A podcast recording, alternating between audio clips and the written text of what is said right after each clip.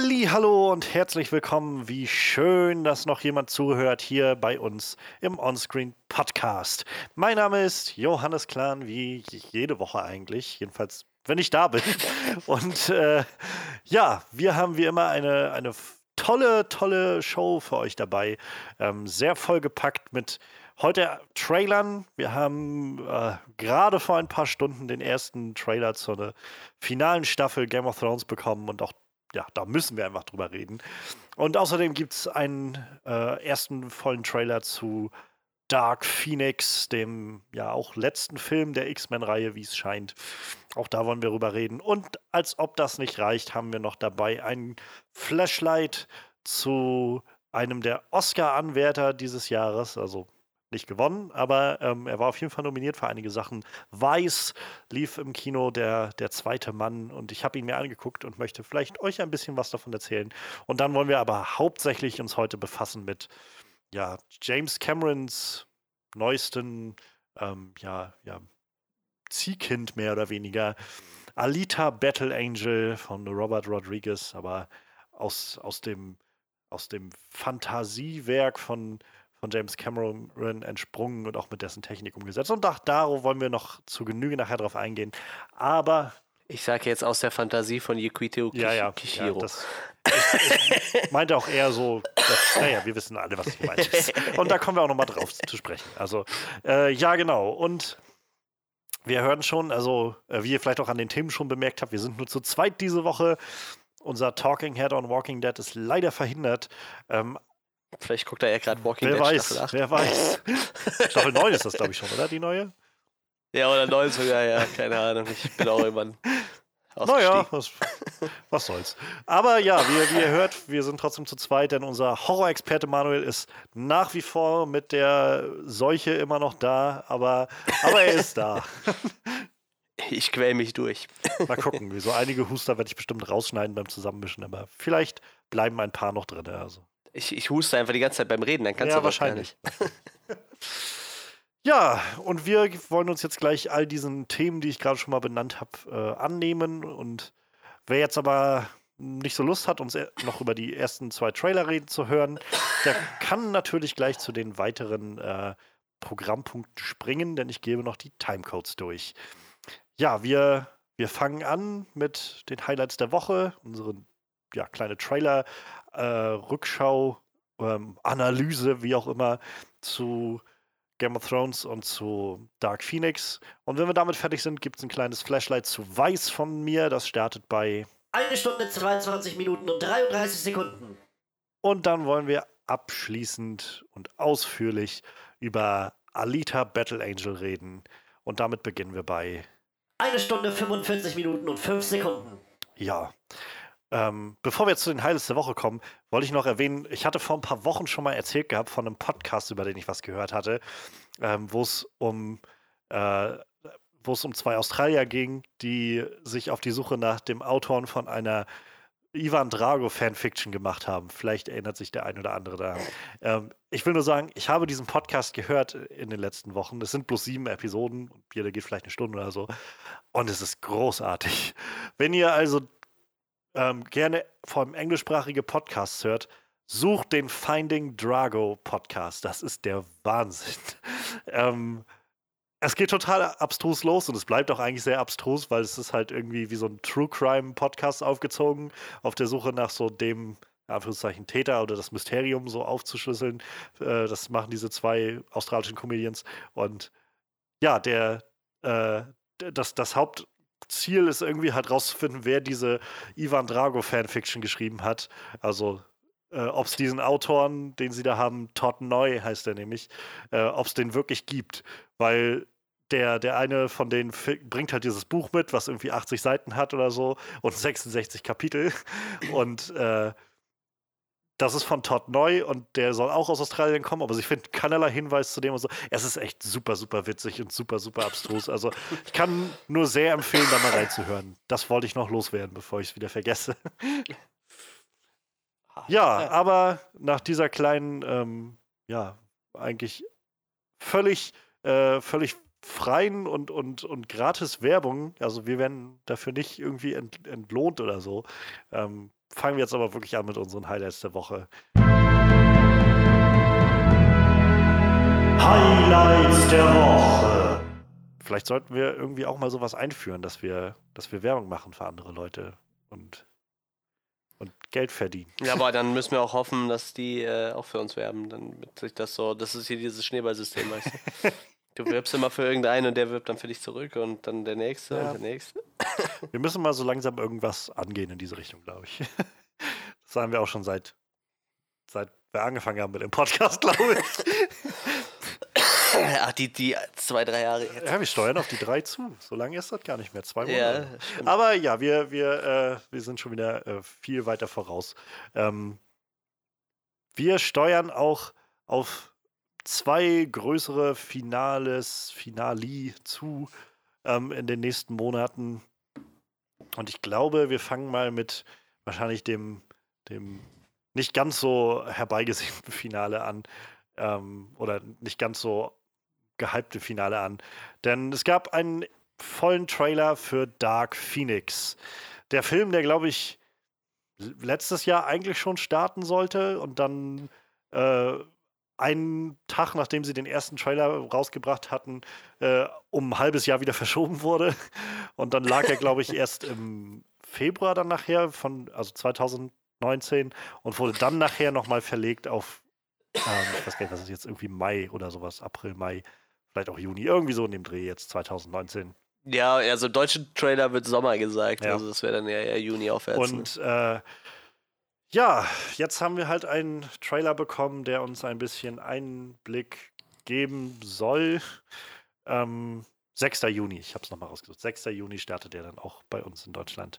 Und äh, ja, wir haben einen neuen Trailer bekommen, der uns jetzt ein bisschen mehr Plot gibt und naja, um ehrlich zu sein, nicht nur ein bisschen Plot gibt, sondern ich habe das Gefühl, er gibt uns den ganzen Film.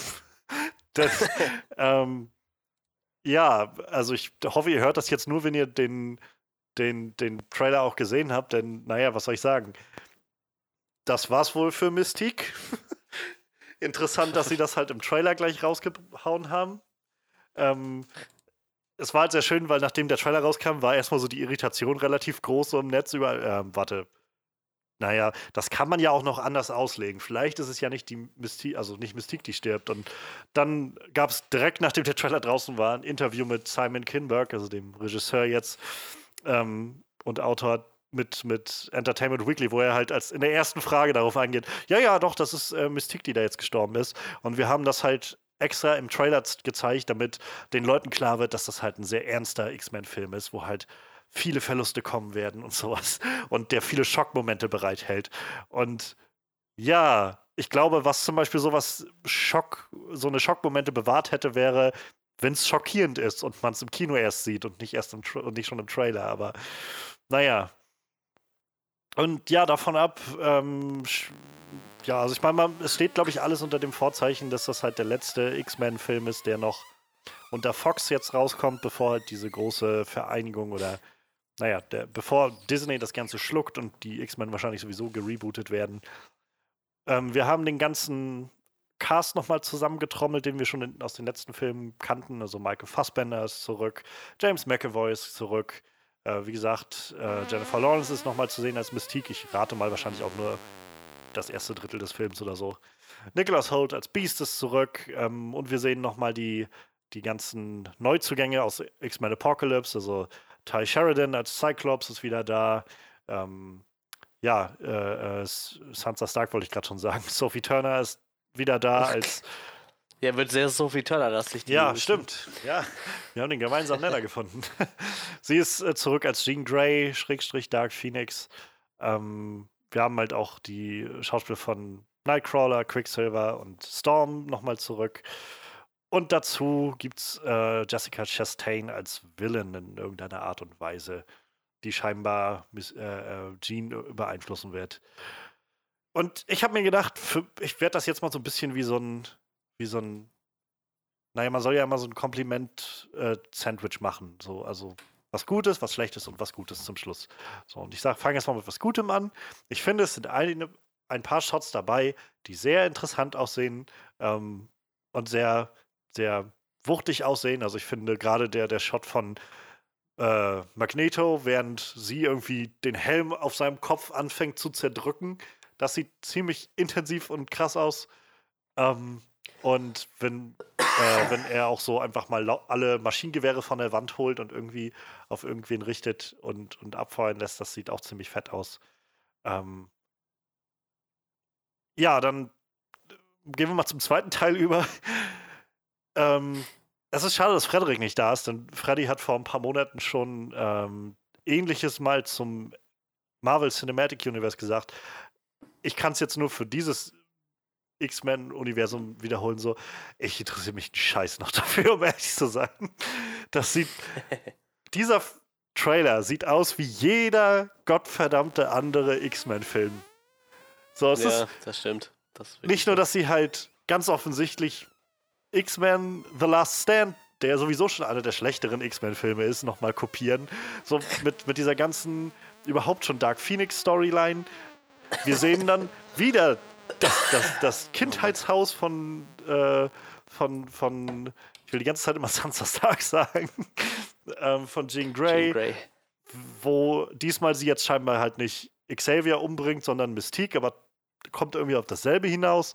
Ähm, ganz, ich, es gab einen kurzen Shot irgendwo, wo Beast, glaube ich, äh, einen, äh, also Xavier irgendwie aus so einem brennenden Haus geschleppt hat. Ich rate mal, die X-Mansion wird wieder irgendwie in die Luft gejagt, wie schon so oft vorher. Wir sehen zum wievielten Mal einen Shot, dass die Regierung wieder die X-Men alle festnimmt und festsetzt und ab, abtransportiert irgendwo hin. Ich, keine Ahnung, Mann, ich bin einfach müde von diesem Film. Ich weiß nicht, was das, was sie sich dabei denken und wo das hingehen soll. Und es mag sein, dass das vielleicht auch mich nochmal voll überrascht, aber ich habe nicht den Eindruck, dass sie halt noch wirklich frische Ideen haben für dieses Franchise oder auch nur eine, eine, eine wirkliche Ahnung haben, wo sie damit hinwollen. Oder dass das irgendwie ein zufriedenstellender Abschluss für diese Reihe wird. Also ich meine, ich ja, so X-Men Apocalypse ist schon irgendwie kein guter Film gewesen. Äh, für mich war der Zenit tatsächlich bei X-Men First Class. Ich finde First Class ist immer noch ein also eigentlich mein, mein, ja, mein Lieblings-X-Men-Hauptfilm, sag ich mal, wenn wir jetzt mal so diese ganzen Spin-offs wie Logan und Deadpool und alles so ausklammern.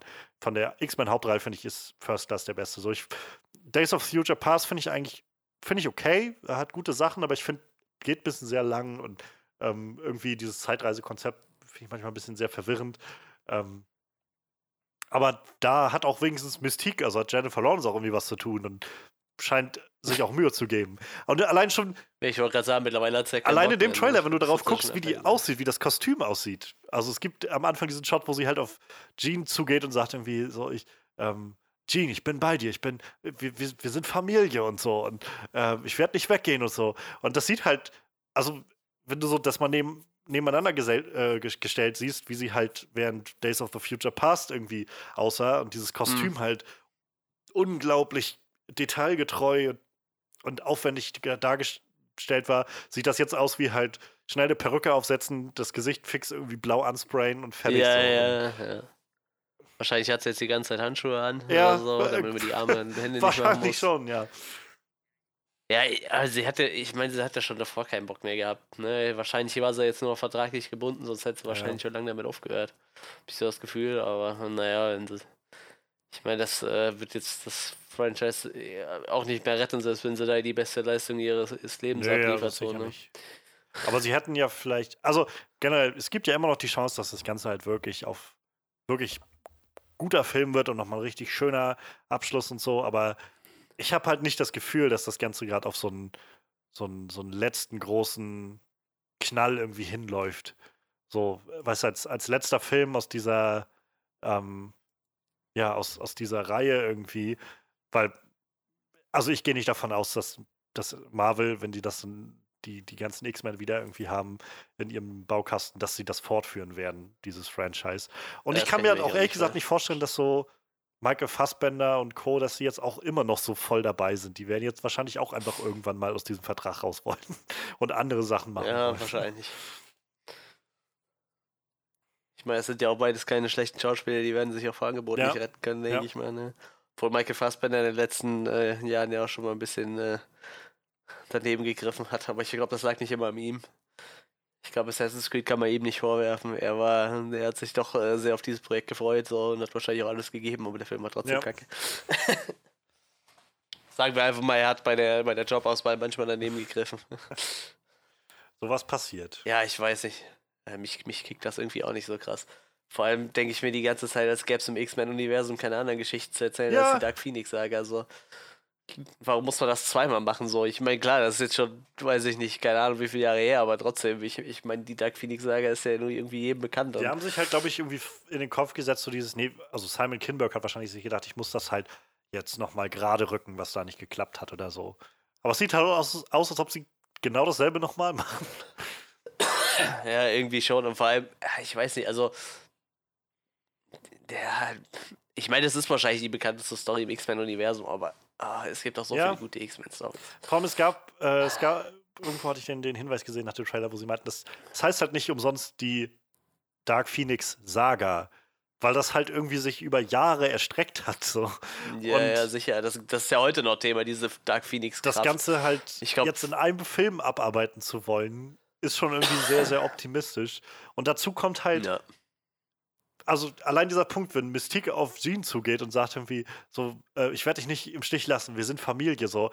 Ich habe davon noch nichts gesehen. In X-Men Nee, Apocalypse sind die gerade erst alle aufgetaucht. Und das war jetzt auch nicht der Film, der mir die alle so mega nahe gebracht hat. So, ja, gut, aber da ist ja jetzt wahrscheinlich wieder 15 Jahre ja, sicher. Zeitsprung. Und äh, keiner ist gealtert, wie immer. So. Ja, ja, ist ja normal. Das spielt jetzt zur selben Zeit wie, der, wie die andere Dark Phoenix-Saga wahrscheinlich. Na, ich glaube, so zehn Jahre davor müsste das jetzt ungefähr sein. Also der müsste jetzt, glaube ich, so Anfang der bescheuert. 90er sein. Und ich glaube, die anderen X-Men-Filme, die ersten drei, haben irgendwie so Mitte der 2000er gespielt. Ja, ich glaube, der erste war 99. Also da kam der ne, raus und dann- der, im ersten hieß es, glaube ich, so in naher Zukunft. Also der wird so irgendwo Mitte der 2000er angesiedelt gewesen sein. Also ja, die müssten jetzt eigentlich so in zehn Jahren nochmal den Sprung schaffen von, naja, James McAvoy muss dann nachher Patrick Stewart sein. Und ist zum Beispiel auch immer noch sowas, was mich irgendwie echt stört, dass scheinbar niemand sich darum gekümmert hat, mal zu sagen, hm, die sind jetzt irgendwie mindestens 30 Jahre älter als bei First Class. Sollten die nicht wenigstens etwas gealtert aussehen? Aber nee. Nein, nein, nein. Veraltert keiner. Veraltert niemand. Ich freue mich echt deutlich mehr auf den New Mutants-Teil, ne? Wenn, sie, wenn wir Glück haben, machen sie da was richtig mit, weil es so unabhängig vom Rest funktioniert halt, ne? Ja, es wird ja noch spannend, ob der jetzt dann wirklich noch kommt oder nicht. Weil Ja, sie wohl, das sie hatten ja. Reshoots angeordnet oder, oder angesetzt. Ähm, die haben aber auch noch nicht stattgefunden. Die kommen noch, weil die ja alle noch beschäftigt waren. So. Ich wollte gerade sagen, gerade äh, Maisie Ja. Williams war ja nur mit Game of Thrones wahrscheinlich noch Und jetzt mit ist halt die. Frage, wie viel Geld wird da jetzt wohl noch reingesteckt werden, wenn jetzt halt der Disney-Deal rumgeht? Wird Disney das ganze Ding veröffentlichen oder im Kino bringen oder einfach direkt auf ihre Streaming-Plattform bringen oder irgend sowas? Also es, Ja gut, das das ist halt alles gerade wohl ziemlich in der Schwebe. Deshalb, das kann halt gut sein, dass das wirklich nicht nur der letzte dieser X-Men-Hauptreihe ist, sondern auch generell so der letzte X-Men-Film ist, den wir überhaupt kriegen aus der Reihe. Ja, aber ich gehe mal davon aus, da der ja schon zum größten Teil abgedreht ist, wird der wahrscheinlich noch in irgendeiner Form Ja. kommen. Ne? Die Frage ist halt wie, ne? Und ich muss ganz ehrlich sagen, ich bin mir nicht sicher, ob ich mir dafür diesen Disney-Streaming-Dienst holen Ja. würde. So, ne? Da, also würde ich mir jetzt wahrscheinlich auch nicht holen. Obwohl ich, also, ah, ich habe bei den Reshoots immer das Gefühl, die, dann wird das Ganze immer ein bisschen seichter so, weil das wirkt ja schon nach dem ersten Trailer ziemlich horrormäßig.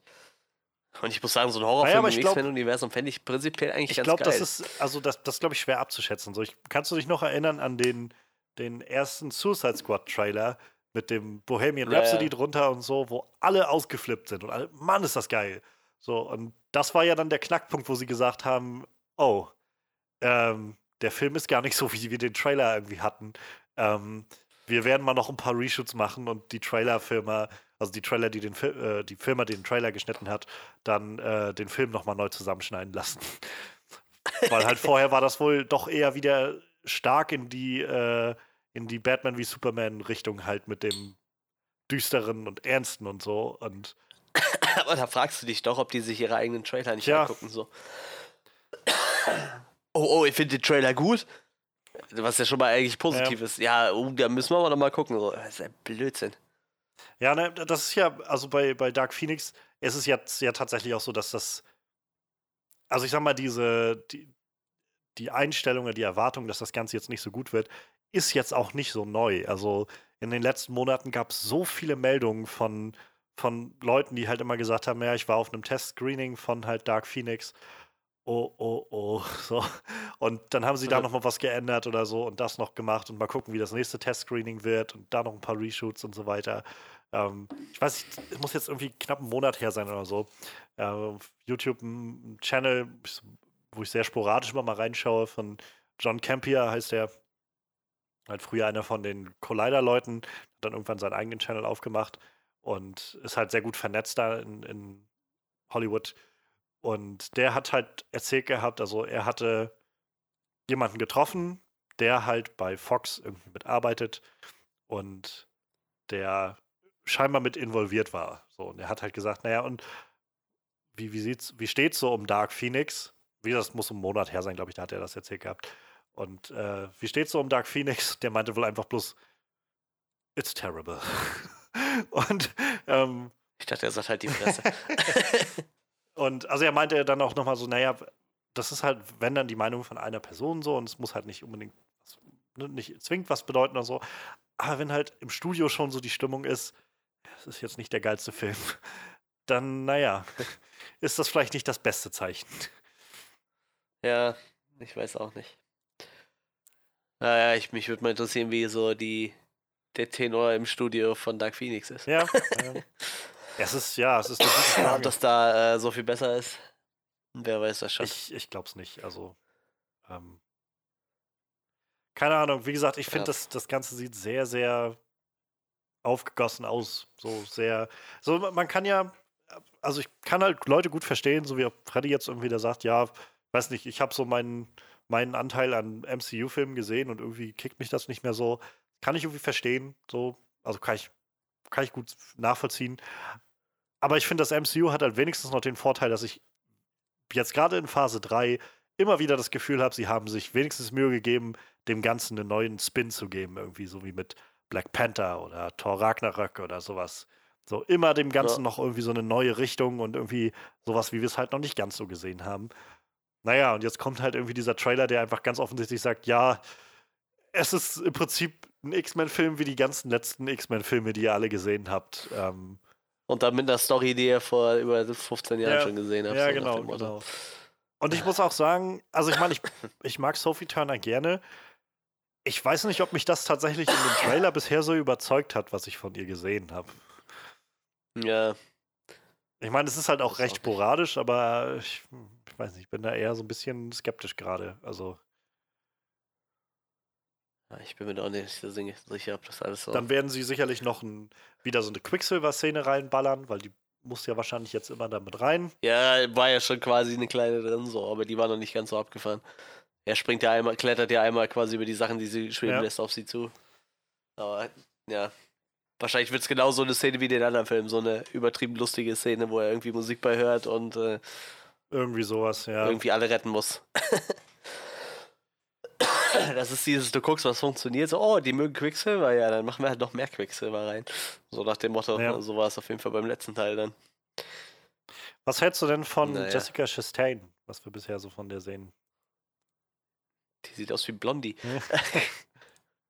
Ich weiß auch gar nicht, wen die spielen sollte. Das wäre vielleicht mal Die interessant. ist zu wohl eine Außerirdische, die halt. Oh, wow. ähm, also ich habe jetzt, glaube ich, keinen Charakternamen von der gelesen, aber ähm, Ja, ist eine Mischung aus mehreren Sachen, unter anderem Mastermind. ja, die soll auf jeden Fall wohl sehr so manipulierend sein. Ähm, Ja, äh, so wirkt es äh, auch. Ich glaube, da, äh, Simon Kinberg hat auch darüber geredet, dass sie, also Jean kann ihre Gedanken nicht lesen.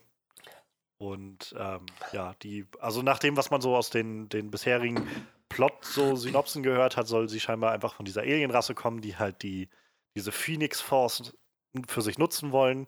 Und also entweder wollen sie quasi wahrscheinlich dann Jean dazu bringen, dass sie für sie arbeitet oder sie halt zerstören, damit die Phoenix Force halt niemandem weiter in die Hände fällt. Irgendwie sowas. Aber meine Prognose ist jetzt erstmal nach dem Trailer, dass das auch eher einen kleineren Teil des Ganzen bloß spielen wird. So. ja wahrscheinlich. Sondern halt mehr wieder, naja, X-Men gegen Jean und viel umhergejammer und Magneto gegen, äh, gegen Charles und Ja, das ist ja normal. ach, das ist aus was. Ich kann das nicht mehr Ja, sehen. ich weiß So. nicht. Ich habe die Schnauze so Okay, davon voll. Gerade der letzte Film endete noch damit, dass sie halt so, ach, Charles, wir, wir werden wohl immer Freunde sein. So. Ja, ja. Und eigentlich sind sie nie wirklich Freunde. Aber weiß man nicht. Eigentlich sind die immer so, das ist so eine On-Off-Beziehung. Ja, ja, ja. So eine klassische On-Off-Beziehung. Keine Ahnung. Ja, ich, ich weiß nicht. Ich, ich brauche das auch alles nicht. Ach, es gibt so viele Sachen, die ich gerne aus dem Marvel-Universum sehen Ja. müsste, ne? Aber jetzt den, äh, das, der, wie, das wäre jetzt der zwölfte X-Men-Film, ja? Also langsam reicht. Also es ist der fünfte in der neuen Reihe. Nee, nee ja, der ja, vierte, und ne? der zwölfte, wenn du halt alle Spin-offs mitzählst. Class. New, Doch, New Mutants wäre dann die New Mutants wäre dann der 13. Okay. so. Ja, meine, irgendwann, äh, ich, ich gucke mir gerne noch mal einen Deadpool an, so, der ist Ja, halt irgendwie immer ja. irgendwie lustig, so. Aber ich weiß nicht, wie gesagt, mit New Mutants hätten sie ja die Chance gehabt, noch was neu zu machen. So. Man muss sich ja nicht immer bei den X-Men auf die X-Men konzentrieren. So, ich meine, da gibt es ja auch noch genug drumherum, so irgendwie. Ich meine, ich habe keine Ahnung, ob man die X-Men noch zählen kann, die es gibt, also diese Mutanten, die, die da wirklich irgendwie in den Comics schon benannt sind, so, aber wahrscheinlich sind das auch schon so ein paar hundert Mutanten, die da irgendwie Sicher. genannt worden sind und äh, in verschiedenen Konstellationen, so wie die X-Force oder wie die heißen von, von Deadpool halt. Und äh, ich meine, da hätte man mit Sicherheit irgendwas anderes machen können. ja, Aber ja, wie gesagt, mal gucken, was bei New Mutants vielleicht, falls wir den kriegen, was da noch rauskommt, so.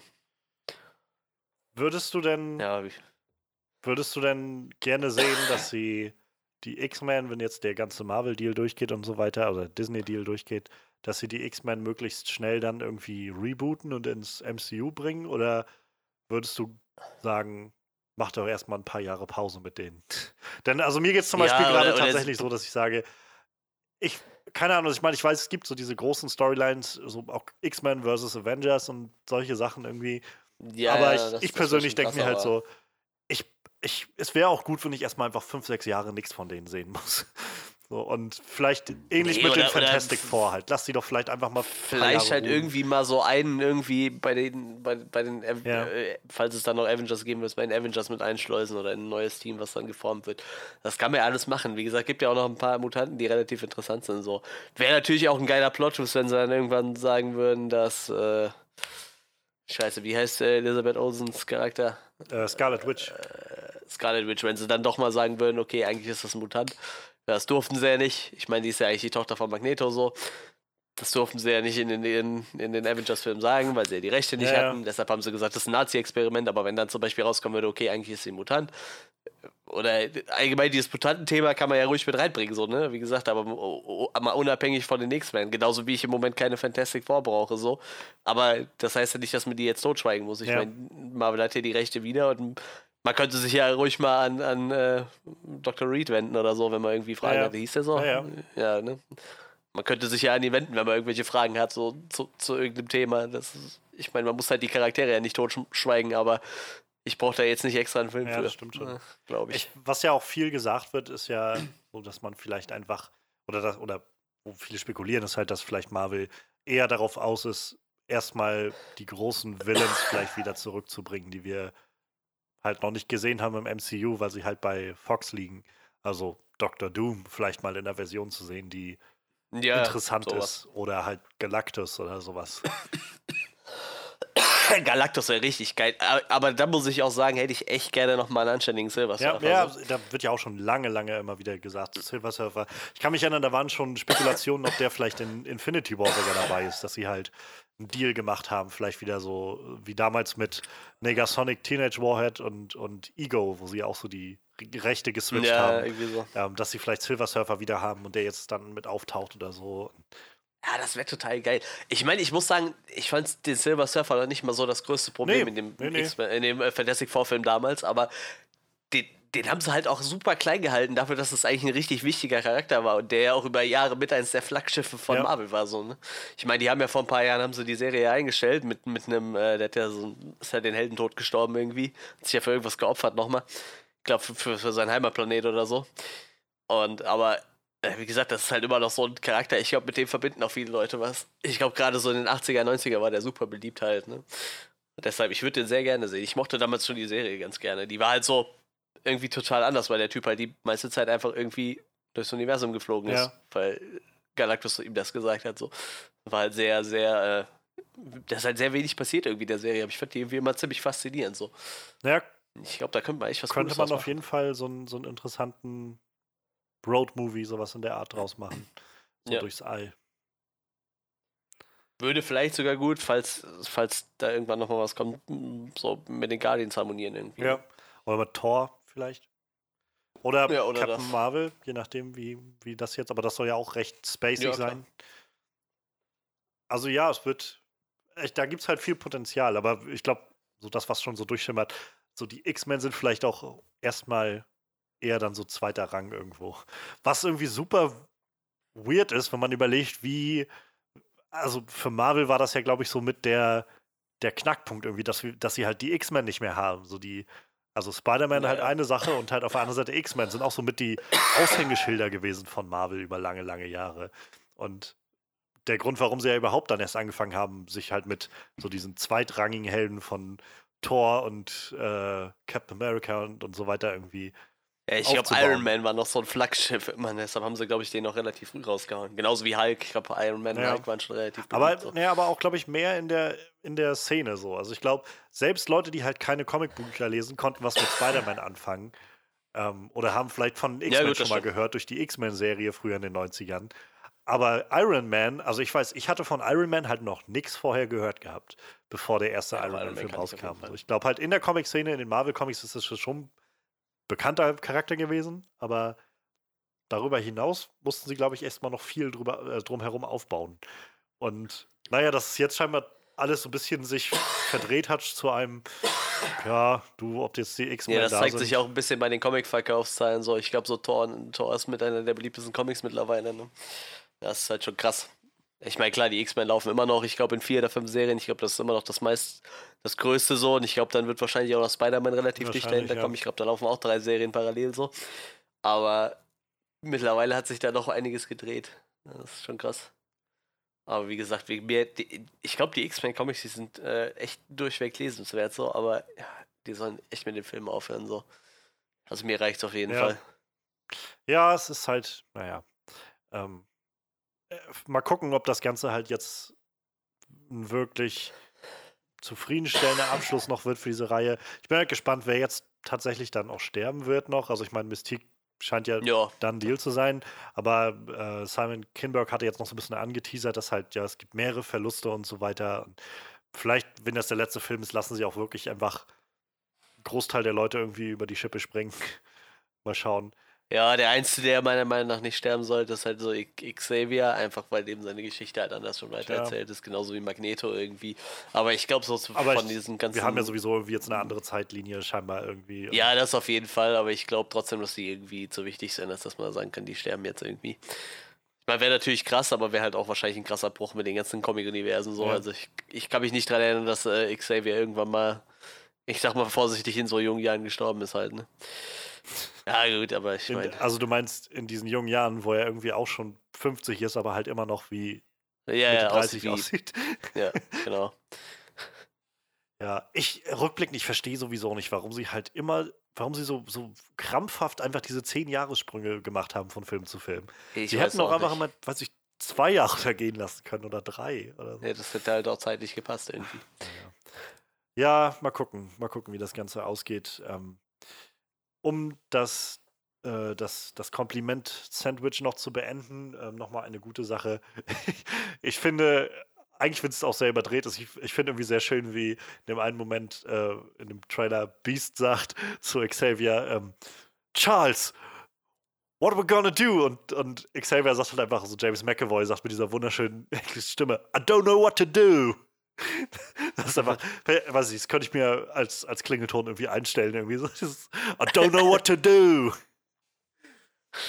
Ja, das ist auch schon, glaube ich, das Letzte, was ich noch Gutes über diesen Trailer sagen kann. Ja. Ja, dann können wir jetzt äh, von einem Franchise, wo viele sterben, zum nächsten Franchise kommen, wo vermutlich noch viele Und sterben. auch mit Sophie Turner.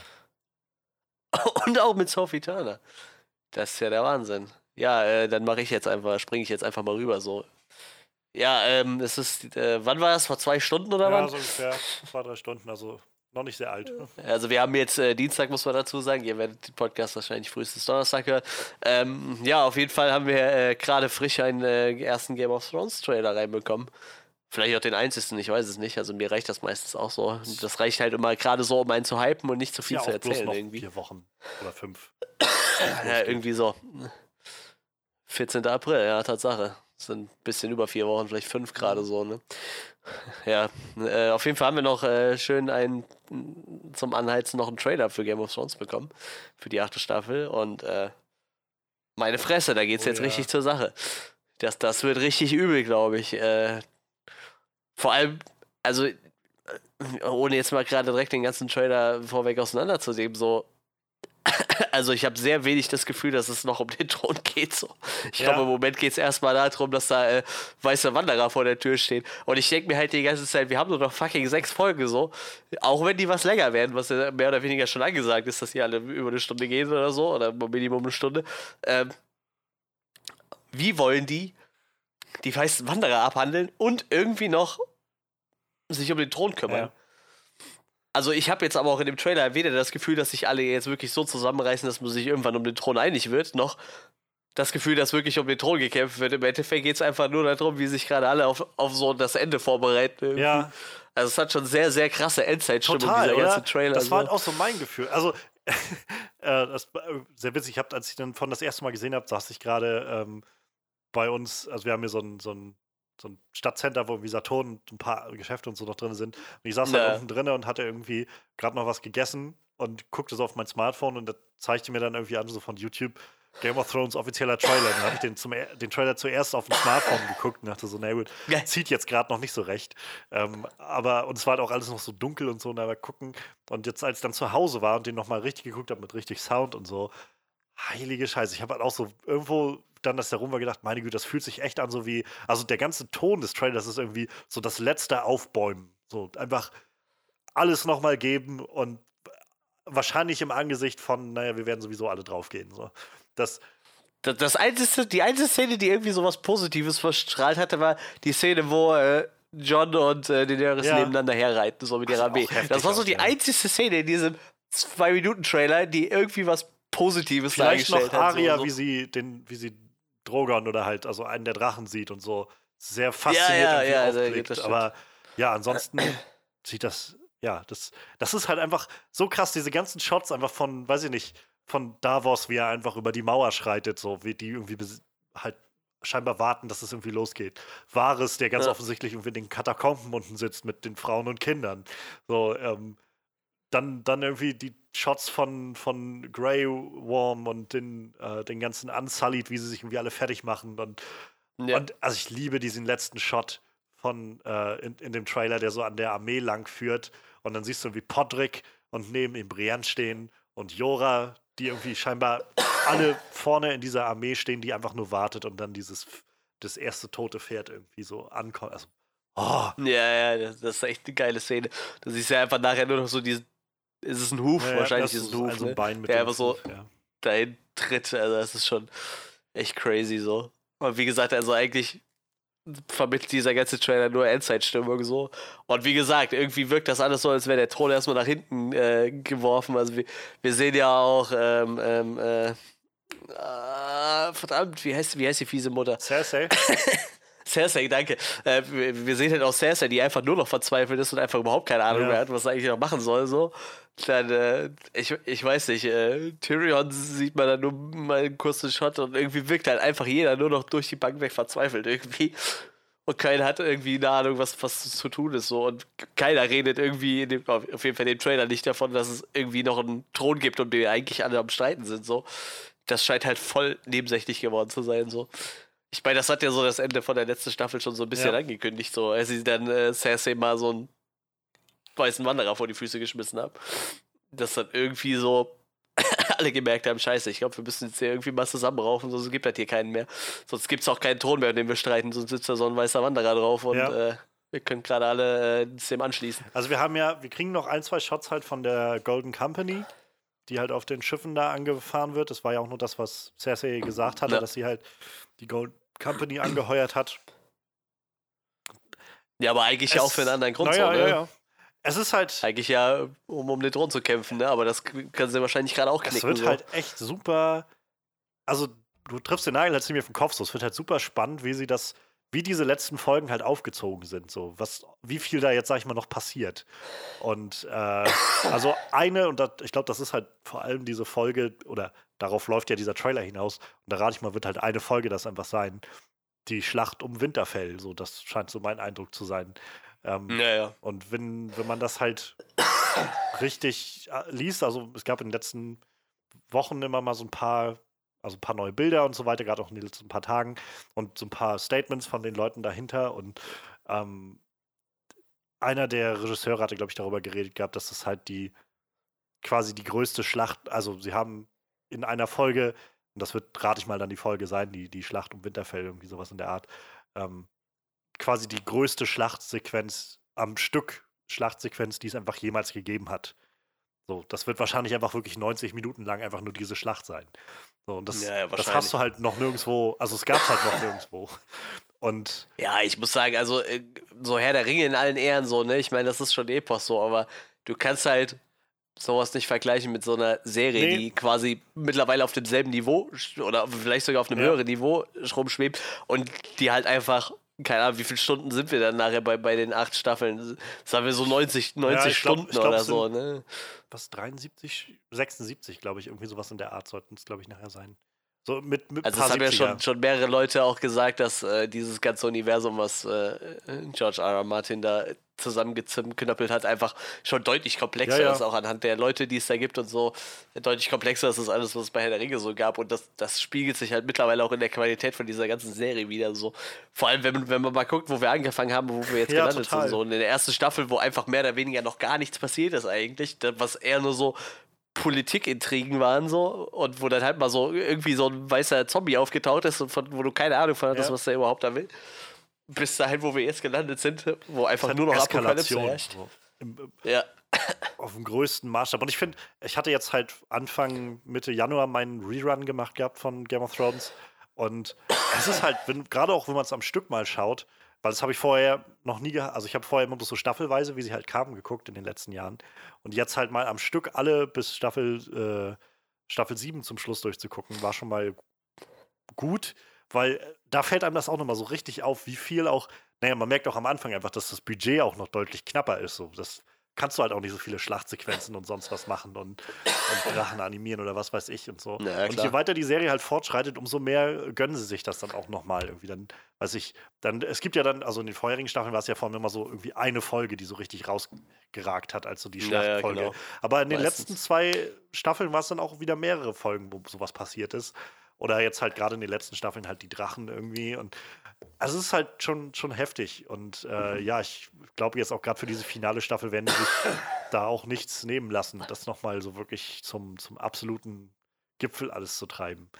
Ähm, Das ist halt auch total lustig, weil ähm, damals, wie die Serie anfing, wurde das halt auch ein bisschen mehr oder weniger so ein bisschen beworben als, als Herr der Ringe, nur mit, mit weniger Fantasy und halt mehr Politik. Und wenn ich mir angucke, wo wir jetzt sind, wir kämpfen halt mit Drachen gegen so eine abgefuckte Eiszombie-Armee, also das, und haben den blauäugigen weißen Drachen dazu bekommen.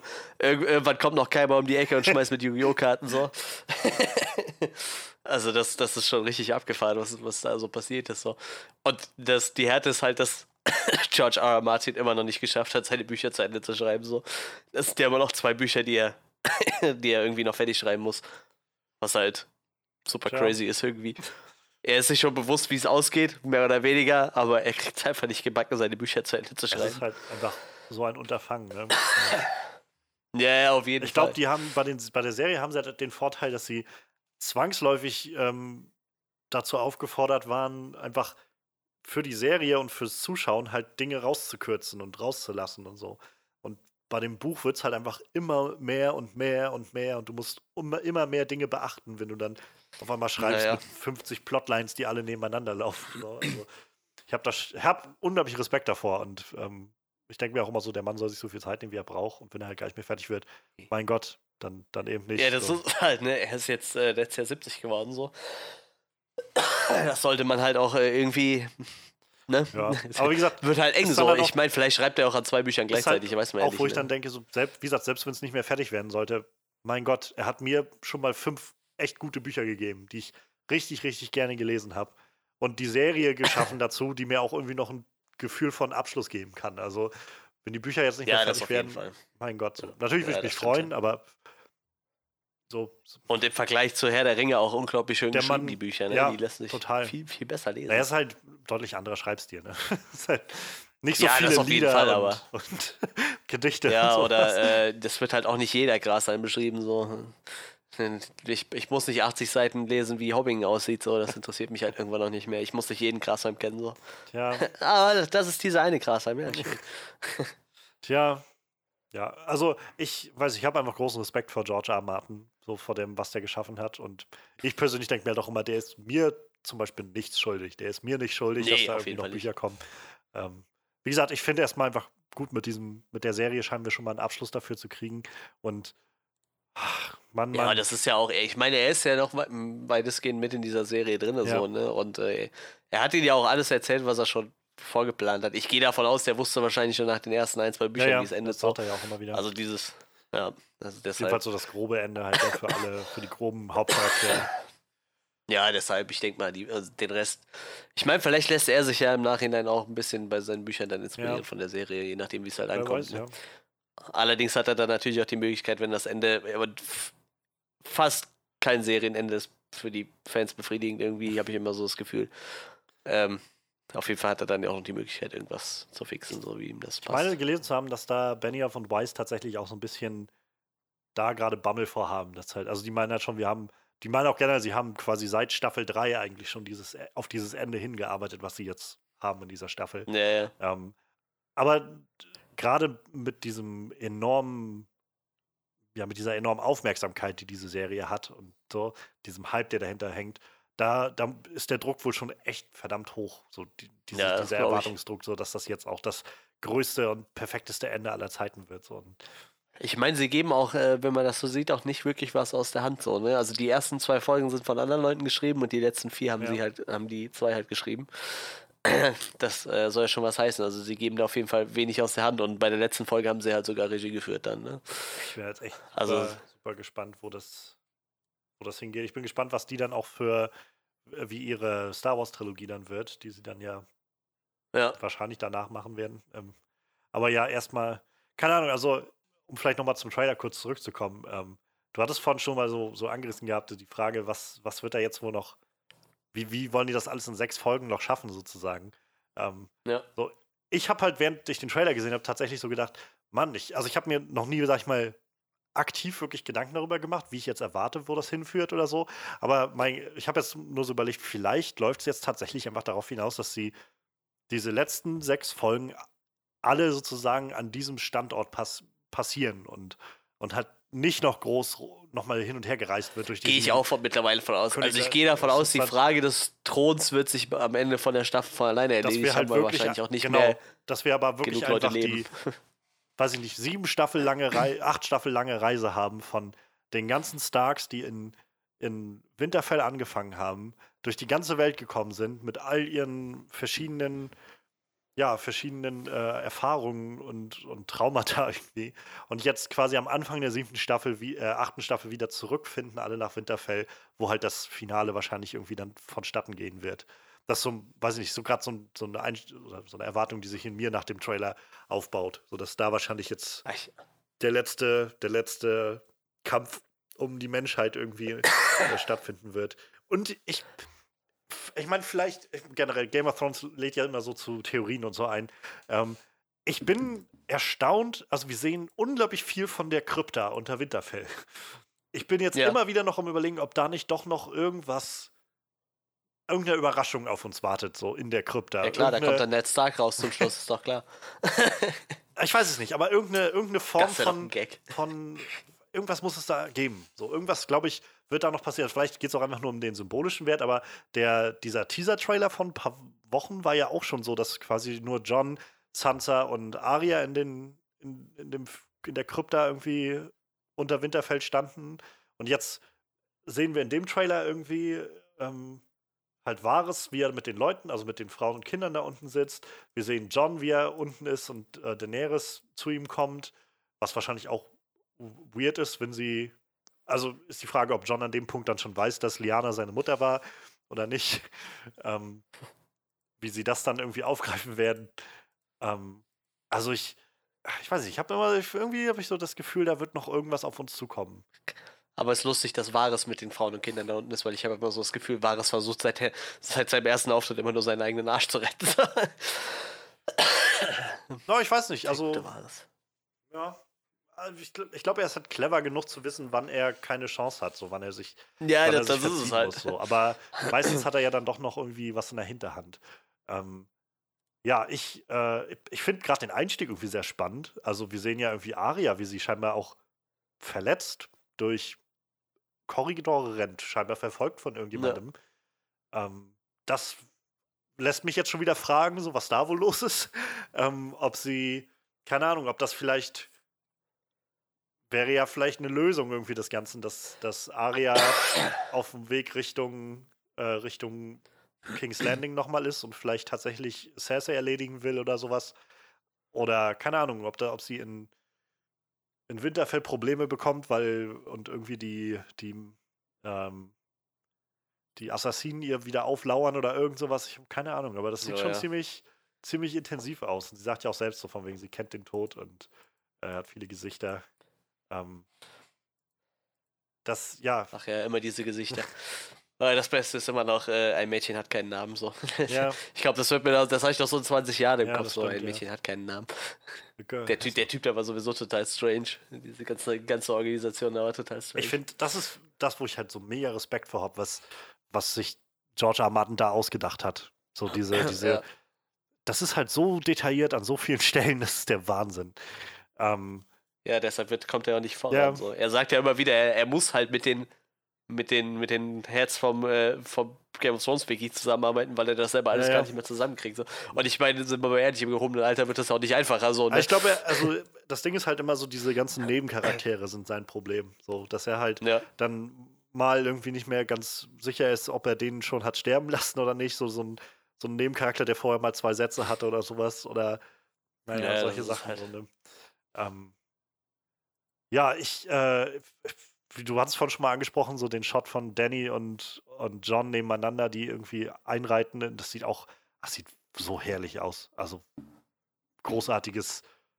Obwohl nichts passiert. Ja, ne? es ist einfach so episch irgendwie zu sehen, wie die beiden ja. so mit den Unsullied Richtung Winterfell Hat reiten. auch echt lange genug gedauert, ja. bis es da hingekommen ist. Da hat man auch schon so ein paar Staffeln eigentlich drauf gemacht. Überhaupt, was wir jetzt an, an, an Treffen haben werden, an Wiedersehen haben werden in dieser ja. neuen Staffel. Also ähm, so neben den üblichen, also nach, neben den großen, sag ich mal so, Aria und John wird halt wahrscheinlich, da, da erwarten, glaube ich, alle Leute irgendwie viel von, dass, wenn die beiden sich wiedersehen. Ähm, ja. Und halt überhaupt die ganzen Starks so. Aber zum Beispiel, ich, äh, irgendwo hatte ich das letztens gehört gehabt, äh, Sansa und Tyrion. So, eigentlich sind die ja. halt verheiratet, so theoretisch. Und Sansa, ich bin gespannt, wie sie halt reagiert, ob sie halt ähm, tatsächlich auch sagt, also anerkennt, so, naja, bei allen scheiß Leuten, die ich getroffen habe, hat er mir eigentlich nichts getan.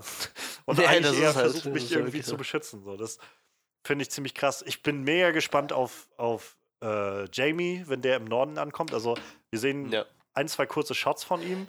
Ähm, wie er, also einmal richtig krasser Shot, wie er scheinbar auf dem Schlachtfeld ist. Das ist ein ganz kurzer Moment bloß. Irgendwie alles dunkel und so leicht mit Feuer, also sieht so leicht mit Feuer erleuchtet aus im Hintergrund, wie er so einfach schon Blut überschmiert irgendwie so ein, so ein Schwert schwingt. Und ansonsten, wie er dann zu irgendjemandem ja auch sagt, in, äh, in dieser sehr, sehr, sehr äh, schlichten äh, Uniform, naja, ähm, ich, ich habe mich dazu entschieden, die, oder ich habe geschworen, für die Lebenden zu kämpfen und ich bin, ich versuche ja, genau. das einzuhalten, sowas in der Art.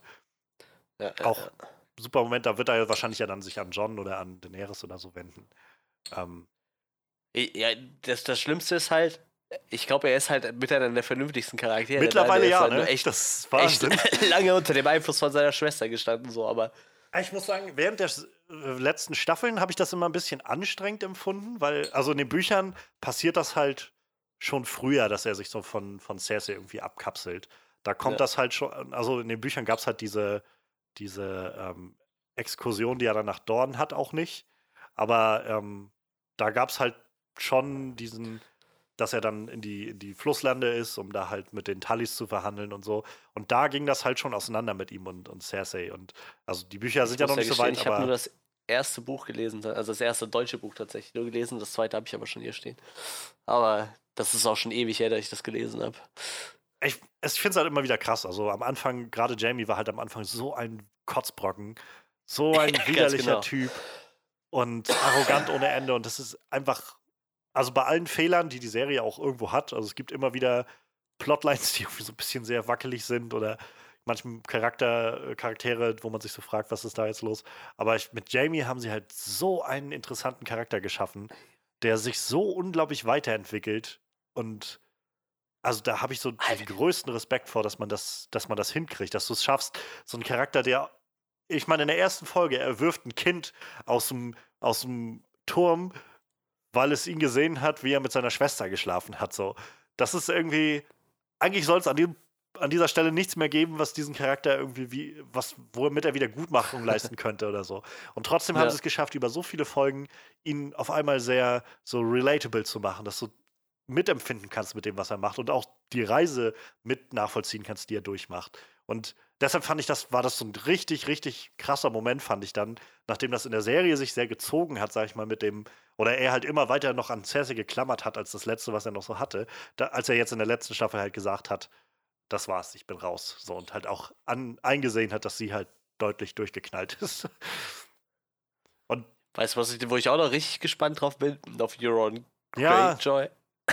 und Theon. Ich glaube, der konnte noch Chaos reinbringen, Total. weil der Typ ist einfach vollkommen wahnsinnig und will eigentlich nur Cersei heiraten so. In den und hat ja eigentlich mit ihr ein Abkommen so, ne? Ich glaube, er muss ja soll nicht Daenerys ja. töten oder irgendwie sowas. Naja, soll er die Golden Company halt holen, ne? Also das ist ja, ja. die hat er jetzt ja angeholt. Ähm, ich bin halt auch gespannt, wo sie mit dem hingehen noch. Ich rate mal, sie werden es wahrscheinlich auch eher, eher kurz lassen, wahrscheinlich noch so eine Schlacht irgendwo mit einfügen. Ähm, aber also in den Büchern ist es halt sehr interessant, weil sie da sehr noch anteasern. Also da ist ja auch was aufgetaucht irgendwo, bevor jetzt die Bücher dann zu Ende waren. Ja. Aber da teasern sie doch sehr stark an, dass er halt vor allem von, von Magie irgendwie auch eine Ahnung hat. Er hat auch so ein Drachenhorn in den Büchern, mit dem er halt sagt, dass er Drachen kontrollieren ja, das kann. Ich eben gelesen, und ja es gab jetzt ein, zwei, also es gab so ein paar Kapitel, die äh, aus dem kommenden Buch, was die George R. Martin immer mal schon auf Conventions vorgelesen hat oder so oder veröffentlicht hat auf seinem Blog. Und da ist wohl auch ein Kapitel dabei von halt einem Charakter, der von Euron gefangen genommen wurde, wo sehr stark impliziert wird, dass Euron irgend so, ein, so eine Art Lovecraft-mäßiges Ritual durchführen will, um irgendwelche, irgendwas in den Seetiefen irgendwas da zu machen, so was halt sehr ominös ist. Und also generell George R. Martin hat sich ja, glaube ich, auch gerade, was so die, die Ironborn angeht, so viel an Lovecraft orientiert mit der Mythologie. Und ähm, ja. Da, also das sind die Sachen, wo ich halt schon hoffe, dass in den Büchern noch was kommt, weil da hätte ich gerne noch mehr von. Aber ähm, ja, ich bin gespannt, wo das noch hinführt. Gerade weil die Story ist ja jetzt auch noch relativ, auch noch sehr offen. Also mit Theon, der am Ende der letzten Staffel sagt, ich ziehe jetzt los mit meiner Truppe hier, mit meinen paar Leuten und wir holen jetzt Yara zurück. Was schwierig werden könnte, könnte ich mir vorstellen. Und ähm, ah, irgendwas wollte ich gerade noch sagen, irgendeine Figur.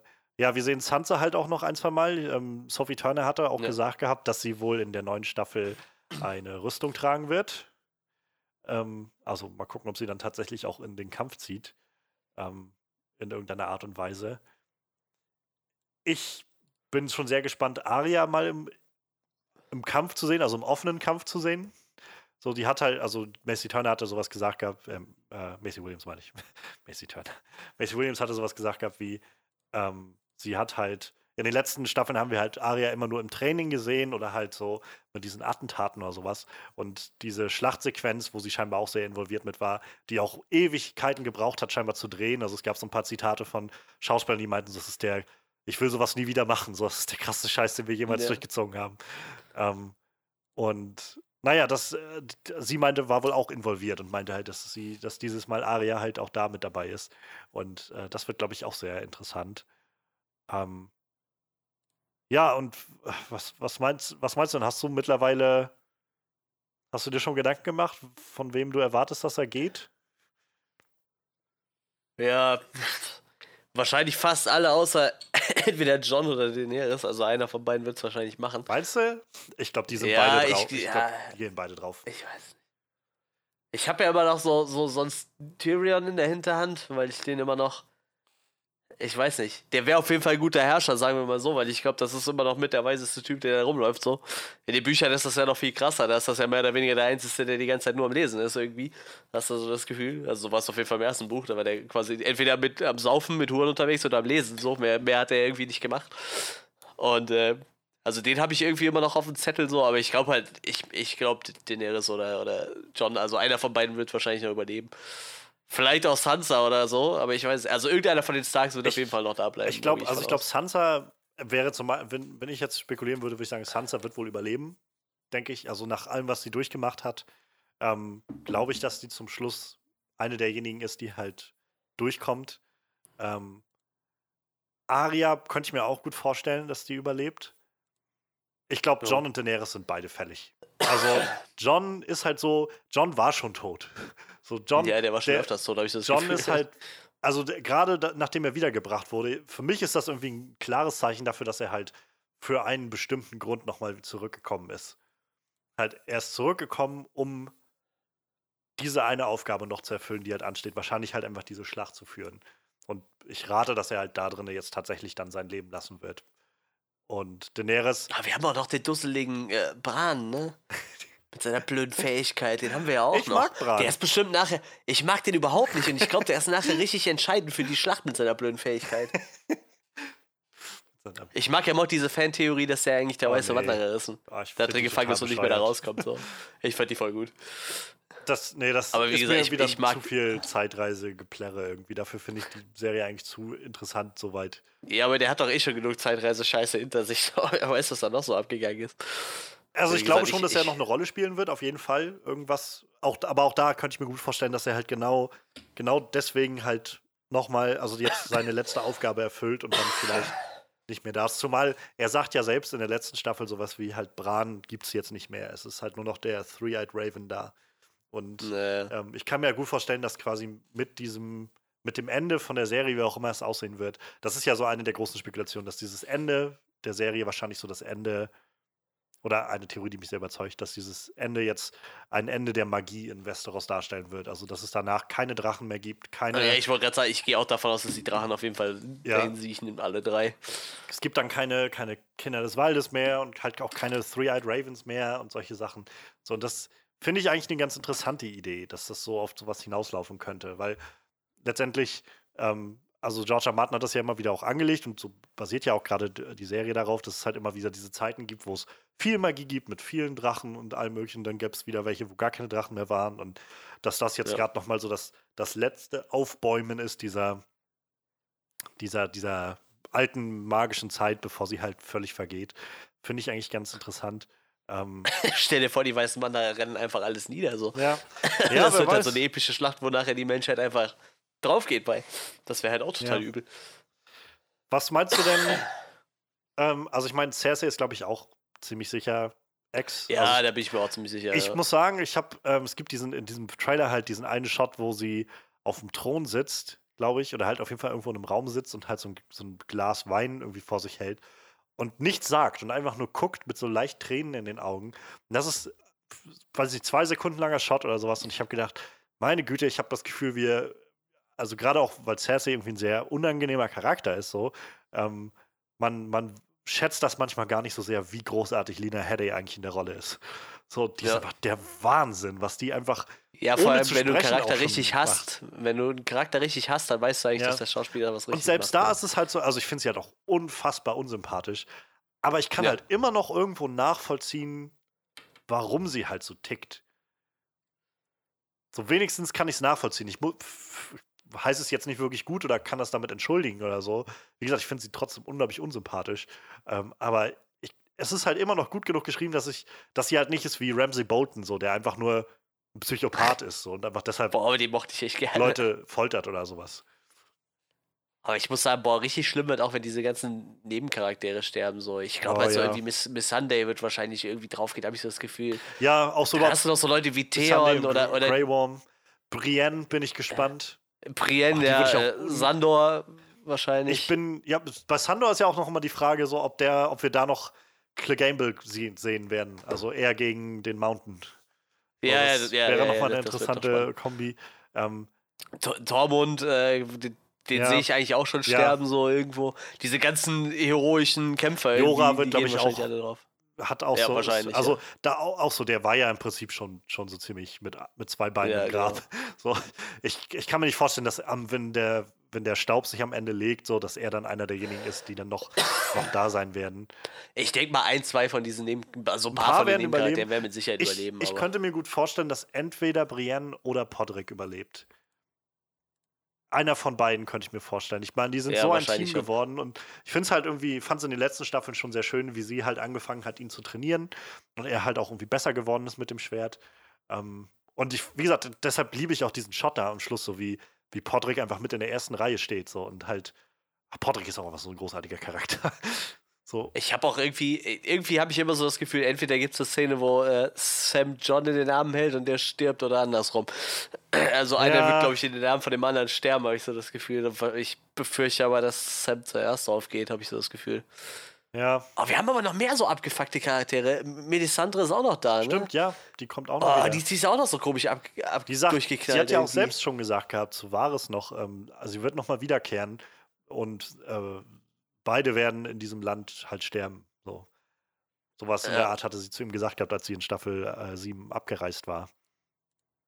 Ja, das sind ja alles noch so, so abgefuckte Charaktere irgendwie, Ja. so, so durchgeknallte. Gendry könnte ich mir Ah, vorstellen, dass er überlebt. Vielleicht, ja. ja. Also vielleicht jetzt nicht, so weiß ich, ob der jetzt überlebt oder nicht, macht jetzt für mich gerade noch den riesen Unterschied, aber ich könnte mir vorstellen, dass er überlebt. Ähm, Jamie, was meinst du? Oh, das ist auch schwierig, ne? Also für mich ist da für mich eigentlich Tyrion als Gesetz gilt, dass der überlebt, habe ich so das Gefühl. Äh, Gehe ich davon aus, dass er wahrscheinlich auch seinen Bruder beerdigen wird, so Ja. habe ich das Gefühl. Also wahrscheinlich. ich glaube, ein Lannister Ja. reicht vermutlich. Genau das, so würde ich halt auch denken. So ein Lannister wird wahrscheinlich irgendwo noch Also durchkommen. ich, ich gehe davon aus, Cersei wird als erstes abkratzen, bei der wird das relativ schnell gehen, denke ich. Und ich denke, Jamie wird sich bis relativ kurz vor Schluss halten und wird dann aber auch drauf gehen, denke ich. Vielleicht ist das sogar einer, der irgendwie am Ende von der Schlacht erst stirbt, wo die Schlacht mehr oder weniger schon rum ist. Ja. So. Der, oder er opfert sich für seinen Bruder oder Könnt- so. Irgendwie sowas Heroisches halt. Der wird so einen He- Heldentod auf jeden Fall sterben, habe ich so das Ich kann Gefühl. mir auch immer noch gut vorstellen, also äh, vielleicht auch einfach diese Erwartung, die man dann mit der typischen Fantasy-Sache so an das Ganze ranträgt, aber ich könnte mir auch immer noch gut vorstellen, dass Jamie halt irgendwie in den Tod von Cersei mit involviert sein wird. Und wenn das so ist, würde es mich auch nicht wundern, wenn er vielleicht danach halt selbst auch drauf geht oder halt sich das Leben nimmt oder so.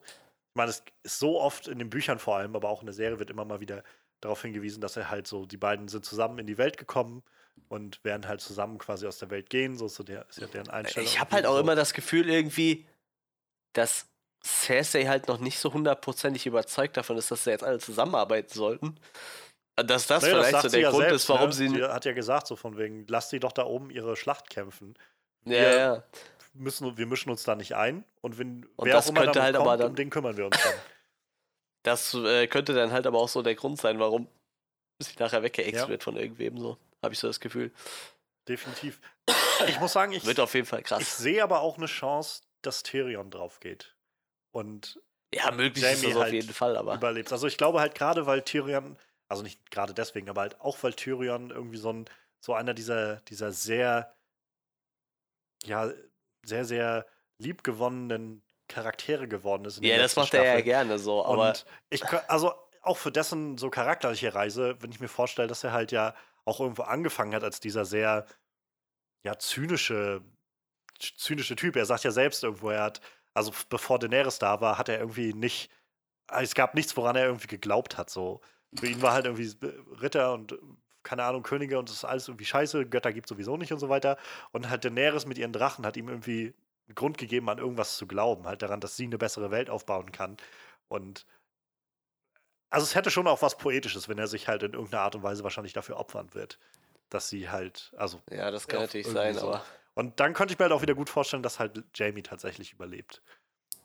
Aber vielleicht werden die Ja, auch ich- einfach alle ich- umgebracht. ich habe halt immer so das Gefühl, dass Tyrion der geeignetste für den Thron wäre irgendwie.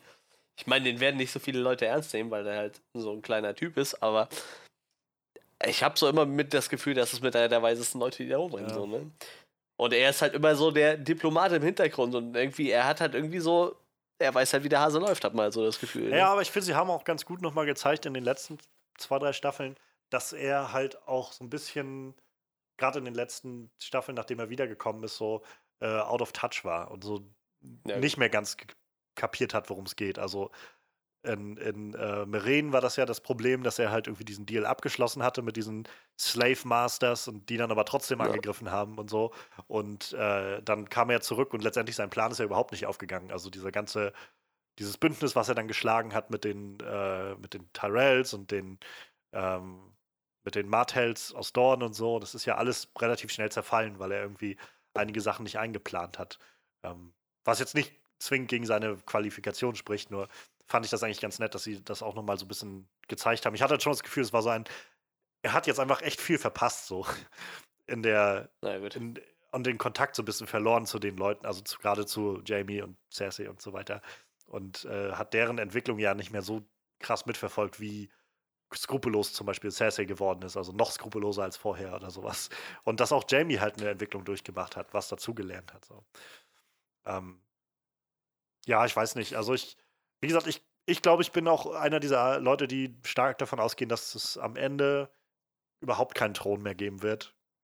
Dass einfach dieses, Ja, Wiederaufbau. was, was ne? Daenerys ja selbst sagt und wie sie will halt so break the wheel, dieses Rad zerbrechen von mal ist der an der Macht und mal der und so weiter, sondern ich, ich schätze schon, es wird wahrscheinlich eher auf so eine, wenn jetzt nicht wirklich die weißen Wanderer irgendwie gewinnen oder so, dann wird es irgendwie wohl auf, auf, rate ich mal, auf so eine, so einen Übergang in so eine Art Demokratie oder sowas zu gehen, wo halt nicht ein König ist, sondern vielleicht aber auch einfach wieder sieben Königreiche oder irgend sowas in der Art. Ja, oder das. Das wird unter den verbleibenden noch Überlebenden aufgeteilt irgendwie. Ja, irgendwie sowas. Dass halt einfach jeder mehr oder weniger nur so ein, kein König ist, sondern einfach nur der Verwalter von seinem Gebiet. Ja.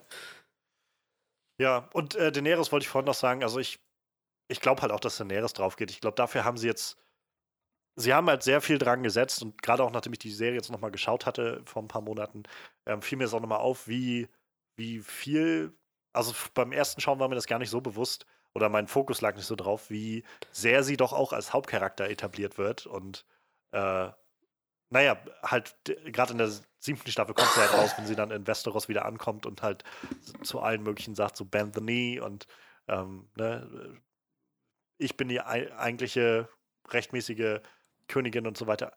Super irgendwie umgesetzt. Aber ich glaube auch, dass sie damit halt, also dass damit einfach, ja, ihr, ihre Reise irgendwo endet, dass sie das halt nicht erreichen wird. Sondern dass sie halt jetzt auch erkannt hat, wir müssen uns um die, die Toten da kümmern und wahrscheinlich dann irgendwo erkennt, dass es mehr wert ist, wenn ich jetzt dabei sozusagen mein Leben lasse. Ihre Kinder wird sie ja wahrscheinlich sowieso verlieren, ihre Drachen. Ähm, Ja, Als wenn ich- aus. als wenn ich halt Königin über nichts bin. So, deshalb, ich kann mir gut vorstellen, dass sie drauf geht. Also ich glaube so, vielleicht auch einfach nach dem, was Game of Thrones so etabliert hat, wie es dann doch gegen die üblichen Regeln so spielt, sag ich mal, ähm, kann ich mir gut vorstellen, dass die Leute, von denen man es erwarten würde, halt John und Daenerys, die eigentlich so die üblichen Hauptcharaktere wären, dass die es halt nicht schaffen. ja, möglich ist das alles. Das ist ja das irgendwie das Schöne. Es ist ja irgendwie alles möglich bei Game of Thrones. Ja, das hat er, hat er auch immer wieder gesagt, der George R. R. Martin. Er meinte ja jedes Mal, er will halt, dass die Leute sich um ihre Hauptcharaktere, um ihre Lieblinge Sorgen machen. So. Ja, Und ich meine, das hat er mir direkt in der ersten Staffel schon gezeigt. Für mich war der coolste Charakter in der ersten Staffel Ned Stark Total. und den hatte der Recke Ex so. Und äh, ich meine, das hat, das hat ja schon so ein Statement gesetzt irgendwie. Also für mich auf jeden Fall. Weil, gesagt, und das ist halt öfter passiert, Ja. dass die coolen Charaktere irgendwie das ist halt so, als hätten sie Bambi gemacht, aber drei getötet nee, in, nee, in drei Stunden und quasi die erste eineinhalb Stunden bloß auf die Mutter sich fixiert hätten. Und. Ja, dann die, Mutter gekillt, geäxt ja. hätten halt. Und dann Ja. auf einmal wird klar, ah, das war. Sie war eigentlich nur in Anführungszeichen ein Nebencharakter, der aber so ausgeschmückt war und so, so reichhaltig dargeboten war, dass wir das als Hauptcharakter wahrgenommen haben. Was irgendwo auch schon wieder viel über die Serie sagt, dass sie halt einfach, oder die Geschichte überhaupt sagt, dass sie halt einfach jedem so seine Geschichte gibt. Jeder ist irgendwo so sein eigener Hauptcharakter. Deshalb ist das auch irgendwo alles immer eine Tragödie, wenn irgendwer stirbt. Ja. Letzte Frage. Glaubst du, wir werden ähm, noch andere Drachenreiter sehen als Daenerys? Ja, wenn überhaupt, dann wird John John auf dem anderen Drachen reiten, so. Glaube ich. Weil ich meine, der hat ja irgendwie das, äh, das, das Blut von den. Ich habe vergessen, wie der. Nachname ist. Targaryen, danke. Ich meine, die Drachen sind ja auch zutraulich ihm gegenüber. Also wenn überhaupt, dann einer von ihnen, dann wahrscheinlich eher so. Also ich glaube nicht, dass sie sich nachher eine Sansa oder eine, eine weiß ich, oder sonst irgendwer da drauf schwingt. Kann ich mir nicht vorstellen. Also wenn wahrscheinlich dann John. Ich denke mal, da wird mit Sicherheit noch eine Szene kommen, wo die zwei zusammen auf dem Drachen reiten. So.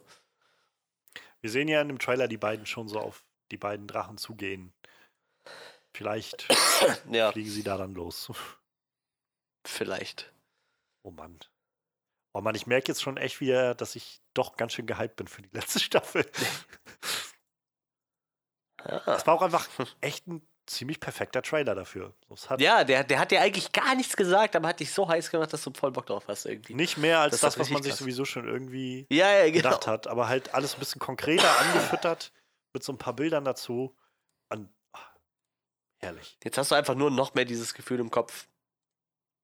Was, wie, wie, wie wollen die das in sechs Folgen zu Ende bringen? Ja.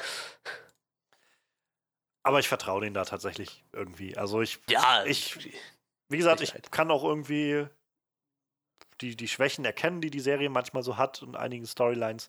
Aber selbst dann finde ich sie halt immer noch gut und unterhaltsam Ja. und, und spannend. Und ich glaube halt, das werden sie nicht verlieren während der letzten Staffel. Und dann, meine Güte, wenn man dann überlegt, dann ist halt echt so ein Stück Fernsehgeschichte auch vorbei. Ne? Also, ich weiß, Ja, das letzte Mal, glaube ich, wird das wahrscheinlich gewesen sein, als Breaking Bad zu Ende gegangen ist. Ähm, ja, bei mir sogar noch krasser bei Lost, muss ich sagen. Aber das war halt auch so, Ja. ich glaube, Lost hat angefangen, da war ich so 14 oder so, ne? Das ist ja eh so, so eine entwicklungsträchtige Zeit und das hat mich halt so über meine komplette Lehre irgendwie begleitet und so und dann mit ins Berufsleben rein. Und als die Serie zu Ende war, das war halt echt so, das, das war so ein richtiger Brainfuck irgendwie. Also das war für mich so das Krasseste, aber ich glaube Game of Thrones wird auch schon ziemlich krass. Obwohl ich da halt echt zwischendurch so einen Hänger hatte, wo ich zwei Staffeln gar nicht geguckt habe, so. Aber jetzt, wo es dann so aufs Finale zugeht, ich bin mittlerweile echt auch wieder, ich glaube, ich muss die Serie vorher nochmal komplett durchziehen und das wird halt echt echt schwierig in fünf. Wochen. Ja, da muss man dann ein bisschen sich ranhalten. Aber ja, ich finde es halt, also, weiß ich nicht, ich, ich bin relativ, was ist relativ spät, aber ich bin, glaube ich, irgendwann nach der dritten Staffel bin ich eingestiegen. Ähm, oder während die dritte Staffel gerade lief, glaube ich, bin ich eingestiegen Ja. mit Game of Thrones. Und ähm, seitdem habe ich halt immer staffelweise, wie es jetzt kam, geguckt. Und ja, also ich habe halt schon das Gefühl, das, also war für mich jedenfalls die erste Serie, wo ich so wirklich auch ähm, dieses Event-Feeling hatte, dass ich auch, gerade die letzten zwei Staffeln waren so, dass ich dann mich immer mit noch Leuten hier getroffen habe, die halt das auch geguckt haben und man das dann zusammen geguckt hat und irgendwie gespannt dann immer schon war auf die nächste Woche und dann auch danach irgendwie sehr gespannt wieder äh, darüber geredet hat, was gerade passiert ist oder so und ähm, ich, ich weiß es nicht, ich habe halt Breaking Bad damals nicht geguckt, aber ich kann mir nur gut vorstellen, dass das damals bei Breaking Bad ähnlich einfach dieses Feeling war. Von, Ja, es war auf jeden Fall auch schon krass. jetzt geht hier gerade so ein Stück Fernsehgeschichte halt auch vorbei. Das, das Krasse war halt, ähm, das lief ja ziemlich parallel mit Dexter und das war halt richtig krass, weil Dexter ist halt über die Jahre halt immer mehr abgeflacht so. Ja. Also ich muss auch sagen, bis ich da die letzten Staffeln gesehen habe, das hat halt ewig, ewig gedauert. Oh Mann, mein Hals zieht sich ein wenig zu. Und ähm, bei Breaking Bad war es halt genau andersrum. Das war halt so voll die Underdog-Serie. Die erste Staffel war so, war noch nicht so beliebt. Ich meine, in Deutschland haben sich die Rechte dafür Arte gesichert so und Arte kriegt halt meist die Sachen, die erstmal keiner haben will. Und ja, und nachher muss man halt sagen, hat, hat halt Arte so mit, der hat halt den richtigen Riecher so. Das war halt nachher eine der, der besten Serien, die rausgekommen ist. Ne? Nur am Anfang hat es halt kaum einer geguckt, einfach. Die Leute haben wahrscheinlich äh, Brian Cranston gesehen, haben gedacht so, ja, das ist doch Hell aus äh, Malcolm mittendrin und der soll ja jetzt den Badass Drogenbaron spielen. Das hat dem wahrscheinlich keiner abgekauft so und nachher ging das Ding halt voll durch die Decke. Ne? Schon Wahnsinn. Ja. Wusstest du, dass eine Enkelin von äh, Charlie Chaplin bei Game of Thrones mitgespielt hat? Nee, das wusste ich nicht. Und zwar hieß der Charakter, ich kannte den selber nicht, Tadisa. Ah, Die, die Schauspielerin hieß äh, U, äh, Una Chaplin. das ist die. Und- Talisa ist die, ist die Frau von Rob Stark gewesen, meine ich. Das kann sogar sein, ja. Auf jeden Fall, ähm, die ist äh, eine Enkelin von Charlie Chaplin. Das ist schon krass.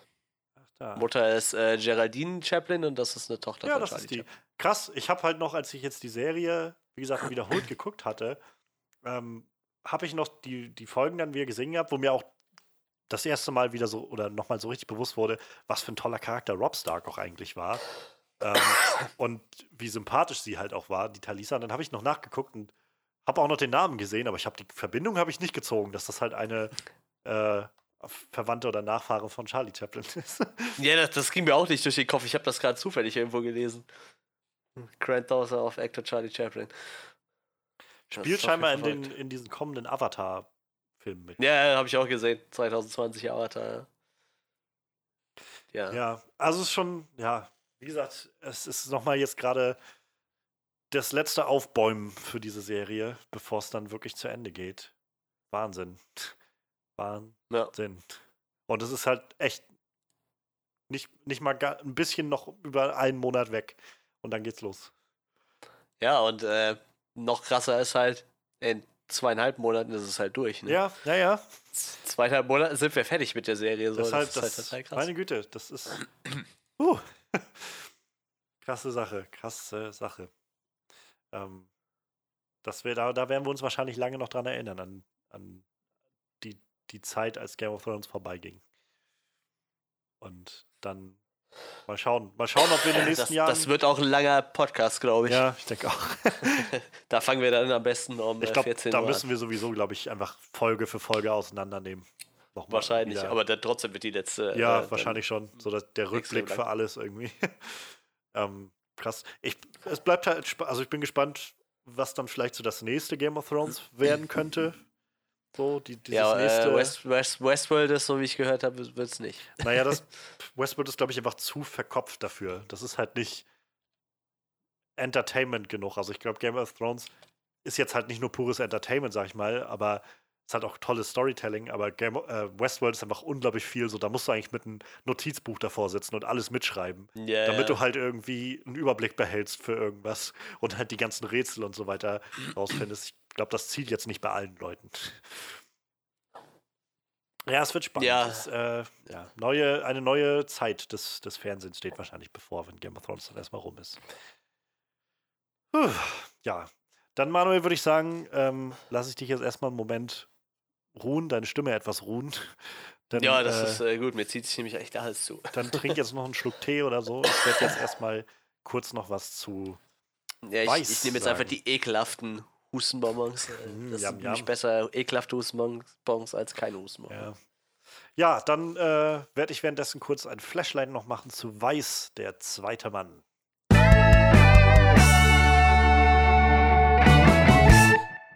Ja, was soll man sagen? Christian Bale hat es wieder getan. Und mit wieder meine ich, er hat mal wieder irgendwie seinen Körper um mindestens, ich rate mal, 30, 40 Kilo oder sowas verändert, sein Körpergewicht. Nach oben und dann wieder nach unten. Es, ich erwarte einfach, dass der Mann tatsächlich in ein paar Jahren irgendwann umfällt, weil das kann, glaube ich, so ein Herz einfach nicht mitmachen auf Dauer. Ähm, es ist echt, also Wahnsinn, wenn man sich mal vor Augen führt. Also äh, Christian Bale ist ja nur bekannt dafür, dass er immer sein, sein Körpergewicht verändert für verschiedene Rollen. Ähm, und zwischen Batman-Filmen hat er ja dann auch immer noch andere Filme und hat dann irgendwie von Batman zu Batman immer gleich nochmal 40 Kilo nach unten abgenommen und Batman, also dann wieder raufgedrückt mit Muskeln und Batman gespielt, dann irgendwie ist er fett geworden für American äh, Hustle und wieder runter und trainiert für Batman. Und ja, jetzt für Dick Cheney hat er nochmal, ich weiß nicht wie viel Kilo sich angefressen und auch mehrere Phasen davon gehabt während des Films, ganz offensichtlich, denn der Film spielt so zu verschiedenen Zeitpunkten in oder über verschiedene Zeitpunkte in Dick Cheneys Leben, wo seine Form sozusagen sich auch noch ein bisschen ändert und er dicker wird, je weiter das voranschreitet. Ähm, ja, und wie gesagt, das allein ist schon irgendwie Grund für mich gewesen, also so zu wissen, Christian Bale macht diese Nummer wieder. Ich glaube, das sollte ich mir mal angucken. Ich bin ganz froh gewesen, dass der Film bei uns im kleinen äh, Indie-Kino lief. Ähm, denn ja, er war ja nur auch nominiert für so einige Oscars und äh, ich wollte mir dann doch gerne selbst ein Bild machen, wenn man schon mal die Gelegenheit hat. Ja, wow, muss ich sagen. Ähm, ich, Im Kern finde ich es halt super, dass der Film mir irgendwas, also mir zum Beispiel als jemandem, der, naja, aufgewachsen ist, so ab also über die 90er hinweg und die 2000er, ähm, ich konnte mit dem Namen, also ich wusste, wer Dick Cheney ist, so ungefähr. Ich wusste halt, dass der irgendwie mit George W. Bush zu tun hatte und äh, auch der Name Donald Rumsfeld kam mir irgendwie ganz grobe bekannt vor, aber halt hauptsächlich, weil, naja, das Ganze irgendwo mal in irgendwelchen Simpsons-Episoden oder sowas der Zeit angesprochen wurde oder so. Ähm, Gerade so die Zeit über 9-11 und so weiter, wo das Ganze auch nochmal eine sehr zentrale Rolle dann gespielt hat, ähm, das war eine Zeit, wo ich noch nicht alt genug war, um das wirklich alles mitzuschneiden, was weltpolitisch gerade passiert. Oder die Tragweiten zu verstehen. Und der Film hat es halt sehr gut, mir äh, sehr gut geschafft, mir mal klarzumachen, wer war Dick Cheney oder ist Dick Cheney eigentlich? Und ähm, wie hängt er mit dem Ganzen zusammen? Und ja, was, was soll man sagen? Also mir hat der Film sehr gut klar gemacht, dass Dick Cheney halt nicht nur ähm, halt zur Zeit von George W. Bush, als halt dessen Vizepräsident aktiv war, sondern halt schon seit Nixon quasi immer in der amerikanischen Politik mitgewirkt hat. Auf sehr, sehr krasse Art und Weise. Ähm, denn der Film, also der Film jetzt weiß von Adam McKay, ähm, scheut nicht davor zurück oder setzt es sich definitiv als Ziel, ähm, vor allem einen ja, gesellschaftspolitischen und und zeitgeistlichen äh, Bezug zu entwickeln. Das heißt, vieles davon, was man sieht in dem Film, was halt durch Dick Cheney gemacht wird, naja, bildet auf einmal so eine gewisse Parallele zu Dingen, die gerade in Amerika passieren. Wo man sich immer wieder fragen kann, so warum, also ist halt schon schlimm genug, dass was teilweise jetzt abgeht in Amerika, wie vor allem das demokratische System eigentlich gerade so ein bisschen versucht wird, naja, ich sag mal, nur nicht, nicht es auszuhebeln, aber wenigstens auszudehnen und die Grenzen des Ganzen auszuweiten, was man machen kann. Ähm, und wenn man sich dann vor Augen führt, dass Amerika eigentlich sowas schon, schon lange, lange durchgemacht hat mit Leuten wie halt zum Beispiel Dick Cheney, der, ähm, ja, der seit der späten 60er, Anfang 70er in der Regierung in Amerika irgendwie zu also jedenfalls im Feld der Politiker irgendwie tätig war und naja, schon damals irgendwie angefangen hat, so Dinge voranzutreiben, die heute immer noch stark diskutiert werden und vor allem aus konservativen Kreisen in Amerika äh, abgelehnt werden. Also er hat damals sich dafür eingesetzt, dass man ähm, Klimaerwärmung unter den Teppich kehrt, also dass das Thema nicht mehr groß besprochen wird. Ähm, es ging vor allem auch um Dinge wie Abtreibung oder um ähm, Homo-Ehen und so weiter. Und das ist halt ziemlich krass, sich das vor Augen zu führen. Und der Film kriegt, schafft das eigentlich ziemlich, ziemlich gut, das, ähm, das zu balancieren und, und umzusetzen und einem zu zeigen, ja, ähm, das ist die Geschichte von Dick Cheney und die ist schon teilweise krass genug. Und wenn wir uns, wenn wir mal ehrlich sind, ist es heute eigentlich noch immer so. Und äh, eigentlich macht einem das gerade zum Ende des Films nochmal so ein gewisses, naja, so, so einen gewissen so ein, so ein gewisses bisschen Angst, wo man halt wieder denkt, naja, was Dick Cheney übrigens ist, lebt immer noch. Also ich meine, das klingt jetzt sehr, sehr negativ, aber äh, also so negativ behaftet, aber der Film ja, stellt jetzt nicht wirklich das beste Bild von Dick Cheney dar, als ein wirklich, ähm, als, als wirklich einen empathischen Menschen oder so, sondern Dick Cheney wird halt schon als jemand präsentiert, der unglaublich machtversessen ist. Und eine der ersten Sachen, die er halt machen will oder mit denen er sich auseinandersetzt in Amerika, ähm, also nachdem er irgendwie dann anfängt, noch relativ weit hinten zu arbeiten, im, in, in der Warteschlange sozusagen, ist halt sich äh, zu informieren, wie man denn die, die Definition von dem, was ein Präsident machen darf oder nicht machen darf, ausweiten kann. Und möglichst viel, viel, viel Macht dem Präsidenten zu münden kann. So dass es halt, so dass man dann ähm, zum Beispiel, naja, so die, dieses, also im Film wird es, glaube ich, beschrieben als Prinzip der einheitlichen Exekutive oder sowas, wo es halt darum geht, das, was Nixon auch gesagt hat, wenn ein Präsident etwas macht, dann kann es nicht illegal sein. So. Und äh, darüber dann halt so ein bisschen äh, je weiter er dann voranschreitet in seinem Karriereverlauf, versucht er halt immer weiter, sich dann auf die, ähm, ja, auf die, auf die Regierung zu stürzen, die da ist und ähm, streitet dann voran, bis er letztendlich dann für George W. Bush der Vizepräsident wird.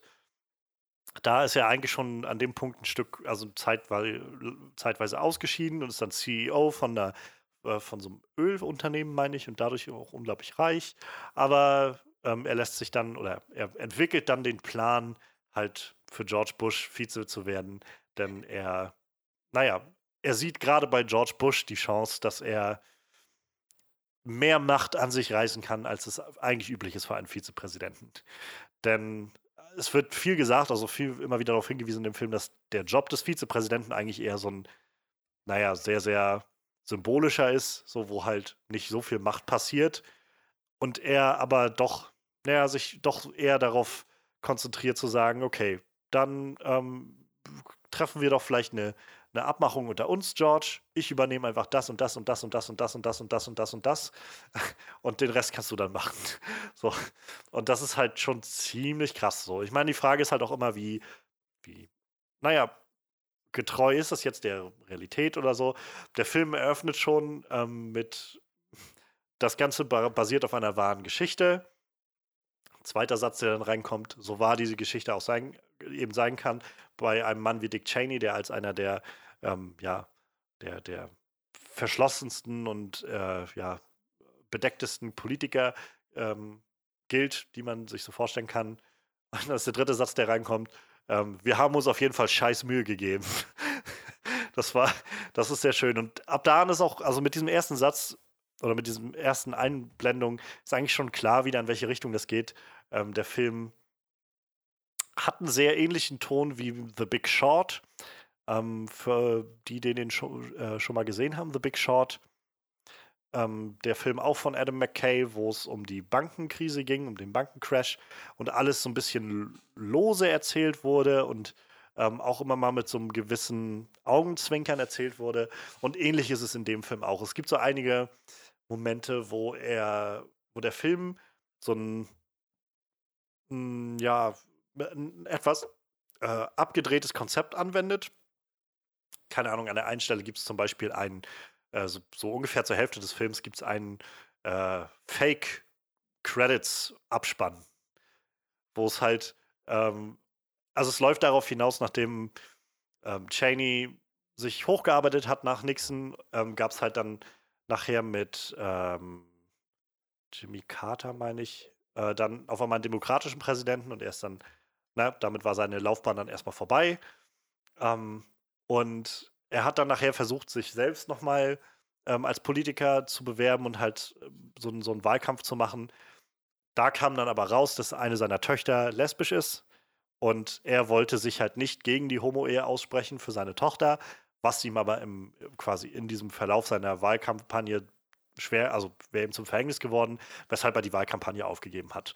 Und an dem Punkt kommt dann halt so Schrift rein, wo dann steht irgendwie, ja, er hat sich halt aus der Politik zurückgezogen, ähm, und die Musik wird so unglaublich, unglaublich theatralisch und, melancholisch irgendwie. Und du siehst dann so tolle Bilder von ihm und seiner Familie, seine beiden Töchter, seine Frau, äh, wie sie dann irgendwie an, am Landhaus sitzen und angeln und so. Er war wohl leidenschaftlicher Angler oder ist leidenschaftlicher Angler. Und ähm, ja, dann kommt die Schrift halt immer weiter rein, so er ist auch nie wieder in die Politik zurückgekehrt. Seine Frau hat irgendwie preisgekrönte Romane über äh, Labradore geschrieben oder sowas. Und ähm, er nimmt jetzt regelmäßig an, er, er, ist, er gesund wie eh und je und nimmt regelmäßig an, ähm, an hier so, so Ironman-Marathons sowas teil und so. Und in dem Moment gibt es halt mal so einen, so einen Cut und dann, naja, war halt ein Fake. Und jetzt geht es dann wieder los, nachdem George W. sich bei ihm meldet und sagt, ich brauche jemanden als meinen Vize.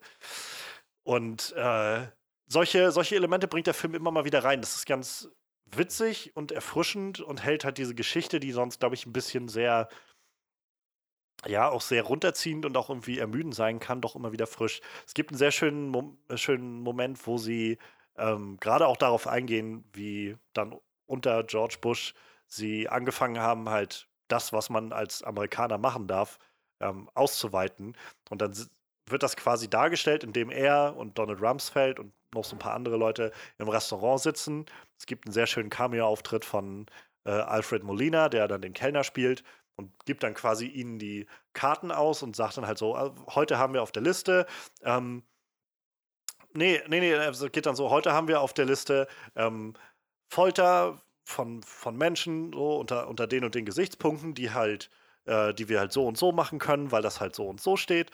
Ähm, oder auch ähm, ja, Folter zum Beispiel irgendwie empfehlen Guantanamo, wo sie nämlich nicht auf US-amerikanischem Boden sind, aber eigentlich alles machen können, was sie wollen und so. Und so listen sie quasi diese, diese eigentlich, sag ich mal, verhältnismäßig trockenen Fakten, was halt die gemacht haben, also wie man halt, wie diese Regierung und gerade auch Dick Cheney angeleitet haben, ähm, diese, die, die Anweisungen und Regelungen, die eigentlich gelten für, für Leute und für Regierungen, aufzuweichen und, und dem Ganzen entgegenzutreten. Und ähm, also wir sehen gerade in so sagen abgeschwächten Form, um vielleicht mal den, den, den, Zeit, den, den Bezug zum Zeitgeschehen herzustellen. Wir sehen gerade sowas äh, in Deutschland mit diesen Upload-Filtern, diese ganze Diskussion, die gerade geht, ähm, wo es halt eins, also ganz klipp und klar heißt im Koalitionsvertrag der Großen Koalition, es wird keine Ablauf, äh, keine Upload-Filter geben. Dagegen sprechen wir uns aus.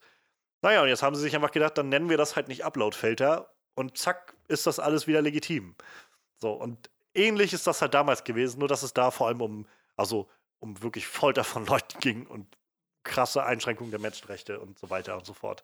Und äh, ähnlich läuft es dann halt die ganze Geschichte mit dem Irakkrieg, wo sie nach 9-11 dann halt einmarschieren, ähm, wo auch sehr stark dargestellt wird in dem Film, dass, ähm, dass Dick Cheney halt eigentlich Bescheid wissen sollte, dass, äh, dass die Taliban in Afghanistan saßen und äh, nicht in Irak, aber er hatte halt im Vorfeld schon Anfragen bekommen oder es gab halt ähm, gewisse Geschäftspläne von Ölfeldern im Irak, wenn man an die kommen könnte, dann hätte man äh, Käufer dafür und dann zack ist man im Irak einmarschiert, weil es Massenvernichtungswaffen geben soll, die dann aber nie gefunden wurden diese ganzen Geschichten. Also ich will jetzt nicht die ganze Geschichte, da kann man auch einfach nachlesen oder eben den Film gucken. Aber dieser Film schafft es halt sehr, sehr gut, einem das mal vor Augen zu führen, wie abgefuckt das ist. Wie gesagt, gerade für jemanden wie mich, so aus meiner Generation oder auch jünger, schätze ich mal, die vielleicht nur grobe mal was von diesen Leuten gehört haben, ist das echt ziemlich informativ und ziemlich lustig an vielen, also auf jeden Fall unterhaltsam dargestellt. Da ist Adam McKay einfach wahnsinnig gut drin als Regisseur. Der kriegt das halt hin, diese, ähm, diese trockenen Fakten clever und interessant darzustellen und rüberzubringen. Ähm, und ich kann, ja, ich kann halt nur empfehlen, sich das anzugucken. Ähm, wie gesagt, für die Geschichte von Dick Cheney ist schon spannend genug. Ähm, es gibt einen Erzähler in dem Ganzen, der immer mal wieder auftaucht. Ähm, auch sehr, sehr toller Schauspieler, der das macht. Ich muss kurz überlegen, wie er heißt. Ähm, ich habe halt vor kurzem gerade die Staffeln von von äh, Fargo mal wieder durchgeguckt und in der zweiten Staffel von Fargo spielt er halt eine der, der Hauptrollen. Jesse Plemons heißt der Schauspieler. Sehr, sehr großartig. Ähm, auch in Game Night dabei gewesen. Und er spielt halt so den Erzähler und ab und an taucht er immer mal wieder auf, so man sieht ihn. Und ja, es gibt dann ähm, relativ zum, zum Schluss dann die Auflösung. Er sagt halt selbst, dass es er halt mit, mit ähm, Cheney zusammenhängt und wie, das wird er dann später aufklären. Ähm, und ja, Dick Cheney hat halt über diesen Verlauf des Films oder über seine Karriere mehrere Herzattacken, also so Herzinfarkte. Es gibt halt immer mal wieder Momente, am Anfang hat er mal einen, den ersten sozusagen, und dann gibt es immer mal wieder den Moment, wo er so halt, weiß ich nicht, gibt es so eine Montage, wie er halt irgendwie gerade dabei ist, durchzustarten und dann irgendwie im, äh, geht er halt mit so ein paar Kollegen durch so ein, durch so ein Foyer und auf einmal geht er halt auf die Knie und die sagen irgendwie, oh, oh Gott, ist, ist, alles, ist alles okay? Und er sagt irgendwie nur so, ich habe einen Herzinfarkt, Sie Idiot. So. Und äh, das passiert halt öfters mal. Der hat irgendwie so, scheinbar so einen Herzfehler. Und ja, dann liegt er halt im Sterben und ähm, verabschiedet sich schon von seinen Töchtern und von seiner Frau. Ähm, und dann sieht man halt Jesse Plemons, wie er dann da durch die Straße läuft, so joggt und halt erzählt, direkt in die Kamera und wird dann angefahren von einem Auto. Und dann wird halt klar, dass ähm, Dick Cheney vor halt ein paar Jahren ein Spenderherz bekommen hat. Und was er auch, wie, wie, der, wie Jesse Plemons selbst sagt, er bezeichnet das nicht gerne als Spenderherz. Er nennt es sein neues Herz. Und äh, ja, sei, deshalb lebt Dick Cheney halt als, naja, immer noch sehr, also jetzt wieder verhältnismäßig gesunder Mensch mit seiner Frau zusammen. Ähm, seine Tochter hat wohl versucht, eine seiner Töchter hat versucht, auch äh, in die Politik zu gehen. Das hat wohl so minder geklappt und äh, hat dann auch zum Bruch mit der anderen, also mit ihrer Schwester geführt. Und naja, also das, das ist halt ziemlich krass. Und neben der Geschichte, die halt unglaublich faszinierend, also ich finde sowas immer faszinierend, ähm, das gerade auch so darzustellen.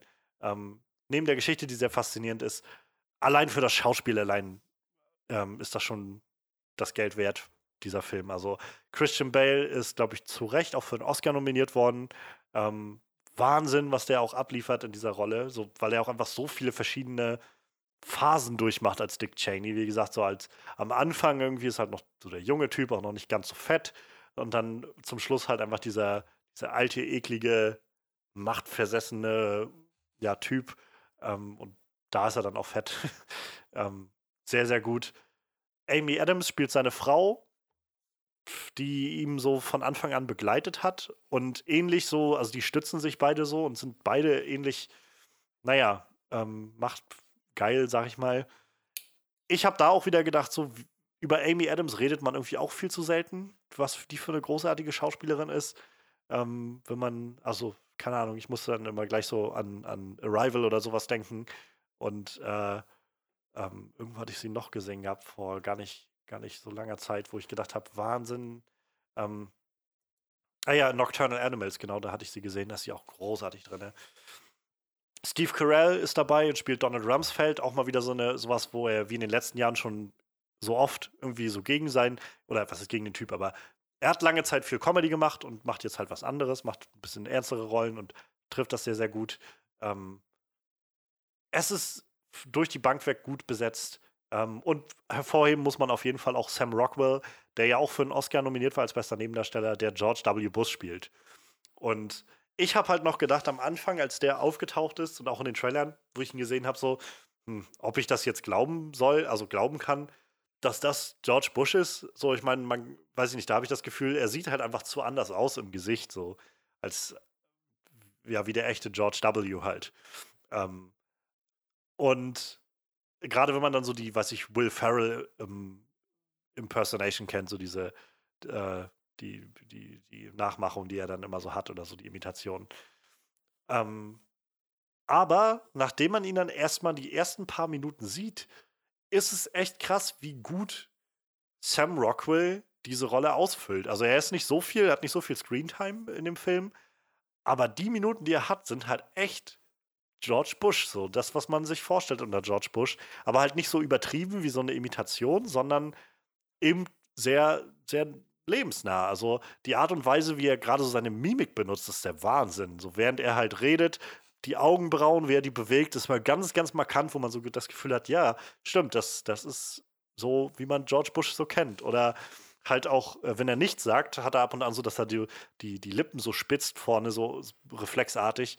Ähm, auch das so, also da sieht man wieder, so Sam Rockwell ist sowieso ein großartiger Schauspieler, hat letztes Jahr einen Oscar gewonnen gehabt. Ähm, und der, ja, weiß nicht, hat halt irgendwie scheinbar viel Hausaufgaben gemacht und sich viel, viel angeguckt von George W., wie, wie man den so umsetzt und äh, hat er sehr gut getroffen, finde ich. Also, ja, großartig. Ähm, und wie gesagt, allein für das Schauspiel schon, würde ich sagen, sollte man sich den Film mal geben.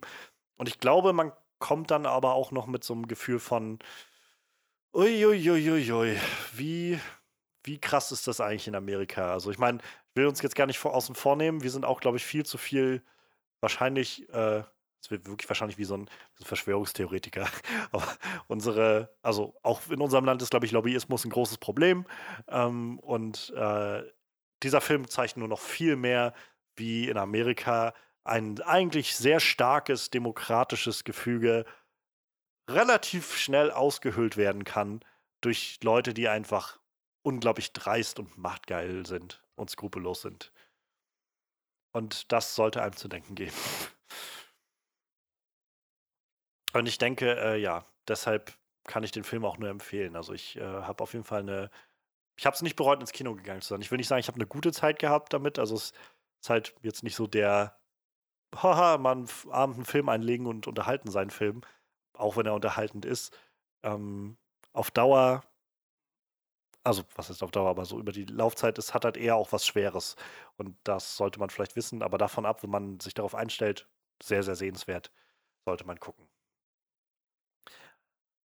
Ja, ich würde sagen, dann erstmal genug von Weiß. Jetzt habe ich auch schon wieder viel zu viel darüber geredet, aber ich glaube, die, die Chance ist äh, sehr groß, dass Manuel seine Stimme ein bisschen regenerieren konnte in der Mhm. vergangenen Viertelstunde oder so.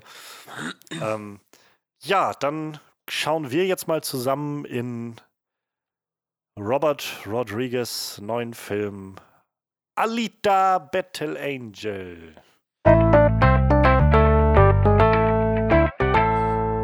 Eine neue Anime-Adaption, nachdem wir letztes Jahr, letztes Jahr oder vorletztes Jahr schon Ghost in the Shell hatten, der ja Oh, nicht ich so nicht der Bringer war. ähm, ja, jetzt ist die neue Adaption da, die auch scheinbar ja schon seit, seit Ewigkeiten in der Mache war. Ja. Ähm, ich habe tatsächlich, also ich hatte davon irgendwann schon mal was gelesen, dass James Cameron das auch gerne machen wollte und so. Mir war nicht bewusst, dass er halt, also bis vor kurzem, dass er Avatar eigentlich nur gemacht hat, weil er halt diese Technologie voranbringen wollte, mit der er Battle Angel, also Alita Battle Angel umsetzen wollte. Und Mhm. dann aber mit Avatar auf einmal so neuen, neuen kreativen Zweig gefunden hat, an dem er jetzt weiterarbeiten will und das dann deswegen an Robert Rodriguez weitergegeben hat und so weiter und so fort. Ähm, das war mir bis vor kurzem nicht bewusst. Und ähm, naja, ich hatte aber auch keine Ahnung, was Battle Angel Alita eigentlich wirklich ist. Ich wusste halt nur, dass es ein Anime war. Kanntest du den vorher schon? Ähm, ja, also ich, ich meine, ich beschäftige mich jetzt seit 25 Jahren mit Animes und mit Mangas. Also dann kennst du auf jeden Fall Battle Angel Alita und ich bin mir auch ziemlich sicher, ich habe den irgendwann mal gelesen. Aber das kann halt auch gut und gerne 17, 18 Jahre her sein. Ne? Ich weiß gerade nicht, wann er in Deutschland das erste Mal rauskam. Oh Mann, ist das nervig.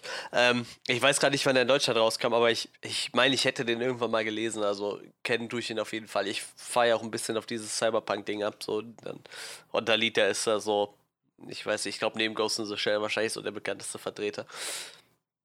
Obwohl als, als Manga und Anime macht, mochte ich halt Ghost in the Shell halt immer lieber so. Das ist halt irgendwie eine andere Hausnummer. Ja. Aber ja, durchaus, ich kannte das schon, ja. Und ich wusste auch schon seit über zehn Jahren, dass das halt irgendwie schon äh, von den Amis die Rechte gekauft waren. Aber ich wusste auch nicht, dass es James Cameron war, aber ich glaube, ich habe eben gelesen, zwei- 2003 wurde das erste Mal erwähnt, dass die Ja. Rechte an James Cameron gegangen Das ist sind. gut möglich. Der ist halt sehr, ja, der scheint irgendwie die Geschichte auf jeden Fall sehr, sehr gut zu finden und ähm, wollte das halt, glaube ich, über lange, lange Jahre immer selbst umsetzen, aber hat letztendlich dann an Robert Rodriguez das Ganze abgetreten. Von Ja, das dem ich Witzige ist ja, dass äh, Guillermo del Toro ihm den Manga gezeigt hat damals. Und er Ah. direkt danach sich die Rechte gesichert hat. krass. Also ich glaube schon im Jahr 2000 oder so. Und da war, glaube ich, bei den Amis der, der Manga gerade erst raus. Ne? Oder der Anime dann zu der Zeit. Heftig. Ja.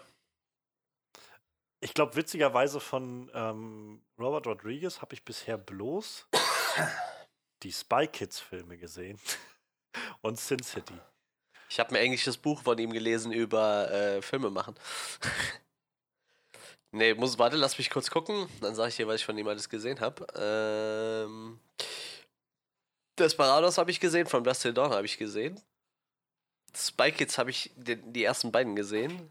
Once Upon a Time in Mexico habe ich gesehen. Sin City habe ich gesehen. Planet Terror habe ich gesehen. Machete habe ich gesehen. Machete Kills habe ich gesehen. Und äh, ja, beide Sin City-Teile habe ich gesehen. Also ich habe eigentlich das meiste von ihm gesehen. So. Mir fehlt halt immer noch El Mariachi, was halt so sein Erstlingswerk ist. Und die Abenteuer von Sharkboy und Lava Girl in 3D fehlen dir auch. Ja, das stimmt. Mir fehlt halt auch Spy Kids 3D, aber ich muss sagen, ich bin da nicht so heiß drauf, ehrlich gesagt. Lustig finde ich, dass du. Machete drin auftaucht. Spy Kids 3D ist so weird. Also wirklich Okay. unglaublich weird. So, ich die ersten beiden Spy Kids Filme mochte ich als Kind super, super gerne. Den dritten habe ich jetzt vor paar Jahren, ist schon auch schon wieder her, aber habe ich irgendwann mal gesehen mit meiner Schwester, als wir äh, bei meiner Mutter zu Hause waren und einfach lief, der lief ja gerade irgendwie beim Durchhalten oder sowas. Und also wir haben den halt auch dann durchgeguckt, weil das einfach so weird ist. Das ist der Wahnsinn. So, das ist halt nicht, nicht, also es ist schon irgendwo schlecht, aber es ist halt auch einfach so balls to the wall seltsam. Ähm, ja, kann ich nur empfehlen, dass man da mal irgendwann. Äh, Was, was willst du erwarten vom. Mexikaner, der die ganze Zeit im Cowboy-Hut rumrennt? ja, Ach Mann. ja ähm, dann, dann lass uns doch jetzt mal gucken bei Alita Battle Angel. Ähm, was waren so unsere Erwartungen? Was haben wir gekriegt am Ende? Ähm, soll ich anfangen? Magst du anfangen? Wie fühlst du Mir dich? ist egal, ich kann, ich kann anfangen. dann, dann fang doch gerne an. Ich behaupte, ich kann anfangen und gleich kriege ich wieder so einen Hustenflash. Ähm, ja, wie gesagt, also ich war tatsächlich nicht bei weitem nicht so heiß drauf wie auf äh, Ghost in the Shell letztes oder vorletztes Jahr. Ähm, ich ich habe den Film ja jetzt auch, ich weiß nicht, wann ist der rausgekommen, vor zwei Wochen oder so. Also ich habe den jetzt auch schon zwei Wochen liegen lassen oder so. Oder irgendwie Ja. so. Und äh, ja, ich meine, im Endeffekt, ich- Robert Rodriguez mag ich halt echt gerne so. Der hat halt schon echt krasse Sachen auf die Beine gestellt. Zwar nicht alles, was er so macht, ist, ist cool, aber ich weiß nicht, ich mag halt Machete und diese Mariachi-Trilogie ist ziemlich cool und von Buster Dawn ist halt auch so irgendwie so ein Klassiker in der Szene, der das Vampir-Genre mal so ein bisschen auf den Kopf gestellt hat. So. Halt, der, der hat schon so einen leichten Vertrauensvorschuss auf jeden Fall. Da ging so ein paar Regisseure habe ich da ja, denen ich erstmal so einen Vorschuss gebe. Äh, ich muss sagen, James Cameron finde ich ein bisschen, äh, ich weiß, ich finde den Typ irgendwie ein bisschen komisch. Der ist definitiv komisch. Ja, ich, ich weiß nicht. Also irgendwie mag ja auch keiner mit dem wirklich zusammenzuarbeiten, aber die wissen halt irgendwie alle, dass der Typ halt ordentlich Geld verdient. So. Also irgendwie hat man sehr wenig Positives über den Kerl. Ich, wie gesagt, äh, das Einzige, was ich immer ganz spannend finde, ist äh, so, wenn er Reportagen über, über, äh, über die Titanic macht oder so, weil er ja irgendwie Ja. total der U-Boot-Freak ist. Sowas finde ich halt ganz nett. Das, das kann man ganz gut machen, aber ich, ich kann dem auch nicht zuhören. Also Interviews mit dem sind auch irgendwie immer echt anstrengend. Der ist ein bisschen, der ist auch sehr selbstverliebt, muss ich sagen. Äh, und ich finde das. Ich, also ja, aber ich, ich würde halt auch tatsächlich ähm, anbringen oder das Argument machen, er hat sich auch ein Stück weit verdient. So. Weil, weil er macht, Ja, also ich finde, mit Titanic würde ich sagen, ja. gesehen, aber Avat, selbst Avatar ist so ein Film, den ich jetzt auch nur an sich sehr grund durchschnittlich finde, so von ja, der Story ja, her. sicher. Aber selbst da habe ich das jeden Film, jeder Film, den James Cameron gemacht hat, und so viele sind es ja tatsächlich gar nicht, aber der nimmt sich halt echt viel Zeit für seine Filme und die sind dann auch meiner Meinung nach echt immer irgendwas Herausragendes auf irgendeiner Ebene. Sei es jetzt halt Terminator 2, der irgendwie dieses, der einen immer noch der besten Sci-Fi-Action-Filme aller Zeiten gemacht hat. Ähm, Aliens 2, der auch als einer der besten Sci-Fi-Filme gilt, die es so gibt. Ähm, Titanic ist Wahnsinn, das, was er da geschafft hat irgendwie. Ähm, so, keine Ahnung, also ich, ich bin da, ich, ich hab, ich ziehe einen Hut vor dem, was der geleistet hat. So. Und ich denke mir dann immer so, also ich glaube, das ist ein Arsch. So, ich glaube, der Typ ist einfach echt ein Arsch, nach allem, was man so hört. Ähm, aber, also ich kann verstehen, dass er irgendwie so ein bisschen, naja, vielleicht auch ein Stück weit arrogant ist, aber er hat auf jeden Fall das Result die Resultate da liegen, mit denen man was, also mit denen er damit argumentieren kann. Und selbst Avatar ist halt für die, die lockere und, und sehr ja, lose Story irgendwie ein wahnsinniger Schritt nach vorne gewesen, was halt diese, die Technik irgendwie angeht. So Filmtechnik. Ja, das ist halt aber auch echt das Einzige, was man Avatar zugute halten muss. Ne? Und da muss ich, das ist direkt Na schon mal ja, für mich eine Kritik also- an Alita so. Also äh, James Cameron behauptet halt, er hat halt den Avatar die Technik quasi für Alita nur äh, vorbereitet. Also ich muss auch ganz ehrlich sagen, in Alita sieht das auch immer noch so aus wie bei Avatar so. Also ich glaube, in den zehn Jahren hat sich dann da nicht viel getan so. Also äh, allein von den, ich habe mir extra heute noch so ein paar Szenen aus Avatar geguckt und so von der Animationsqualität hat sich zwischen Avatar und Alita nicht viel getan. Ich meine, das ist immer noch auf einem ziemlich hohen Niveau, aber ich finde, da gibt es doch durchaus Filme, die da irgendwie schon mehr geglänzt haben. Ich fand zum Beispiel Ghost in the Shell von der Animationsqualität oder von der CGI-Qualität deutlich besser, wie das, was ich bei Alita gesehen habe. Muss ich ganz ehrlich sagen. So. Und äh, da kann er mir halt auch erzählen, dass er da äh, total an seiner an seinem, seiner Technik da am Arbeiten ist. Ich meine, das mag halt sein, dass dieses äh, virtuelle, äh, richtige Charaktere, so eine virtuelle Welt, dass das halt echt gut funktioniert, was er da macht. Aber die CGI-Qualität selber finde ich echt äh, bei weitem nicht so hoch, wie ich äh, das erhofft habe, ehrlich gesagt. Okay. Also Und da kommen wir dann sicherlich gleich drauf zu sprechen, Ja. aber ähm, also ich will halt einfach nur sagen, so, ich glaube, James Cameron hat eine ganze Menge mit seinen Filmen getan, um halt das Kino und den Film voranzubringen. Ja, leider Und Gottes hat er diesen glaube, das weiß er halt 3D-Quatsch auch. wieder beliebt gemacht. Ich hasse 3D. Naja, ich meine, äh, ja, aber ich glaube, da muss man auch einfach dann sagen, äh, das ist jetzt auch nicht nur sein Verschulden. Das ist halt auch einfach Nee, nee, das stimmt schon. alle Studios, die darauf aufgesprungen sind und gesagt Ja, haben, ja. das machen wir jetzt. Ich muss sagen, bei Avatar fand ich das dann auch echt cool so. Also, aber auch, weil du das in der Qualität halt noch nie gesehen hast. Ich war halt vorher mal in so einem IMAX 3D-Kino und hab dann eine, Ja. eine High-Doku gesehen. Das war schon ziemlich abgefahren. Das aber ich meine, bei noch, Avatar ja. war das war das schon eine ganze Ecke krasser so. Allerdings kann ich bis heute nicht nachvollziehen, warum der da noch fünf Filme zu machen wollte, weil ich fand den Film bei weitem nicht so gut, dass das sein muss, aber naja, ist ja auch eine andere Sache. Wie gesagt, äh, dazu da sprechen wir dann wahrscheinlich nächstes Jahr drüber, wenn dann Ja, das erste Sequel raus ist. ja halt- wie ist denn, also deine Erwartungen waren jetzt dann dementsprechend eher so ein bisschen verhalten bei dem Film. Schätze Ja, war halt okay. Wie gesagt, Ja- James Cameron ist mir halt total Wurst. So, wenn der da Geld reinbuttert, so kann er das gerne machen. Aber äh, wie gesagt, dadurch, dass Rodriguez dabei ist und ich, ich bin halt, ich hoffe halt echt immer, dass die Amis das gut machen, aber leider hat uns halt die Vergangenheit gelernt, dass diese ganzen ähm, Manga- und Anime-Adaptionen von, von den Amis meistens nichts taugen. So, äh, sie Death Note, sie Ghost in the Shell hatte ein paar nette Ansätze. Du hast auch gemerkt, dass das Team dahinter sich irgendwie ein bisschen mit dem, mit dem Anime beschäftigt hat, aber im Endeffekt war der Film halt alles andere als rund so. Und wie gesagt, äh, Death Note, was auf Netflix kam, war halt absolute Krütze so. Also irgendwie können so Realfilme zu den ganzen Animes die Japaner deutlich be besser.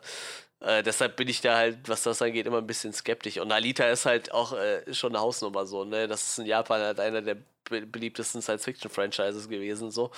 Ich meine, das ist ja jetzt auch schon bald 30 Jahre her, dass das rausgekommen ist, aber äh, wie gesagt, das, das ist da schon, also wenn da Battle Angel Alita ist da schon echt eine riesen Hausnummer so, ne? Und äh, wie gesagt, Ghost in the Shell halt ähnlich und das war halt, äh, der hatte halt seine Momente, aber war halt bei weitem nicht gut so und äh, ja, se selbst mit dem Cast, also das Cast war ja schon echt nett so, äh, Christoph Waltz sehe ich, Christoph Waltz sehe ich eigentlich, ich versuche schon dem seinen Namen Englisch auszusprechen, obwohl es ein Österreicher ist, egal. Ähm, ihn finde ich halt eigentlich immer ganz nett, obwohl ich halt auch, obwohl halt auch nicht in jedem Film gut ist, aber so, ich, ich mag den Schauspieler halt sehr gerne. Äh, Rosa Salazar ist ganz cool, die hat man jetzt auch schon ein bisschen öfter gesehen. Äh, Jackie äh, Early Haley finde ich immer ganz cool, den muss ich, muss ich aber gestehen, habe ich gar nicht erkannt im Film. Wann war der denn dabei? Äh, der fette, der große, fette Ah. Kampfkoloss, das Ah. war der.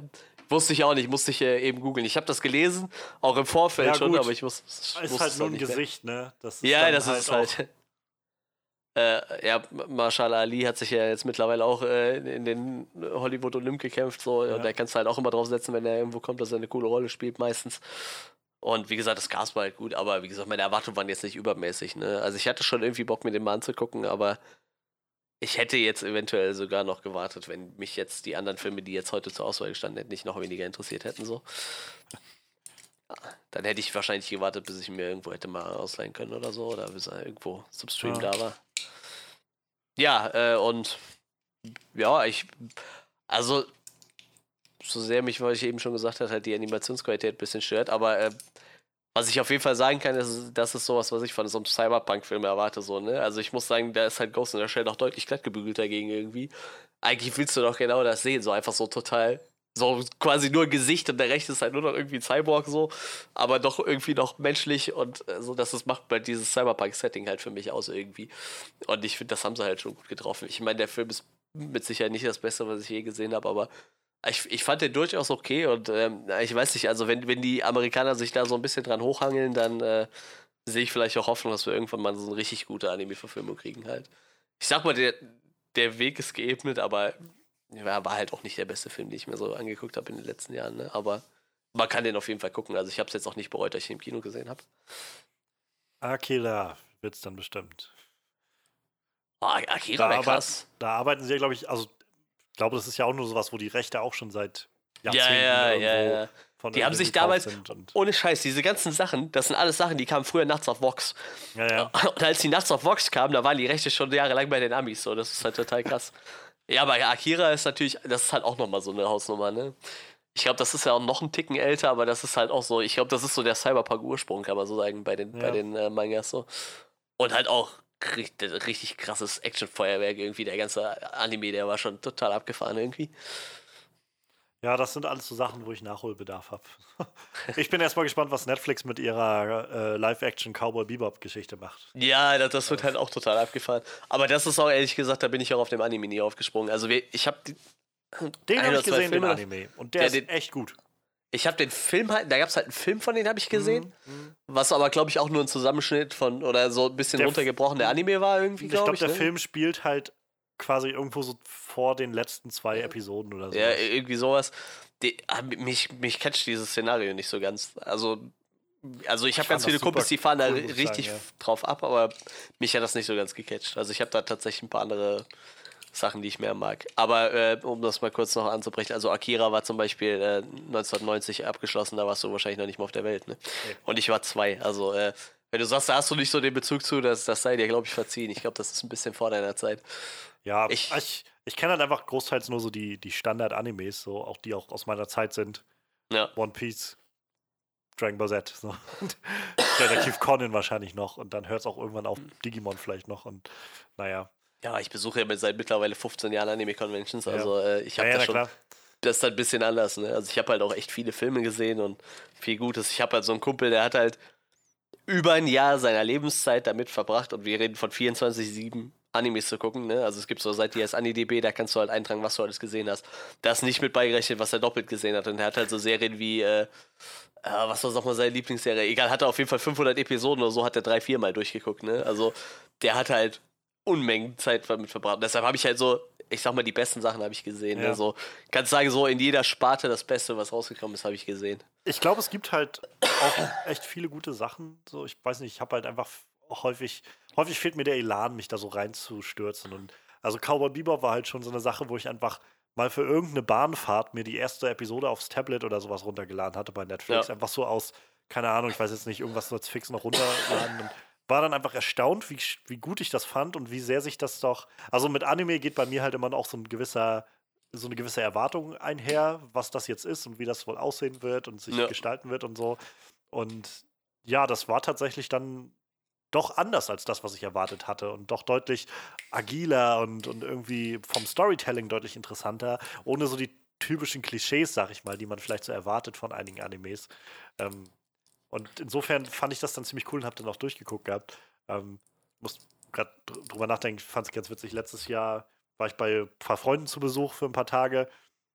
Wir hatten den einen Abend überlegt, was wir jetzt äh, machen wollen und so. Und dann irgendwie kam so auf, irgendwie hatten wir den Tag schon über äh, Detektiv Conan so ab und an geredet und war so, ja, lass doch Detektiv Conan mal gucken. So haben wir auch was, was der einen von den irgendein- 25 Filmen. genau, einen der Filme. Wel- Welchen haben wir noch nicht gesehen oder so. Und äh, die, äh, eine Freundin hatte halt noch einen, ähm, äh, so, so einen Gratis-Monat oder sowas bei irgendeinem so einem Anime-Streaming-Dienst Ja, offen. Animex Und dann haben wir halt den, einen der neueren Filme, also einen der letzten Jahre, den die auch noch nicht kannten, Ja. geguckt. Und da ging es halt mit so einer Verfolgungsjagd los von so einer Frau, die irgendwie von so einem Killer oder sowas verfolgt wurde. Ähm, sie ist dann irgendwann so eine Brücke runtergefallen mit dem Auto und ist dann im Wasser gelandet und dann ausgestiegen und da auf, auf so einer Insel, wo so ein Freizeitpark war. Und da spielte dann auch die restliche Handlung. Und auf jeden Fall stand sie dann da und guckte so und irgendwie ging dann Feuerwerk auch gerade los mitten in der Nacht, als sie auf dieser Insel war und gelandet ist und war irgendwie total verstört. Und ich meinte dann einfach so intuitiv irgendwie, die hat doch jetzt bestimmt Gedächtnisverlust. So, das wäre so der typische Anime-Move. Und ja, weiß ich nicht, 20 Minuten später kommen die Kinder dann alle auf der Insel an und siehe da, die Dame rennt da rum und weiß nicht, wer sie ist. Sie hat Gedächtnisverlust. So. Und das war halt so, ich das, hab, das sind so diese typischen Anime-Moves, die ich dann erwarte irgendwie. Ich mal denke, ja, weiß ich nicht, ob mich das so zufriedenstellt als jemand, der nicht so viel Äh, ich Animes muss, schaut. Ich muss sagen, richtig hardcore ist ja, dass der Typ, dass der irgendwie mittlerweile seit 80 Bänden macht und dem irgendwie immer noch Krimi-Geschichten einfallen, die irgendwie Ja. nicht so sind wie die Krimi-Geschichten davor. Also das ist echt schon krass. Das ist schon Vielleicht hätte der Wahnsinn, Typ ja. Romane schreiben sollen oder so. Also das ist schon übel. Ja, wahrscheinlich. Ähm, ich Aber, mein, ähm, kurze ich, Empfehlung. Für auch Leute, die so ein bisschen dieses Cyberpunk-Ding mögen. Also auf Netflix ist jetzt relativ frisch. Äh, ganz, ich glaube, so ziemlich alles von Ganz kannst du, glaube ich, gerade auf Netflix gucken. Und Ganz ist auch so mit einer der besten Animes, die ich je gesehen habe, glaube ich. Auch die Realverfilmungen, die japanischen, die sind auch total geil. Okay. Richtig abgefahren. Also auch stellenweise ein bisschen blutig, aber richtig abgefahren. Und tatsächlich der äh, laut äh, AniDB beste äh, Anime ist immer noch Full Metal Alchemist. Ich glaube die zweite Staffel oder Brotherhood, oder? Ja, ist die zweite Staffel, meine ich. Also, ich, ich meine, nur so über die äh, YouTube-Kanäle und sowas, die halt viel Ja. Animes gucken, immer gelesen oder mitbekommen zu haben, dass Brotherhood wohl die, das erste Mal die Adaption war und die ist wohl nicht so gut geworden. Äh, das normale Full Metal Alchemist, das war wohl Ja. die erste Adaption. Und dann haben sie irgendwann quasi nochmal alles adaptiert und dann als Brotherhood gemacht und da ist es dann wohl gut geworden. Ähm, Ja, also das ist auf jeden Fall äh, immer noch mit einer der besten. Wo- Äh, ich immer ganz viel von höre, von, also so den amerikanischen ähm, YouTube, YouTubern und so, die halt auch gerade in dieser Szene viel drin sind, ähm, ist JoJo's Bizarre Adventure. hm? Ähm, die soll wohl auch richtig, richtig abgedreht sein. Und die haben halt schon ab und an auch immer mal so, so das und das passiert und meinen dann so, nur weil ihr jetzt wisst, was da passiert, glaubt mir, äh, ihr könnt euch nicht vorstellen, wie diese Serie ist. ihr müsst, ihr müsst diese Serie einfach gucken. Dieser Anime ist einfach so scheinbar das abgedrehteste, was man sich irgendwie vorstellen Ja, kann. ja, das, also ich habe jetzt auch ein paar Kumpels, die das angefangen haben, so. Also das muss richtig abgefahren sein. Ich sehe aber gerade tatsächlich Gintama ist bei AniDB noch relativ hoch, äh, mittlerweile fast äh, noch höher gelistet. Das ist allerdings was, äh, da muss man alle anderen Animes, die es so gibt, gesehen haben, quasi. Okay. Also das ist nur was so für die, für die äh, richtig harten Nerds, weil da wird, werden die ganze Zeit andere Animes parodiert. Also pausenlos eigentlich. Das ist einfach nur eine Parodie auf dieses ganze Anime-Gedönse, was es so gibt. Vor allem auf diese schon Dinger wie One Piece und. ja. Aber das, das ist gerade tatsächlich sogar noch höher gelistet wie Full Metal Alchemist. Aber wie gesagt, Full Metal Alchemist ist, glaube ich, für einen Anfänger immer ziemlich gut. Ja. Kann man gut Vielleicht einsteigen. sollten wir mal irgendwann eine Anime-Episode machen und noch irgendwie ein, zwei deiner Freunde einladen und mal schauen, was. Ja, wenn wir Nico reinholen, brauchen wir beide nicht mehr reden. Also dann erzählt er uns ja einen. ja. Dann wird er uns Ja. davon erzählen, wie er 500 Folgen Gintama 18 Mal geguckt hat oder so. Ähm, ich kann ja sonst mal kurz drauf eingehen. Also ich hatte halt, wie gesagt, nichts gewusst von Battle Angel, als ich das erste Mal einen Trailer davon gesehen habe. Ich wusste halt, dass es diesen Anime gibt und dass es den Manga gibt. Und das ist ähnlich wie mit Akira bei mir. Ich weiß, dass es das gibt. Und ich weiß, dass es irgendwie in so einer postapokalyptischen Welt oder sowas spielt und mit einem Motorrad zu tun hat. Und das war es dann aber auch. Und ich weiß, dass alle das adaptieren wollen, weil es großartig sein soll. Und ähm, ja, dann habe ich irgendwann den ersten Trailer gesehen gehabt zu Battle Angel Alita und war halt erstmal sehr irritiert von diesen riesen Augen. Ja, sie das hat. war ja. Das war halt am Anfang sehr, sehr seltsam. Aber ich muss sagen, so von Trailer zu Trailer habe ich mich doch mehr daran gewöhnt. Und ähm, jetzt auch so, als der finale Trailer dann irgendwann kam und auch so ein bisschen die Welt so dahinter so gezeigt wurde, ähm, so ein bisschen die Schauspieler zu erkennen waren, äh, so Christoph Waltz und halt auch Mahershala Ali. Da habe ich dann irgendwann gedacht, weißt du was, ich habe, also ich bin auf jeden Fall neugierig geworden, was diesen Film angeht. Und könnte mir fast vorstellen, dass das vielleicht wenigstens ein interessanter Sci-Fi-Film wird. Und dann hatten mich vor ein, zwei Wochen dann auch noch zwei Freunde angeschrieben, die den Film gesehen hatten und sehr, sehr angetan waren davon und meinten so, ja, musst du unbedingt angucken. Deshalb war das, wo ich jetzt gedacht habe, ja, weißt du was, ich gucke mir den jetzt nochmal an. Und ja, ich war jetzt dann drinne am Wochenende und das Kino war erstaunlich voll. Also Ja, bei uns auch tatsächlich. ich hatte fast damit gerechnet, dass der so ein bisschen unterm Radar fliegen wird, der Film. Aber nö, doch, hat ganz schön Leute gezogen. Ähm, mal schauen, ob der Film tatsächlich, also ich meine, der war, glaube ich, unglaublich teuer. Gucken, ob der Ja, tatsächlich genug 170 Geld, Millionen und 350 Millionen hat er aktuell jetzt eingespielt. Also Ja, wird er wahrscheinlich auch irgendwo im Plus landen. Ne? Also sie haben ja jetzt, die, sie reden ja jetzt schon über den zweiten Teil prinzipiell. ja, mal gucken, ob sich das dann umsetzen lassen wird tatsächlich. Also ob sie dann wirklich das machen. Also Ja, Ich muss vor sagen- allem, na, da reden wir nachher drüber. Es braucht ja quasi den zweiten Teil. sie, naja, sie, sie bauen, ja, sie bauen eine Menge auf, aber ähm, um das vielleicht schon mal so umzureißen, ich hatte nichts gegen den zweiten Teil. Ich fand den Film erstaunlich gut, muss ich sagen. Also bei weitem nicht ohne Probleme. Ja. ähm, und halt kein, kein Meilenstein der, der Filmgeschichte oder er findet jetzt irgendwie ähm, Sci-Fi oder sowas neu für mein Empfinden, aber ich war halt eher zurückhaltend neugierig und dafür habe ich dann doch echt einen ziemlich guten, also wirklich guten, soliden Sci-Fi-Film bekommen, habe ich das Gefühl.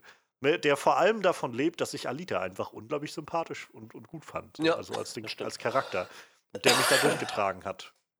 Und dann darüber hinaus gab es halt immer mal so ein paar Sachen, so, also es war manchmal so leicht wie so ein Young Adult-Film, so von, vom Feeling her manchmal, ähm, was jetzt nicht weiter schlimm ist, aber ja, weiß ich nicht. Also im Kern ich hatte, als der Film rum war, so gedacht, ja doch, das war, hab mich jetzt, äh, war jetzt nicht enttäuscht oder, oder, oder ähm, hab mich geärgert, dass ich dafür Geld ausgegeben habe. Das war doch ziemlich, ziemlich unterhaltsam und ich würde mich definitiv auch über den nächsten Teil freuen. Ja, wird ja auf jeden Fall Sinn machen, wenn sie einen machen. ne? Ich würde mir den wahrscheinlich auch angucken. wenn mir schon den ganzen Film irgendwie vermittelt wird, ich gucke hier gerade ein Prequel zum Sequel, was ich noch nicht habe, Ja, dann würde ich das gerne auch sehen. ja. Dann, naja, dann lass uns doch mal gucken, was uns gefallen hat an dem Film. Die Action-Szenen. Ja, Sorry, ne? das muss ich einfach Also- rein. Also das war schon, vor allem das war so, aber wie gesagt, das, auch, auch das Design, das ist halt so das, was ich von so einem Cyberpunk-Film erwarte. So. so, wie gesagt, Ghost in the Shell ist halt echt schon ziemlich glatt gebügelt. So. Der, das Einzige, was da richtig Cyberpunk war, waren eigentlich diese Geisha-Roboter, die sich auf einmal auseinandergeklappt ja, haben, ja, Spinnen. genau. Aber hier ist ja echt jeder Charakter einfach so richtig abgefuckt, hast du so das Gefühl. Cyborg. So, ja, so, sogar der äh, äh, Dr. Aido äh, hat ja irgendwie scheinbar schon irgendwelche Implantate im Arm. Das sieht man in der Szene, wo er verletzt ist da irgendwie und Ja. sie so seinen Arm sieht. Also Aber irgendwie jeder Charakter ist schon ziemlich durch. Allein schon, wie er auch mit, mit diesem Düsentrieb Ja, der- Kriegshammer der Hammer, irgendwie ja. loszieht. Also, Sie haben es auch sehr, sehr nett amerikanisiert, muss ich sagen. Also im Original heißt er Da- Daisuke Aido. Jetzt heißt er Dyson Aido. Das ist eigentlich, das ist noch echt äh, nett, nett amerikanisiert auf jeden Fall. Ja, ähm, ja, also auf jeden Fall die, die Action-Szenen. So. Wahnsinn. So. Also ich war, ich war sehr davon angetan, wie, wie überraschend die doch an einigen Stellen waren. Also sowohl jetzt, sag ich mal, die Kampfsequenzen, angefangen halt von, von dem, wo äh, Alita das erste Mal halt so gegen diese drei Typen da kämpft und dann halt zwei davon platt macht, so mehr oder weniger auf Automatik geschaltet. Ja. Ähm, das war schon irgendwie fett, so, also weil sie auch dann bis zu dem Zeitpunkt den Charakter schon so schön etabliert haben, noch so als dieses, ja, ja, dieses Amnesie-leidende Mädchen irgendwie und dass die dann auf einmal so durchzieht, fand ich schon ziemlich cool. Ähm, ich bin, also Wahnsinn fand ich halt ihren Kampf gegen den großen Typen. J äh, Jackie Earl Haley, Gra- äh. Ja, irgendwie so, irgendwie so hat sie das, ich weiß nicht mehr, wie sie es ausgesprochen haben, aber wo sie quasi ihn schon mal ordentlich fertig gemacht hat. Diese Ausweichmanöver, gerade von diesen, diesen, diesen Clown-Händen da, Wahnsinn. Und Ja. vor allem dann, als sie halt dann ihren Körper verloren hat und nur noch einen Arm hatte. Und das war, wo ich dachte, heilige Scheiße, sowas musst du ja auch erstmal ausdenken. Das ist so, wie sie dann irgendwie einfach mit einem Arm noch unterwegs ist und ihn trotzdem noch irgendwie platt macht. Ja. Ähm, und davon ab, vor allem aber auch diese Motorball-Geschichten fand ich Ja. ziemlich. ja. gut gemacht, Ja, ja, also- das stimmt. Und das, da, da führt das dann auch so ein bisschen das, was du schon gesagt hast, so dieses Design. Also, ich finde es sehr kreativ, wie sie halt die, die ganzen Cyborgs da dargestellt haben. Also, Alita ist ja nun doch mh, auf dieser Der Skala halt ja. ja noch so irgendwo direkt zwischen Mensch und Maschine, hatte ich so das Gefühl. Ja, ja, genau. So, und gerade der Rest war ja vielfach einfach Leute, die nur noch ein Gesicht hatten oder da noch einen Ja. Arm oder sowas. Oder halt auch der von, von Ed Screen, da, dieser Zapan oder s- weiß gar nicht mehr, wie er heißt, aber der Typ auf jeden Fall mit ja. seinem Schwert. wo er Obwohl, der, nur der wirkte ja noch wenigstens noch halbwegs menschlich so vom ja, ja, Körperbau aber her. er Ne? hatte letztendlich auch nur noch Gesicht und Ja. Ohren. So. Und ähm, das Aber fand ich halt schon ich habe das cool. richtig verstanden. Da, das waren doch theoretisch alles mal Menschen, oder? Das sind doch keine reinen Cyborgs. Das, ja, doch, gewesen, das habe ich auch so verstanden. Ja. Das Aber halt- Alita war ja theoretisch schon immer so ein Kampfroboter-Vieh, ne? Oder war nee, die, nee, nee, ist ein Gehirn ist, ist da drin in ihr. Achso, das Gehirn war auch. Ja, okay, das kann natürlich Das sein. hatten sie, also hat er ja am Anfang Ja, ja, er noch gesagt, das dass halt Gehirn ein auf jeden Fall gezeigt, war, was ja. funktioniert hat. Ich war mir nur nicht sicher, ob das halt vorher mal ein Mensch gehört hat oder ob die einfach so ein Gehirn oder sowas gezüchtet haben. Ja. Na, bei das den weiß ich anderen jetzt auch kam es mir nicht. halt so vor, dass das wirklich mal Menschen waren, die sich einfach nur nach und nach irgendwie ja. umgebaut Aber haben. das war so. auch, also so war jetzt auch mein Eindruck von dieser Welt, dass das halt, naja, eben genau das ist von diese, diese Leute, die halt, also die, die einfach alle in dieser Welt verlieren halt irgendwie ständig irgendwelche Körperteile oder sind mehr oder weniger dazu gezwungen, sich zum Cyborg zu machen. Und dann gehen sie halt Um- zum äh, Dr. Aido und lassen sich wieder Ja. zusammen f- fuschen. ja, ja, genau. Übrigens ich auch mein- eine krasse Szene in der, in der Bar, oder? Also ich glaube, das war Ja. so, die, wo sie sich einfach mal mit allen anlegt. So. Richtig, richtig cool. Ja. Das war halt tatsächlich, ähm, also um das vielleicht schon mal so vorwegzunehmen oder, oder da dann schon mal vielleicht drüber zu gehen, aber am Anfang fiel es mir halt schwer, sie irgendwie einzuschätzen. Also Alita, wo ich halt auch mal so das Gefühl hatte von, naja, ist ein bisschen sehr dieses störrische Teenager-Girl oder sowas. Ja. Aber als halt dann nachher irgendwann für mich klar wurde, so, das ist halt einfach eine, eine Kriegerin. So, das ist halt einfach, naja, wie, sie, wie er ja auch, wie gesagt, eine Waffe im Prinzip, wie sie Ja, mal ja, war, klar. die jetzt nicht, die halt ihr Gedächtnis verloren hat, aber halt nicht, äh, naja, nicht erst einen Tag alt ist, sondern das ist irgendwie alles noch da. Umso mehr Sinn machte das für mich, dass sie halt einfach sehr, sehr, naja, sehr, sehr, sehr impulsiv die ganze Zeit reagiert hat und irgendwo auch Ja. auf den Konflikt aus war. So. Und das ist ja das, dieser Moment, wo sie das dann auch so sehr begrüßt, zu sagen, so, überhaupt ziemlich geil, wie sie halt dann da unten in dieser Bar steht und erstmal alle irgendwie, so, äh, gerade auch den Zapan da irgendwie Naja. äh, aufzieht. Also, das fand ich schon ziemlich, Bin die ziemlich Nase cool. gebrochen. Ja. ähm, aber wa- was ich nochmal zurück auf das Design von den, also das kommt ja dann auch darauf hinaus, die sehen alle auch sehr, sehr unterschiedlich aus. Also Ja, ja. das sind, dafür, dass es halt immer nur Gesichter mit irgendwas sind, war das halt wieder kreativ genug, dass es halt wirklich, also dass es irgendwas geboten hat. Und gerade was auch diese Kampfszene in der Bar angeht, war es so gedreht und, und äh, in Szene gesetzt, dass ich wirklich noch auseinanderhalten konnte, wer wer ist. Denn das ist halt immer so dieses Transformers-Problem, was ich habe, dass halt gerade mit diesen Decepticons, die sind alle einfach grau. ja, das stimmt. Da- Du kannst nicht auseinanderhalten, wer jetzt davon wer sein soll, wenn die da erstmal. Das sind dann einfach nur so Metallklotze, die irgendwie ineinander ballern.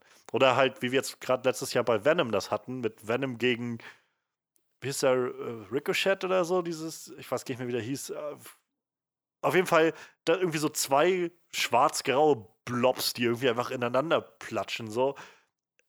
Bei diesem Film hatte ich echt das, ich hatte immer eine Übersicht davon, wer welcher Charakter ist, wo der Charakter gerade ist, räumlich und wie er gerade mit dem anderen kämpft oder eben nicht und so. Das, das ist irgendwie nicht selbstverständlich, gerade wenn die halt alle nur so, so Metallteile mit einem Gesicht sind. Ja, Freddy hätte sich über den Film auch gefreut, weil der, äh, der Kerl mit den Hunden, mit den Roboterhunden, das war nämlich ja eher jemand, den er auch aus Lost kennen müsste. Der hat dann Ah. Frank Lupidus in Lost gespielt. Ich glaube, den Charakter mochte Freddy auch ganz gerne so. Ich dachte ich- die ganze Zeit, wer ist das? Den kennst du doch irgendwo her, aber dadurch, dass du ja immer nur so ein Stück Gesicht siehst, war es dann schwierig. Aber Fand den, ich ganz, ganz cool, dass, also diese Nummer mit dem Typen, mit dem, Ja, mit dem. Hundetypen, der halt da einfach nur saß und sich das halt angeguckt hat, was da passiert. Und dann, ja, der hatte ja auch eigentlich keinen Text, ne? Der hat ja nicht wirklich geredet, oder? Ja, das halt erst später dann eingestiegen, als, als dann der Hund umgebracht wurde, was Ja. ich auch ganz schön krass fand, dass sie Das tatsächlich den Hund haben sterben lassen. Generell, der Film Muss hat immer ein so, Hund sterben. Das ist äh, seit John Wick ist das wichtig, dass ein Hund Ja, stirbt. wahrscheinlich. ähm, ich, so generell, ich hatte so einige Momente, wo ich, also vielleicht, vielleicht hast du noch mehr Einblick, ich glaube, du hast mehr von, ähm, von Rodriguez gesehen als ich, aber wo ich schon das Gefühl hatte, da hat er noch mal so seine, seine, sag ich mal, erwachsenen Adern spielen lassen, so seine erwachsenen Muskeln mal spielen lassen, so diese, wie gesagt, gerade so, dass sie, dass sie den Hund mehr oder weniger geopfert haben, fand ich jetzt schon so einen Schritt, wo ich gedacht habe, hm, interessant, also schon, schon was, was jetzt nicht jeder Film machen würde, gerade so ein, sag ich Ja. mal, Familienblockbuster oder so. Und dann aber halt auch gerade gegen Schluss, dass da der. F es war jetzt nicht mega draufgehalten, aber es wurde schon ziemlich deutlich, fand ich, gezeigt, dass dieser, äh, dieser Freund von dem Hugo da ähm, halbiert wurde mit diesem Schwert und ordentlich geblutet hat.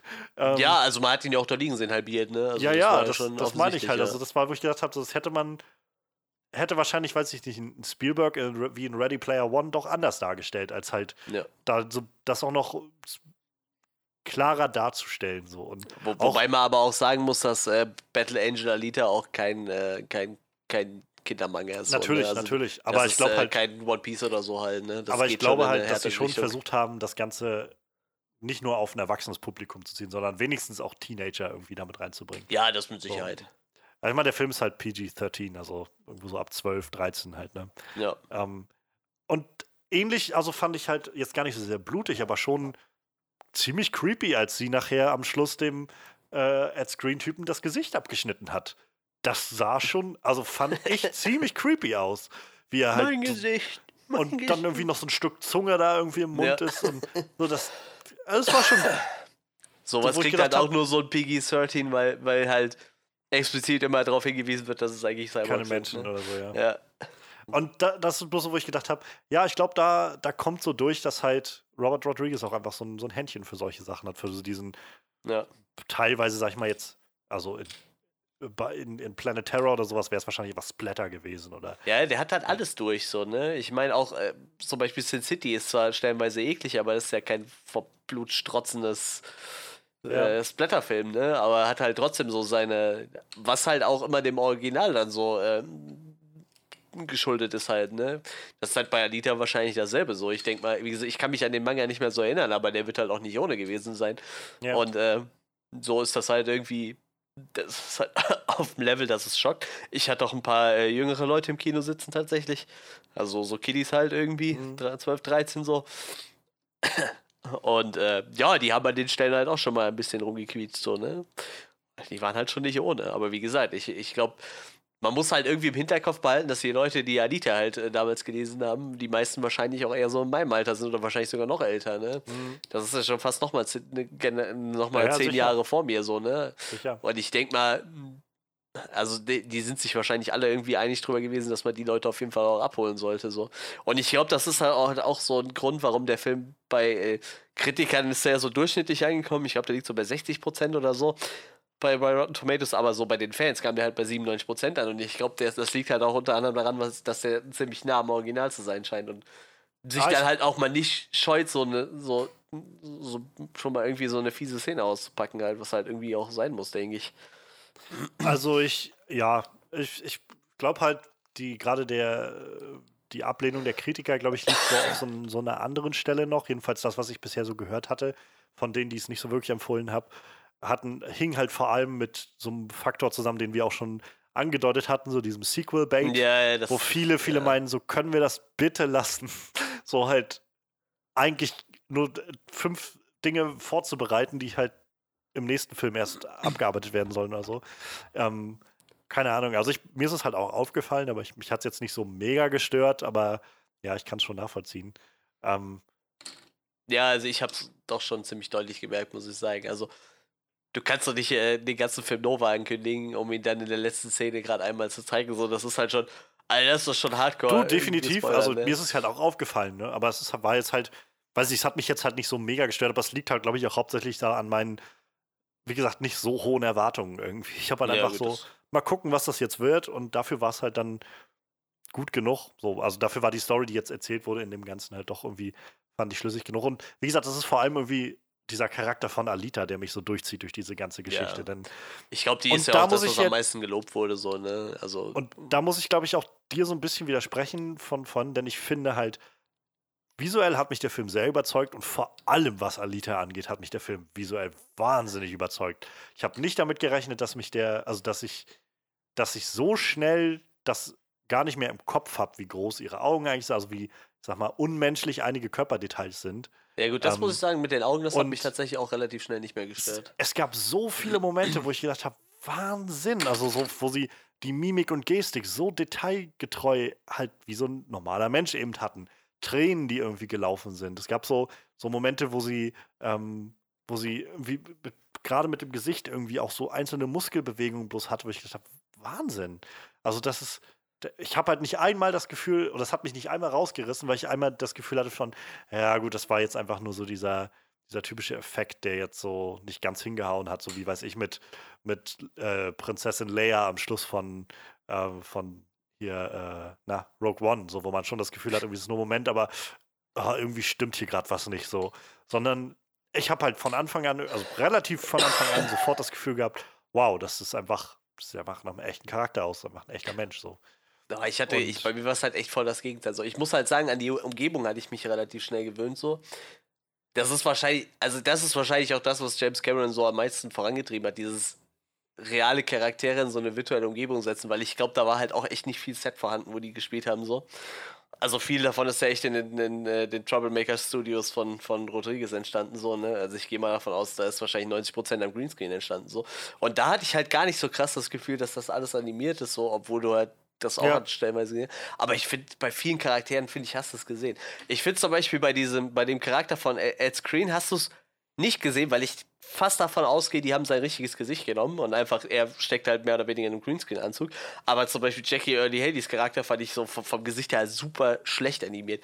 Okay, also ich würde dir aber auch zustimmen, dass sie bei Alita sich de definitiv mehr äh, Mühe gegeben haben, aber trotzdem hatte ich da irgendwie immer das Gefühl, dass es animiert ist. So. Ich weiß, also bei Alita habe ich es halt gar nicht gehabt. Und bei diesen ganzen Cyborgs habe ich halt, weiß nicht, für mich war halt relativ schnell auch irgendwie dann klar, dass das halt auch irgendwie keine Menschen mehr sind. So deshalb irgendwie, weiß nicht, konnte ich das, glaube ich, dann einfach gut schlucken, wie die aussehen. Also ich glaube dann so beim Rollerball am Schluss, wo sie da irgendwie in die, also wo sie dann in dieses Trainingsrennen rein soll und dann halt die anderen da alle auflaufen. Da ist so ein Typ dabei, der irgendwie, weiß ich nicht, also sah, in meiner Erinnerung war das wie so ein Truck, nur halt mit dem Gesicht vorne dran. Yeah. Und das sah halt schon weird aus, aber das war halt auch der, der Punkt, wo ich mich gefragt habe: so, sieht das jetzt weird aus, weil der halt, weil das, sag ich mal, das Gesicht nicht gut genug animiert ist? Oder weil das einfach ein Typ mit dem Gesicht vorne dran ist, also ein Truck mit dem Gesicht vorne dran ist. So, das, ich glaube, dass, da kannst du halt noch so viel machen. Das wird halt einfach immer weird aussehen. Weil das einfach, glaube jedenfalls für mich, so meiner Vorstellung von, wie sollte ein menschliches Gesicht aussehen und wo sollte es irgendwo dran sein, dem nicht, nicht, nicht mehr entspricht. So. Und Ja, äh, weiß ich bin- deshalb habe also ich ich das dann auch halt irgendwie. Tatsächlich der Meinung, dass sie bei vielen Leuten auch echt noch das Gesicht genommen haben halt, ne? Also du merkst ja schon bei einigen Charakteren, dass sie Sicher, das Gesicht sicher. weniger verfremdet haben. So, so Ed Scrane hat man ja schon ziemlich gut erkannt. Aber wie gesagt, Jackie Early Haley, wenn ich das nicht gelesen hätte, das, das hätte ich niemals erkannt. So, da, da war halt so viel dran rumgewurschtelt an dem Gesicht. Da, da, den hätte ich definitiv nicht erkannt, aber bei vielen Charakteren hat es halt so das Gefühl, es ist halt wirklich irgendwie immer noch das Gesicht so, ne? Ja. Also, dass da nicht einfach Motion Capturing gemacht wurde, sondern dass sie einfach sein Gesicht genommen haben. Und ich glaube, Ja. gerade bei, bei Japan hat, hätte sich das halt auch echt angeboten, so, weil der, der war ja vom Körper nicht so krass deformiert, ne, dass man den jetzt nicht hätte. Da fand ich halt sehr beeindruckend, wie sie da auch die Details hatten. Also, wo man so am Anfang, wo sie seinen Rücken gesehen hat, mit so lauter, war ja nicht jetzt einfach nur ein paar, paar Metallstreben, so, das war ja, ja richtig. schöne Ornamente so, dran und so. Genau, so, so richtig grazil irgendwie alles. ähm, Das hatte dargestellt äh, Alita so. ja auch bei ihrem ersten, Ja, was Hat quasi. mir auch sehr gefallen, muss ich sagen, dieser erste Körper, den sie hatte, dieser Ja. Körper von seiner Tochter, also von ja, ja, das hat man auch schon gemerkt, dass da irgendwas Aidos hintergesteckt hat. Ne? Tochter, ja. Das auf jeden Fall, das stimmt. Ich gucke mir gerade mal The, The Pan aus dem Manga an, einfach aus Interesse. Ach krass. Also hier gibt es auf jeden Fall ein, irgendwelche Szenen, wo er halt aussieht wie eine Mumie, also wo er so bandagiert ist im Gesicht. Ja. Aber da ist auf jeden Fall nicht so äh, verziert, so krass. Wird dann wahrscheinlich der zweite Teil werden, rate ich mal, wenn, nachdem sie ihm jetzt das Gesicht abgeschnitten hat. Wahrscheinlich. Ähm, Das wäre natürlich lustig. Oh, hier gibt es wirklich die Szene, wo sie ihm das Gesicht abschneidet, sehe ich gerade. Ja, lustig. lustig. Ja, gerade zufällig gesehen, so, eine, so, ein- so ein Manga-Panel, wo, wo man sieht, wo sie ihm gerade mit dem Schwert durchs Gesicht zieht. Weil es ist vielleicht so ein ikonischer Moment des Mangas oder so, dass der auch wirklich mit rein musste oder so. Äh, Ich, ich hätte den echt gerne noch mal gelesen vorher tatsächlich, den Manga. Naja, kannst du ja jetzt noch machen. Ich habe tatsächlich so ein bisschen Lust bekommen, vielleicht mir den mal anzugucken, oder zu lesen oder sowas. Ich weiß auch gar nicht, wie gut der Anime ist tatsächlich, aber ich weiß, dass der Manga ziemlich gut ist. Und den kriegst du, gibt's auch auf jeden Fall auf Deutsch, das weiß ich. Und ja gut, auf Englisch du ihn dann eh kriegen, aber ich meine, den gäb's auch auf Deutsch. Ja, naja, mal schauen. Ähm, ich mochte die Welt, die sie da etabliert haben, sehr gerne. Ich finde das, also ich fand das irgendwie ziemlich cool. Es Ja. war so ein bisschen holprig an ein, zwei Stellen so und da komme ich, glaube ich, nachher später nochmal drauf. Ähm, aber insgesamt fand ich diese, diese Idee, also überhaupt am, schon den Einstieg irgendwie sehr schön, wo sie dieses 20th Century Fox und dann war mal so 26th Century ja, ja. Fox. Das Lustige ist, da war ich gerade eigentlich noch im Handy am Spielen und guck gerade so auf und denk so, oh, 26th Century Fox, lustig. Ja. Und dann halt so diese, also diese Welt zu etablieren mit diesem Krieg, der da irgendwie mal stattgefunden hat. Wir kriegen so ein bisschen was da angeliefert durch ihre Flashbacks, die dann auch waren. Ja. Ähm, mein Eindruck war jetzt ja auch, dass, dass sie scheinbar auch dabei beteiligt war, dieses äh, Salem, diese Stadt irgendwie auch, die letzte schwebende Stadt, die sie da noch haben, irgendwie niederzubringen. Und das hat dann ja, Ja. scheinbar nicht geklappt. Und äh, dass jetzt halt so diese, diese Gesellschaft sich so aufgebaut hat mit der Stadt oben und, und unten halt so die Leute, die einfach nur von dem Müll der Stadt oben leben. Auch irgendwie ein interessantes Konzept, so dass es halt, also man sieht ja, alles, was von oben runter kommt, ist einfach dieser Müll. Und äh, dass halt die Leute einfach da sich rumgesiedelt haben um, um den Müll.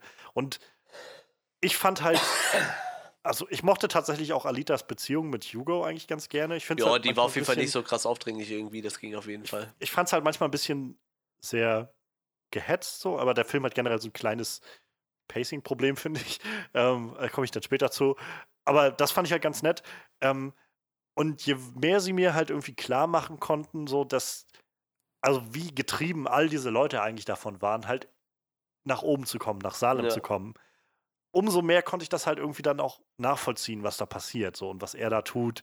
Und äh, das, also das hat irgendwie gut funktioniert, fand ich. So, das äh, zu zeigen, auch so die, die äh, Sheeran hieß sie, glaube ich, die Frau von Christoph Waltz, hier von Jennifer ja, genau. Connelly gespielt die eigentlich nicht so viel zu tun hat in diesem Film, aber ähm, wo halt auch irgendwie relativ klar wurde, so dass die halt auch nur getrieben war von diesem Gedanken, ich muss zurück nach Salem. So, das, ähm, und denk, also diesen Gedanken darzustellen, dass diese Leute alle so getrieben sind von diesem Gedanken. Und an irgendeiner Stelle wird, glaube ich, äh, sagt, glaube ich, Christoph Waltz sowas äh, wie, ähm, diese Stadt korrumpiert alle oder irgendwie sowas Ja. oder kann jeden korrumpieren oder sowas. Und das fand ich irgendwie war ein total interessantes Element, was das Ganze dann zum Schluss nochmal relativ gut für mich zusammengebracht hat. Wo ich glaube, gerade dieser, dieser Twist, sag ich mal in Anführungszeichen, mit Hugo, der dann da ähm, diese Cyborgs ausraubt und so, ähm, oder, oder ja, die, wo sie den Teile klauen und so weiter, ähm, das hätte, glaube ich, auch mm, schlechter funktionieren können.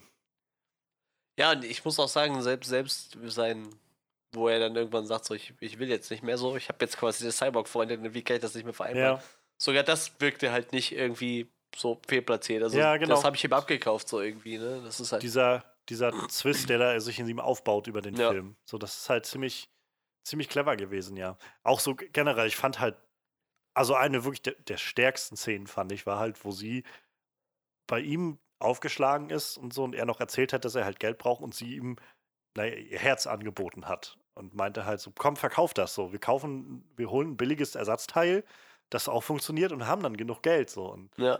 und ich glaube, das war halt so der Knackpunkt, wo er dann sich fragen musste, so was er jetzt macht und nicht macht und warum er das jetzt da nicht annimmt und warum es dann okay wäre, von anderen das zu klauen und so. Was auch übrigens eine ziemlich creepige Vorstellung ist, dass Leute einfach dir auflauern und dir deine Körperteile klauen. Ja, ein bisschen. das- Ähm, ich meine, das bringen sie ja dann so ein bisschen zusammen mit, ähm, mit Ido, der halt ja immer wieder sagt, er kriegt, hat da Leute bekommen, denen irgendwie Körperteile geklaut wurden Ja. oder sowas. Aber ja, das fand ich ziemlich, ziemlich krass. Und dann halt angereichert diese Welt um diesen, diesen ähm, Motorball-Sport, der das irgendwie so ein bisschen anheizt. Ja. Plus nochmal ähm, diese, diese, oh, wie hießen diese Jäger? Äh, Hunter Warrior. Hunter, genau, Hunter Warriors. So, das war irgendwie auch nochmal ganz, ganz interessantes Element. Und ich, ich, ich liebe diesen, also ich muss sagen, fand ich sehr, sehr befriedigend, diesen Moment, wo sie halt zum Schluss da reinmarschiert ist in diese, in diese Zentrale und einfach diese ganzen Dinger da alle platt gemacht hat und dann halt bei äh, Vector da vor der Tür stand und halt so einfach Tacheles geredet hat. So. Fand ich super cooler Moment. Hat mir sehr gefallen am Schluss. Ach, lustig, was hier alles für Leute mitgespielt haben. Caspar Van Dien, den habe ich hier das letzte Mal gefühlt in Starship Troopers gesehen. Der hat halt auch einen von diesen, diesen äh, Rollerball-Spielern da gemacht. Das ist ja witzig. Das ist so Leute, die irgendwie, weiß ich Ja. nicht, vor 20 Jahren abgefragt sind, mehr oder weniger. Ich habe super so irgendwie krass ausgedrückt, aber interessant, wenn die da alles gecastet haben, halt immer nur in kleineren Rollen, aber schon interessant. Und wie gesagt, die meisten erkennen man einfach gar nicht. Ja, das stimmt. Da kannst du schon froh sein, wenn da mal so ein Typ mit ein paar Robohunden da rumsitzt und äh, du denkst so, hey, das Gesicht kenne ich. naja. Aber schön. Ich, ich mag das. das ist, so muss Cyberpunk aussehen. Das muss richtig abgefuckt sein. Ach, nicht so eine Ghost in the Shell-Kacke. Das, das ist Ja. alles zu glatt. Das, Ja, also auch so die, die Stadt, die sie dann da unten gezeigt haben. ja, ja, ja, genau. Ziemlich nice, so mit diesem, also hat mich teilweise so, manchmal muss ich so zurückdenken an äh, Star Wars Episode 1, wo sie da auf äh, Tatooine, Tatooine, sind. ja, ja, genau. und- ja, Und so dieses, aber dann wurde das halt so angereichert, so wie gesagt, durch diese Rollerboard-Spieler, Motorball-Spieler, die dann da waren und äh, auch Hugo mit seinem Einrad-Motorrad-Ding, Ich was er auch krass, hatte. wie auf einmal dieser So. fette äh, Walker da durchläuft. Die, Ja. Diese, weiß ich nicht, was das da so ein Security-Roboter da. Das war ja, total genau. crazy. So als wäre nichts gewesen, einfach so total entspanntes, so total entspannte Szene in der Stadt und dann kommt auf einmal dieser Kampfroboter um die Ecke. Total crazy. und dann halt auch so diese Nummer mit dem, mit dem abgestürzten Schiff, Ja, ähm, wo ja. sie dann da waren. So. Das ist halt, wie gesagt, alles so Kleinigkeiten, die irgendwie diese Welt so ein bisschen bereichern und nochmal so ein bisschen greifbarer machen und mir eine bessere Vorstellung dazu geben, was, was ist das jetzt eigentlich für, für, eine, für eine Zukunft, in der das da alles spielt. Und auch diese Nummer mit den Erm hieß sie, glaube ich, oder? Diese, Naja. diese Außerirdischen, die da Genau. früher Irgendwas mit Mars. haben. Ja, irgendwie Leute, Kolonien vom Mars oder sowas, die zurückgekommen sind, Ja. irgendwie sowas in der Art. Ähm, ich, da ist es halt, glaube ich, wieder so ein Ding, wo der Film vieles offen lässt für weitere Teile. Also wir kriegen so ein paar kleine Antworten, sodass Alita halt scheinbar von, von denen irgendwie auch kam. Ähm, ich hatte mich jetzt gefragt, ob tatsächlich vielleicht, weil in diesen Flashbacks waren ja auch andere zu sehen wie sie, Naja. ähm, ob diese, gerade diese großen Augen, ob das damit zusammenhängt, dass das halt vielleicht einfach nicht Menschen halt sind, sondern eben Erm oder was weiß Ja, ich. vielleicht haben sie es dafür auf jeden Fall genutzt, irgendwie, ne? Ja, ich meine, im Endeffekt glaube ich halt irgendwie nur, dass sie diesen Manga-Stil irgendwie mit reinbringen wollten, so.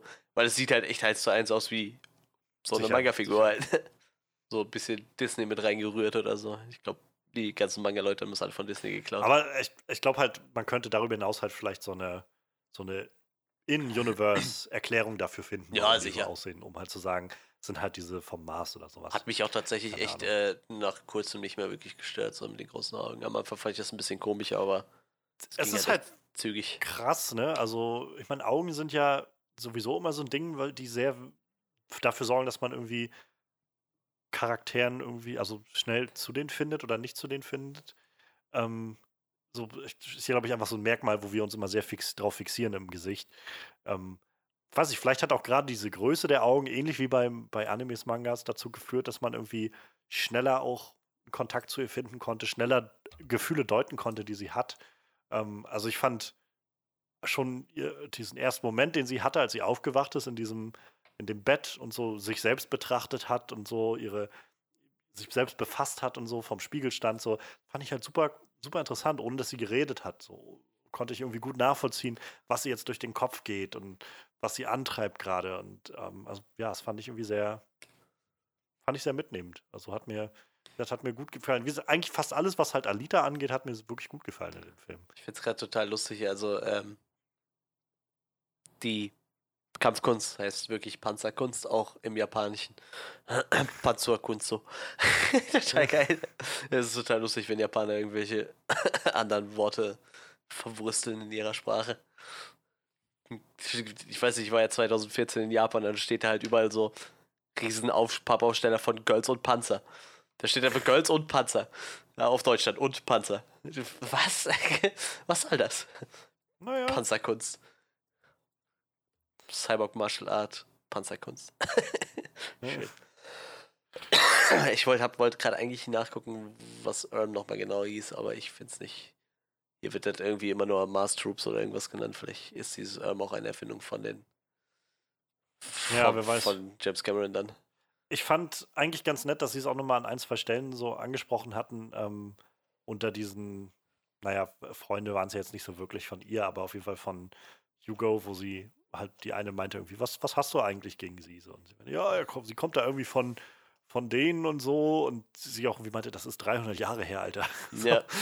Das finde ich mal ganz nett, dass das auch mal gesagt wird und halt nicht so, Ja, das stimmt schon. nicht so krass irgendwie auf die Spitze getrieben wird manchmal. Also ja, mit, mit so diesem alten Groll zwischen unseren Rassen oder was weiß ich so, sondern das halt, ja, das also es ist hat in auch- Amerika ja auch, tatsächlich auch immer noch, hat ja immer noch Bewandtnis. So, Und- ne? ja, und vor, es hat halt niemand weiter in der Stadt das so wirklich zur Sprache gebracht und hat halt gesagt irgendwie, oh, sie ist, sie ist eigentlich eine Verräterin oder sowas oder keine Ahnung, sie, Ja. ihr kann man nicht trauen oder so, sondern, weiß ich nicht, es hat halt einfach irgendwie niemanden interessiert. So. Und das fand ich irgendwie ganz, ganz nett.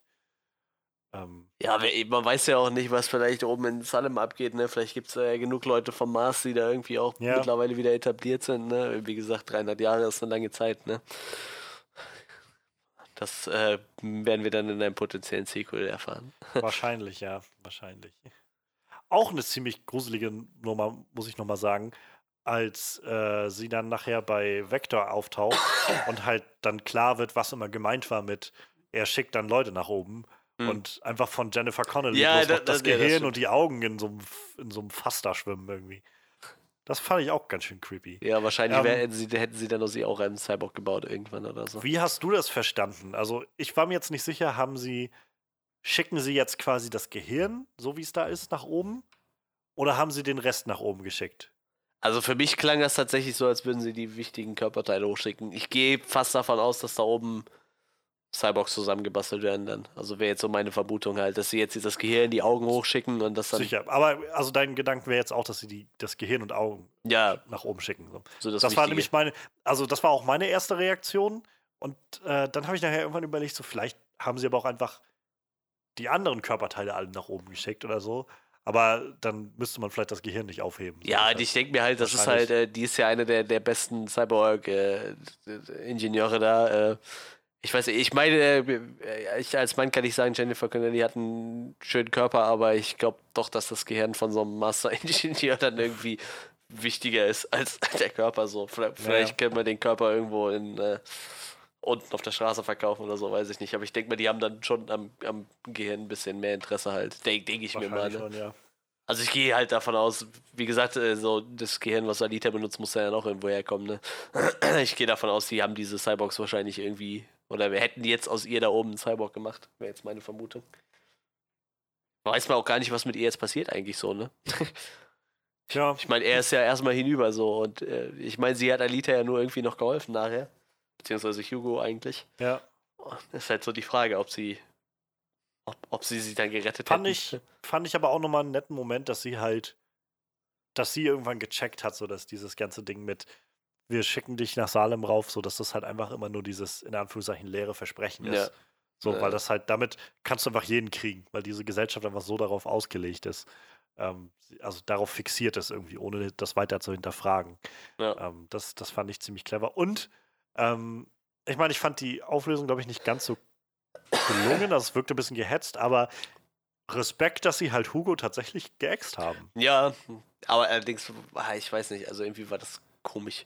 Das war Ja, wieder so ähm, ein, ich weiß nicht, irgendwie wieder so ein, so ein viel zu viel Vorbereitung auf ein Sequel, weißt du? Irgendwie, die haben den geäxt und dann ist ja mehr oder weniger kurz danach der Film schon rum, wo du halt weißt, okay, jetzt ist sie halt auf Vendetta aus, so. Ich meine, das ist ja auch der einzige Grund, warum sie nachher an dem Motorball-Turnier teilnimmt. Sie will halt der Champion werden Ja, und ja. hochkommen, so. Weil sie halt jetzt äh, es auf Nova abgesehen hat. Übrigens Also ich glaub fand halt- ich das nett, dass sie da Edward äh, Norton für gecastet haben. Ja, ich weiß nicht, es war so, also es war irgendwie nett, also sowieso irgendwie, Edward Norton ist ein guter Schauspieler. Es war ein bisschen weird, wie sie das irgendwie, wie dieser Reveal war, diese, diese Auflösung, dass er dann da oben steht und so die Brille abnimmt und ja, ja.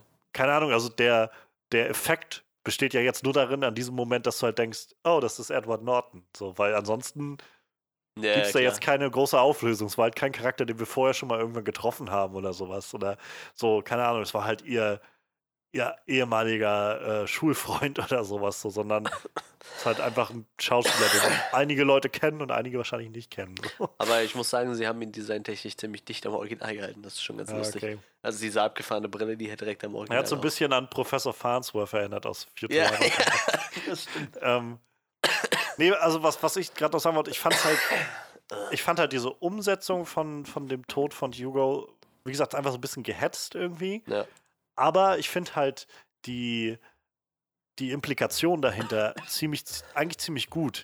ähm, denn, also ich glaube ja, es spielt halt auch Vendetta eine Rolle irgendwie in dem, was, was Mhm. dann ähm, Alita wahrscheinlich als nächstes macht. Aber ich glaube, es steckt auch dahinter, dass sie halt gelernt hat an dieser Stelle, dass halt dieses System nicht funktioniert, dieses System kaputt ist, dass halt niemand kann dieser Stadt entfliehen. Also es ist ja Ja. letztendlich das, das Letzte, was passiert, dass Hugo halt in die Stadt zurückstürzt beim Versuch nach oben zu kommen. Also buchstäblich beim Versuch in die, nach Salem zu kommen, stürzt er irgendwie ab, weil die Stadt ihn abstößt von oben sozusagen. Ähm, und ich glaube, das ist halt einfach der Moment, wo sie checkt, so, das, das funktioniert halt nicht. Ähm, und dieses System ist halt einfach kaputt.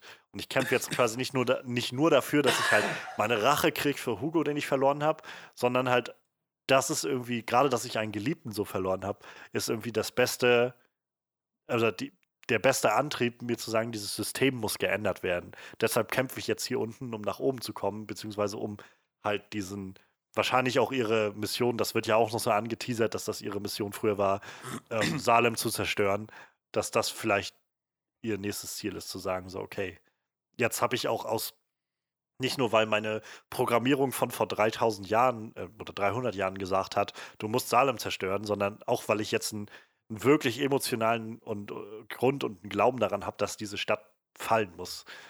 Das, also, insofern fand ich das eigentlich ganz clever gemacht am Schluss.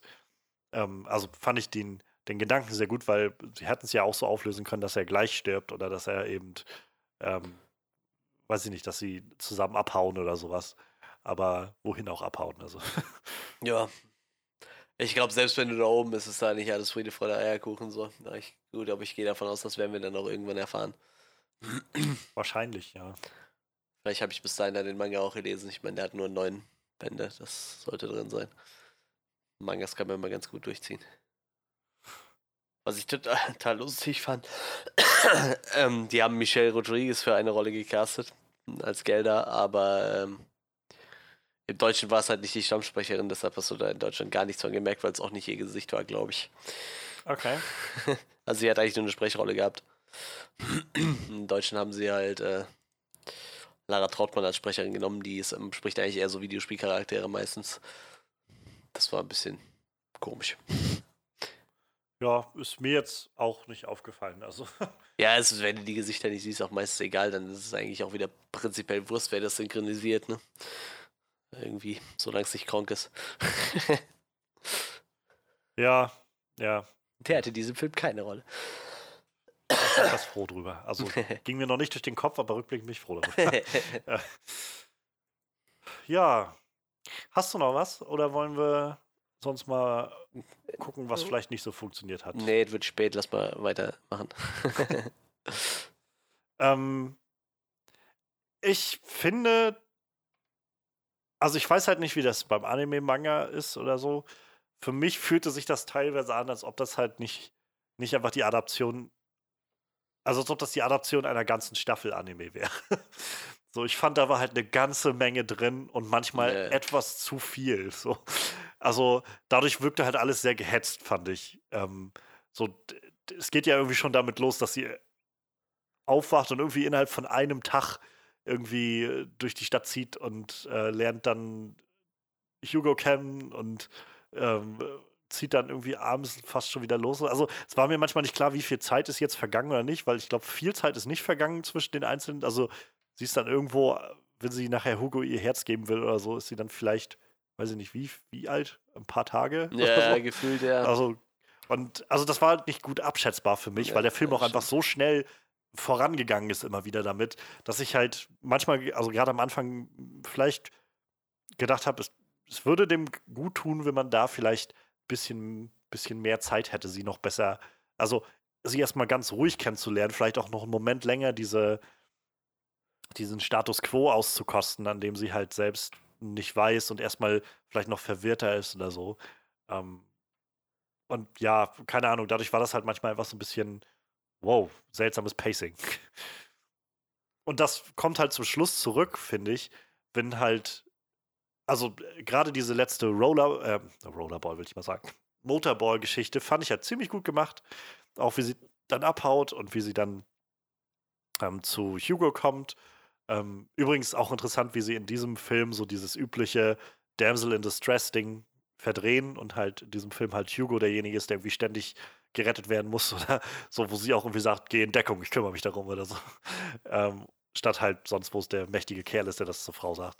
Ähm, aber dass sie halt dann ihn rettet und so weiter und sie noch seinen Kopf retten können, auch so richtig abgefahrene Situation ist irgendwie, dass sie den Kopf rumträgt und dann noch wie so ein, so ein Schlauch dran hängt, damit er irgendwie rechtzeitig zum, zum äh, Cyborg-Ding kommt. Und dann retten sie ihn und dann gibt es aber sofort irgendwie einen Cut und er ist sofort dabei, diese da, da hochzuklettern, diese Transport, äh, diesen Transportschlauch oder was ja, das war. geht dann quasi schon wieder drauf. Transportröhre. Ne? Und ist halt auch gleich wieder weg. So, das war halt irgendwie so. Es war irgendwie, es wirkte einfach weird, fand ich, so dieser Moment, wo ich gedacht habe, was. Hä? Irgendwie ist das seltsam, dass er jetzt halt, also sofort cut und er ist da und ich habe mich dann auch gefragt, so, woher wusste sie jetzt, dass er da ist? Es gibt auch viele von diesen Röhren. So, es, hat sie jetzt jede Röhre abgecheckt oder, oder hat sie jetzt einfach Glück gehabt, dass sie gleich. Also, ich weiß, das sind so Kleinigkeiten, aber es, es war, ich habe halt gemerkt, das wirkte irgendwie holperig an der Stelle, sodass ich halt, so als ob da halt jemand gedacht hat, okay, wir müssen das jetzt schnell noch hier mit reinkriegen an der Stelle. Weiß nicht, das ist halt das, wo ich meine, so fühlt sich halt an, als ob das eigentlich so, weiß ich nicht, fünf, sechs Folgen eines Animes waren, die halt alle so irgendwie zusammengesteckt wurden. Von halt der Origin über halt diesen Exkurs zu diesem Schiff, was dann irgendwie außerhalb der Stadt liegt, ähm, über halt die ganze Geschichte mit Ido und so weiter. Das, das wirkte halt alles wie so einzelne Episoden, die so mal wieder aufgegriffen wurden, manche mal wieder nicht und so. Und so, keine Ahnung. Also als sie dann diesen neuen Körper bekommen hat, dachte ich, also hatte ich so das Gefühl, dass, ja, das hätte jetzt irgendwo, weiß ich nicht, so Folge 5 oder 6 sein können in so einem Anime, wo sie jetzt erstmal so ein bisschen sich selbst kennengelernt hat, ein bisschen ihre Fähigkeiten gezeigt hat und jetzt kriegt sie dieses Update. Ähm, und gleichzeitig haben wir ja zwischenzeitlich nochmal eine Yugo-Folge gehabt und irgendwie eine Ido-Folge gehabt oder sowas, aber ja. Ja, das ist halt wahrscheinlich auch schwierig, weil die. Glaube ich. Weil du halt äh, irgendwie neun Mangas äh, ja auch nicht in, weiß ich nicht, zwölf Filmen unterbringen willst, ne? Naja, na Aber ich gebe dir da recht, das ist auf jeden Fall alles ein bisschen gequetscht gewesen und da waren halt so echt relativ viele Stellen, wo du echt gar keinen Bezug mehr zur Zeit hattest irgendwie. Wie, wann ist sie, wie oft ist sie mit Hugo raus? Wann ist sie auf einmal direkt zum Motorball gekommen? Ja, genau. Wie, wie lange ist, also keine Ahnung, ich, ich, wüsste bis jetzt halt, könnte ich nicht sagen, wie, wie viel Zeit eigentlich vergangen ist. Ob das jetzt wirklich nur eine Woche oder zwei war, in die sie da gelebt hat oder keine Ahnung was. Also irgendwie, wie gesagt, wird halt auch irgendwie nicht so nicht so drauf eingegangen irgendwie, als wäre es halt nicht wichtig, aber ich finde irgendwie, man merkt es halt schon. Ja, mal streitet sie sich dann irgendwie mit, mit Ido und dann ist sie weg und dann ist sie wieder normal mit ihm. Ja, also ich meine, wie viel Zeit ist hier, das, wie gesagt, es war irgendwie so ein bisschen schwierig, das abzuschätzen, wie, wie viel Zeit da jetzt vergangen ist. Und, und dadurch, finde ich, haben halt, also wie gesagt, ich fand die Beziehung zwischen ihr und Hugo hat ganz gut funktioniert, aber ich fand, ihre Beziehung zu Ido hat tatsächlich so ein bisschen für mich darunter gelitten. Dass ich halt immer das am Anfang so ein bisschen das Gefühl hatte, ja, und dann war er für Strecken einfach wieder gar nicht da. Und dann war er nur da. Also generell, ich finde, Christoph Walz wurde so ein bisschen verschenkt in dem Film. Ich muss auch ganz ehrlich ähm, sein, ich glaube, ich habe mich mittlerweile ein bisschen satt gesehen. So. Auch so seine Art zu reden und so. Oh, ich finde, der ist halt echt ich, immer sehr, sehr gleich irgendwie. Ja, so. ich muss aber auch sagen, ich habe das Gefühl gehabt, das hing auch sehr mit der Synchronisation zusammen. Also ich weiß, er spricht das auch selbst, so die ja, Synchro. Ja. Aber ich hatte halt schon das Gefühl, das wirkte sehr aufgesetzt. So sehr, als ob da halt diese Synchrospur so. Also es wirkte halt wie so eine Synchronisationsspur. Also es wirkte halt nicht wie ein echter. Ja, aber echter vor allem Moment, auch nur bei ihm irgendwie. Redet, so. Ich habe aber mittlerweile ja. so.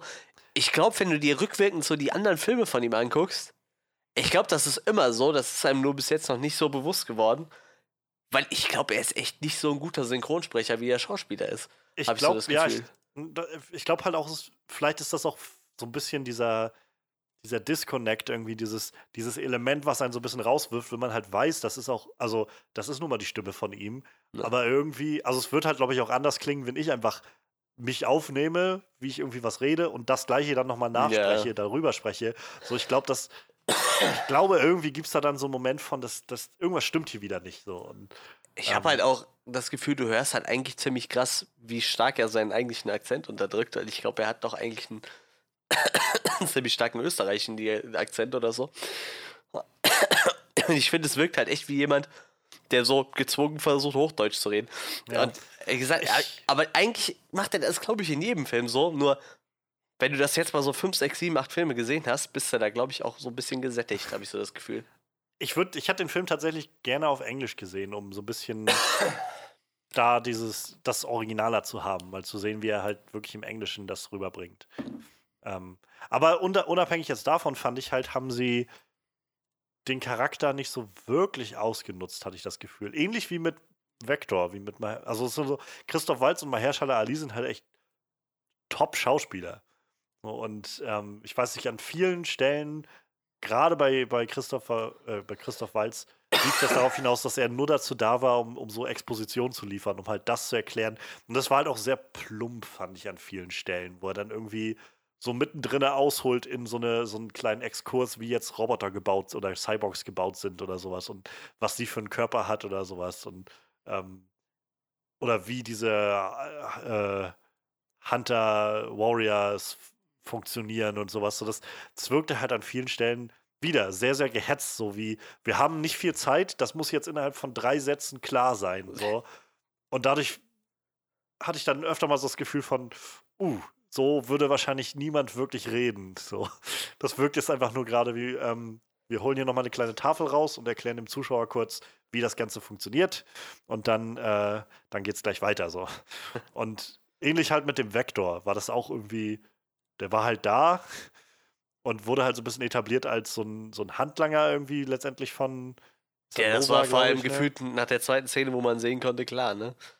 Ja. Das, die Augen färben sich und er redet auf einmal anders. Da war ja, und dann wurde er eigentlich auch Das fand ich ja eigentlich noch ganz spannend, das Element, dass er halt so, dass, dass Nova scheinbar einfach Leute übernehmen kann, also einige. So, aber vielfach, also was hat Vector sonst gemacht? So, er hat halt irgendwie. Ja. Hat halt Hugo nochmal an, angestiftet, so. Aber ansonsten, ja, weiß ich nicht, fand ich dann doch so ein bisschen verschwendet, gerade so einen großartigen Schauspieler wie Mahershala Ali. Ähm, und ähnlich eigentlich auch mit Jennifer Connelly. Wie gesagt, die war ja auch einfach nur da, so gefühlt in Film. Ja. Und äh, ich habe auch zwischendurch diese Szene, wo sie da einfach so, in, weiß ich nicht, so aufreizend auf dem Bett liegt. So, die Szene war total unnütz. Das, das war doch nicht mal irgendwie. vielleicht soll es nur Fanservice sein oder so. Aber mir war eigentlich überhaupt naja, nicht glaub, bewusst, ob sie eine Beziehung zu dem Typ hatte oder ob sie da einfach nur gerade liegt, weil sie bequem da liegen wollte in Unterwäsche, mehr ich, oder weniger. Also für mich wirkt das halt mehr wieder in dieses Element von, sie ist halt gewillt, alles zu tun, um wieder nach Saarland ja, zu kommen. Ja, das kann natürlich und sein. Und hat sich ja. ihm halt, also das war jetzt so mein Eindruck, dass sie halt schon mit ihm geschlafen hat an der Nacht davor. Ich glaube halt nicht, dass sie eine wirkliche Beziehung mit ihm hat, sondern dass sie halt mehr wie so sein Spielzeug ist und äh, sich halt einfach ihm gefügig macht. Das war so mein Eindruck. Ähm, aber ja, also es war auf jeden Fall von der Inszenierung ein bisschen seltsam, das gebe ich zu. Ich habe an dem Moment auch gedacht, hä? das, und vor allem auch die Art und Weise, wie sie da lag, so war so. Ja, interessante Art und Weise, das so zu zeigen, irgendwie.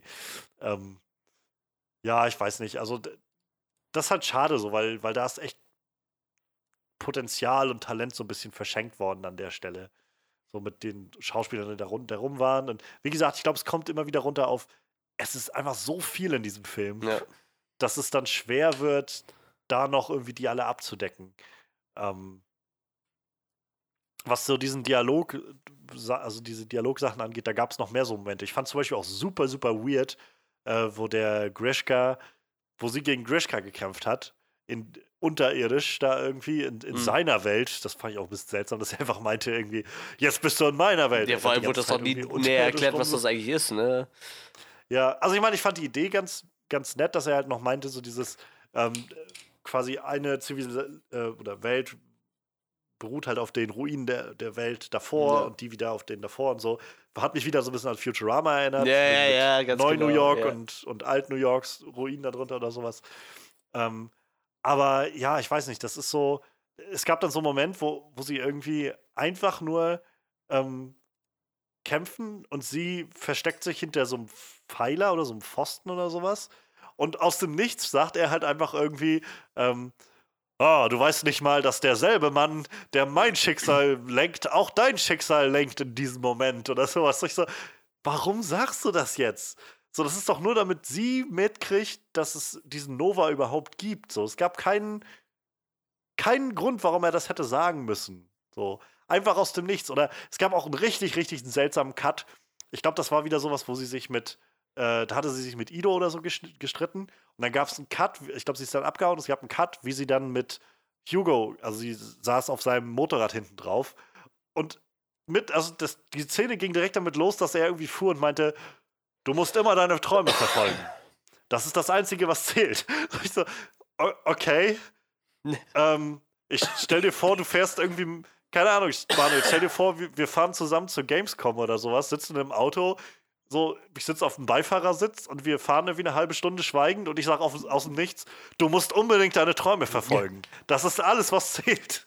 So, das, keine Ahnung, ich fand das halt sehr, sehr holprig, den, Dia Dialog. Also an vielen Stellen gab es so diese Momente, wo ich dachte, uh, ähm, ich verstehe, warum das hier ist, aber ja, hat mich so ein bisschen an Aquaman erinnert. Da war auch viel so Dialog, der einfach sehr, sehr so exponent, äh, exponentiell, nee, expositionell war. So, Hauptsache, du als dummer Zuschauer verstehst jetzt, was gerade Sache ist.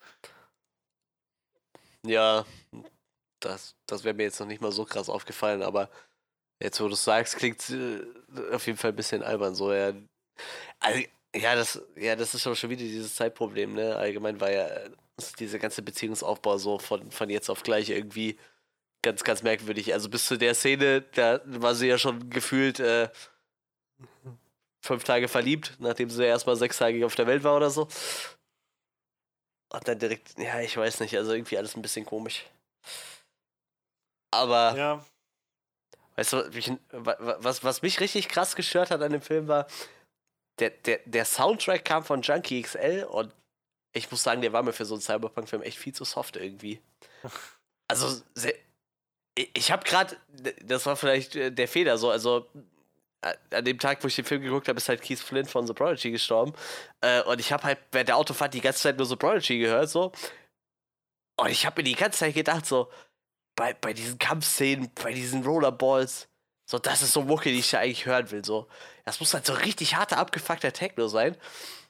Gerade bei diesen ganzen Cyberpunk-Dingern. Und dann habe ich gelesen, so, das, der Soundtrack ist halt von Junkie XL. Und da denke ich so, der, der hat so bei Mad Max und so, so richtig abgefuckten Scheiß gemacht. Das ist eigentlich so richtig, das ist ja eigentlich Techno-DJ, ne? der kommt ja eigentlich aus der Techno-Szene, bevor er halt äh, Soundtracks gemacht hat halt. Und der denke ich so, boah, der, eigentlich, der Soundtrack, den, den, den fand ich echt nicht gut. Also ich hätte mir auf jeden Fall was ganz anderes vorgestellt unter dem Film. Ja. Also für, für mich ist halt dieses Cyberpunk-Ding ist halt direkt so ein harter Techno irgendwie. Und ja, ich, ich weiß nicht, also irgendwie war mir der Soundtrack, das war halt so ein typischer Hollywood-Soundtrack irgendwie halt, ne? So, weiß ja. ich nicht, wie das halt normal also, ist. Hat mich jetzt tatsächlich nicht gestört, habe ich jetzt nicht so wahrgenommen als groß störend irgendwie oder, oder fehlend, dass da. Aber ich kann verstehen, dass deine Erwartung da auch irgendwo woanders lag, so an, an bei sowas. Ich muss jetzt bloß gerade denk, dran denken, wo du so meintest, so wie Techno, äh, Te Techno äh, Soundtrack. Kennst du den Film Wer ist Hannah? Nee mit Eric Banner und, und Kate Blanchett ist der und halt mit einer noch recht jungen Saoirse Ronan, wo es halt um, also Mädel geht, die halt bei, also sie wächst bei ihrem Vater mit auf und er ist, glaube ich, Ex-CIA-Agent oder sowas und bildet sie halt aus und sie ist halt total das Killermädchen sozusagen. Und dann geht halt so eine Verfolgungsjagd mit der Organisation irgendwie los. So irgendwas in der Art. Der Soundtrack aber auf jeden Fall von dem Film, also ich finde den Film ziemlich gut als Actionfilm. Der Soundtrack von dem Film ist halt von den Chemical Brothers. Und Lustig. Der hat einen ziemlich coolen Techno-Sound, also Techno, aber Elektronik-Soundtrack so. Ähm, da muss ich jetzt gerade dran denken und habe überlegt, wenn der, dieser Soundtrack bei Alita dabei gewesen wäre, wäre, glaube ich, auch interessant gewesen. Kann ich nur empfehlen, da mal reinzuhören. Also ich bin eigentlich ja nie, nicht so der große Fan von so Elektromusik, und, aber den fand ich doch ziemlich catchy. Ja, ich bin da tatsächlich der, auch Der Film ist auch ziemlich gut. Ähm, was natürlich auch, äh, wenn wir gerade schon bei Techno-Soundtracks sind, ist natürlich äh, Daft Punk von äh, Tron, vom zweiten Tron-Teil. So. Ja. Das war natürlich so, ich weiß nicht. Und ich habe da halt echt ein bisschen andere Erwartungen gehabt, halt, weil es halt so ein Cyberpunk-Ding ist. Das muss halt so dreckiger, düsterer, harter Techno sein, irgendwie, habe ich so das Gefühl. Vielleicht hätte es auch in die Welt nicht so reingepasst, aber gerade so für die, für die, für die Motorball-Dinger und die, die ganzen Action-Sequenzen hätte das schon irgendwo ja. gepasst. Chemical Brothers, ja, ja. fällt gerade ein, gibt es die Chemical Brothers noch? Weiß ich nicht. Also, dass sie so ihren großen Lauf hatten, ist doch schon Jahre her gefühlt, oder? Denke schon, ja. Push the Button. Das Album kenne ich. Das ist von 2005. Na gut. Kann man so stehen lassen. Ähm, Sequel Bait. Lass uns da vielleicht nochmal drüber reden. Denn der Film bereitet ja doch so einige Dinge vor, die äh, ja nicht aufgelöst werden in dem Film. Ja, irgendwie schon. Zum Beispiel wird mir die ganze Zeit von so einem Typ erzählt, der heißt Nova der ist eigentlich allgegenwärtig. Und zu sehen kriege ich den am Ende von Film. So. Ja, das ist irgendwie. Das letzte Mal so ein krasses Gefühl nach dem Sequel hatte ich bei, äh, bei Warcraft, glaube ich, so. Das war auch so ein Film, du hast ihn gesehen und du wusstest schon, die bereiten schon alles vor für, weiß ich, die Trilogie oder so. Und genau dasselbe Gefühl hatte ich auch, wie ich da rausgegangen bin, so. Die ganze Zeit wird dir einer von so einem Nova erzählt, dann stirbt noch kurz vor Ende der, der Yamaka wo du so denkst, so, okay, jetzt musst du ja so richtig. Aber der, ich meine, ich habe zwischendurch mal aufs Handy geguckt und wusste, da, da kann nicht mehr viel kommen. Der Film geht nur zwei Stunden so. Aber ah, die ganze Zeit hast du das Gefühl, da muss doch jetzt noch was kommen. Und du, du weißt genau, die arbeiten schon auf den zweiten Teil raus. Und das meistens sind das dann so Filme, die schon von vorne weg scheitern. So wie, wie Warcraft halt. Ich meine, Warcraft hat, glaube ich, insgesamt nachher, wenn man die Chinesen mit einkalkulieren, doch noch so gerade ins Bus geschafft, aber definitiv nicht genug eingespielt für, für ein Sequel. Hier bei dem Film haben wir jetzt wahrscheinlich Glück. Ich meine, der hat schon das Doppelte von Budget eingespielt. Der wird da wahrscheinlich so langsam auch ins Plus kommen, wenn man noch äh, die ganze Werbung und so mit einkalkuliert. und ich gehe davon aus, da kommen auch noch ein paar Millionen dazu. Aber der ist halt vor allem in China gerade sehr erfolgreich, der Film. Ja, deshalb, also ich gehe schon schwer davon aus. Ich gehe davon aus, sogar, dass die Japaner wahrscheinlich auch gut drauf abfahren werden, so. Weil, wie gesagt, ich denke mal, der, der kommt, kommt dem Manga schon relativ nah irgendwie. Und, äh, ja, weiß ich nicht, vielleicht, vielleicht landet er bei seinen 500 Millionen oder so, sagen wir mal, die, das Glück hat er noch. Und dann ist da halt auch ein Sequel möglich, so. Nur meistens sind das halt echt die Filme, die schon von vornherein scheitern, so. Weil, A, haben viele Leute, glaube ich, einfach gar keinen Bock darauf, sich einen Film anzugucken, der nur die ganze Zeit so rausposaunt, da muss noch was hinterherkommen. Und äh, ich weiß nicht, das wirkt halt auch dann irgendwie nicht rund, weil du immer das Gefühl hast, da fehlt ein Stück vom Film. So ein Prequel zu einem Sequel, was es noch nicht gibt. Das ist das Ja. Schlimmste, was es gibt eigentlich. Ähm, ich habe ja jetzt schon im Podcast öfter mal erzählt vom Weekly Pla Planet Podcast, den Ja. ich viel höre von den zwei Australiern. Die machen zum Ende des Jahres oder zum Anfang des nächsten Jahres, machen die halt immer auch so eine, so eine Jahresrückblick-Show, so ungefähr, wo sie halt ihre eigenen Preise vergeben, so für den besten Film, schlechtesten Film und aber auch so alle möglichen Kategorien, die sie sich ausdenken. Und unter anderem haben sie die Kategorie für den, äh, für den besten The Game is On Film. Und das beruht darauf, ähm, in dem Film Dracula Untold, habe ich nie gesehen, aber äh, ich habe die Szene mir mal angeguckt. Der Film spielt ja irgendwie zu Dracula-Zeiten und so weiter und so fort.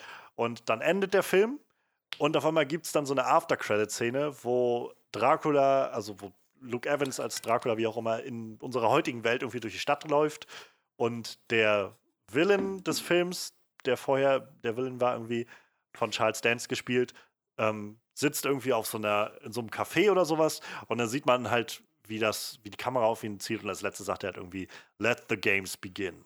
Und dann geht's halt, also dann ist halt Schluss. Und sie meinten halt so, damals halt, das ist halt eine der, der faulsten Varianten, so ein Sequel vorzubereiten. Ja. Halt einfach nur, und es geht dann weiter irgendwie. Und seitdem haben sie halt angefangen, dieses, diesen Game is On Re- äh, Award drauf zu verteilen, immer für Filme, die halt auf die, auf die ja, schrecklichste Art und Weise versuchen, so ein Sequel vorzubereiten Ja. und wahrscheinlich dann keins kriegen. Letztes Jahr, rate mal, wer gewonnen hat. Predator, also The Predator Ja, hat ja, gewonnen. gut, weil das sie war halt meinten, das war so der Film ja schlechthin, der so. Ähm, und ja, also ich, es ist halt schon krass, wie, wie plump das manchmal gemacht wird. Und ich finde halt, wie gesagt, der Film hat halt auch viele solche Momente, wo ja, wo es doch ein bisschen sehr, sehr, also wo man sich das doch sehr schiebt einfach auf den nächsten Film. Also ich weiß nicht, das mit Nova zum Beispiel, ich habe mir relativ schnell gedacht, dass wir wahrscheinlich nicht viel von Nova zu sehen bekommen. Ähm, wahrscheinlich nur gegen Ende des Films. Und ähm, ich kann das vielleicht gerade noch so irgendwie akzeptieren, aber ich verstehe die Frustration, ähm, denn jetzt mit Vector, das war jetzt nicht so der, der krasse Endkampf oder sowas oder das krasse Finale. Ähm, aber es sind auch so, also für mich noch mehr Sachen so. Ich finde, es wurde irgendwie immer noch nicht ganz geklärt, warum, also warum der, der Kern von Alita irgendwie aus äh, Salem scheinbar mit dem Müll rausgebracht wurde. Ja, das Ähm, weiß keiner ihre so ganzen genau. Flashbacks wurden nicht so wirklich aufgeklärt. Ähm, das sind alles so Dinge, wo ich so merke, ja, ich verstehe schon, das soll halt irgendwie jetzt erstmal so angerissen werden, aber es ist halt schon eine ganze Menge, die erstmal nur angerissen wurde. Ja, irgendwie schon. Und ich glaube, das ist halt wirklich das Problem, was die meisten Kritiker damit haben. Also ich weiß, die von Screen Junkies auf jeden Fall, als die ihre Review gemacht haben, meinten halt so, die, denen ging das halt richtig auf die Nerven, dass der Film so viel einfach nur so anteasert und halt sagt so, ja, muss dann für den nächsten Film nochmal vorbeikommen. Ja, das, wie gesagt, das Rating liegt halt aktuell bei, bei 60 Prozent ne, bei Rotten Tomatoes, ein Average Rating von 5,95, also das spiegelt sich dann ungefähr auch wieder. Und das ist auf jeden Fall echt nachvollziehbar so. wie gesagt, also für mich ist der Film auf jeden Fall eine deutlich bessere Richtung in, in, in dieses ganze Anime-Umsetzung, was die Amis bis jetzt nur verbockt haben, so. Ja. auch, auch besser als, äh, als Ghost in the Shell auf jeden Fall. Aber ah, ich weiß nicht. Also sowas ist halt schon echt nervig so. Und wie gesagt, weil, weil du halt auch echt so gebrandmarkt bist mit, okay, mir wird hier ein Sequel mehr oder weniger versprochen, aber es kommt keins, weil der Film so unerfolgreich war. Das ist halt, das schwingt halt irgendwie immer mit so, ob das halt jetzt hier der Fall ist oder nicht. Ich gehe fast davon aus, der Film kriegt sein Sequel noch. Da ist aber dann auch wieder die Frage, wann nimmt sich denn James Cameron Zeit, weil James Cameron und äh, Rodriguez haben beide gesagt, die würden für ein Sequel zurückkommen. Aber wann nimmt sich denn James Cameron jetzt neben seinen ganzen Avatar-Sequels Naja, noch die Zeit, den Film zu schreiben, ne? Er hat es ja scheinbar auch in den letzten Jahren geschafft mit allem rundherum. Ja, Also er aber ich meine, an dem Film arbeitet er vielleicht seit zehn 2003, ne? Also das weiß man ja nicht. 2003 wurde das erstmal bekannt, dass er die Rechte gekauft hat. Also vielleicht arbeitet er schon seit 2003 daran, immer nebenbei halt, ne? Das ist halt so die Frage, was er so... Obwohl, der hat ja, glaube ich, zwischendurch auch mal zehn Jahre nur Dokus gemacht, ne? Das ist vielleicht dann wieder was anderes. Oder hat man vielleicht auch irgendwie mehr Zeit gehabt. Aber das ist halt so die Frage. Wenn jetzt halt ein Sequel angekündigt wird, krieg, jetzt kommt ja erstmal, auf jeden Fall 2020 ist ja erstmal ein Avatar angesetzt. Und ich weiß nicht, er hat ja irgendwie die, die Release-Dichte von diesen Avatar-Sequels ist ja relativ dicht, meine ich, ne? Was er da so angekündigt hat. Ja, die sollen, glaub ich, jährlich Ja, genau. Also kannst du ja mal davon ausgehen, dass er vielleicht bis 2025 keine Zeit hat, so, ne? Also hier steht mal Avatar-Sequel 2020 bis 2025. Das heißt, da kann er sich entweder er macht das halt nebenbei und dann ist halt die Frage, wie gut ist das? Oder, was natürlich auch noch sein könnte, ist, er ist schon fertig damit oder hat, hat das halt schon so weit vorbereitet, weil er, so wie der Film geschrieben ist, äh, ich meine, ist ja jedem klar, dass er irgendwie auf ein Sequel abzielt. Deshalb, äh, ich, ich weiß nicht, also scheinbar gab es immer noch Leute in der Presse, die über- überrascht waren äh, oder die, für die das unerwartet kam, dass ein Sequel angekündigt wurde, so. Wo ich mir denke, habt ihr euch den Film überhaupt angeguckt? So, ich meine, der schreit doch für mich nach Sequel, so. Als, also, da kann mir keiner erzählen, dass das nicht vorher eingeplant war, dass das ein Sequel kommen soll. Mhm.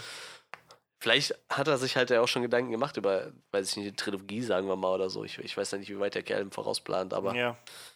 Dann ist er ja vielleicht relativ schnell durch. Aber ich gehe mal davon aus, durch diese ganze Avatar-Krams wird sich das jetzt eine ganze Ecke verzögern, so. Und dann, wie gesagt, dann hätte ich lieber so eine komplett runde abgeschlossene Sache und irgendwann kommt dann einer und sagt so, hier, wir erzählen in dem Universum einfach eine neue Geschichte, so, oder wir, wir erzählen jetzt die Geschichte weiter. Aber dann hätte ich doch gerne erstmal eine abgeschlossene Geschichte, so. Weil irgendwie der Tod von, von äh, wie hieß der Charakter von Mashallah, die von Vector war jetzt für mich echt kein, äh, nicht so der Punkt, wo ich gesagt habe, okay, die Story ist jetzt für mich abgeschlossen, so. Naja, naja. Dafür war der Charakter halt viel zu hintergründig nur vorhanden irgendwie. Klar, der, der war Das war der halt- Strippenzieher, aber Wie gesagt, das war halt irgendwie wie so ein wie so eine Reihe von Folgen von so einem Anime, der halt noch lange nicht ja, abgeschlossen das ist es halt. Wenn die jetzt gesagt hätten, okay, wenn der Film läuft, dann hauen wir in zwei Jahren den nächsten raus oder so, ne? Also wenn schon die Pläne so weit wären, dann hättest du ja auch ganz anders ins Kino gehen können irgendwie.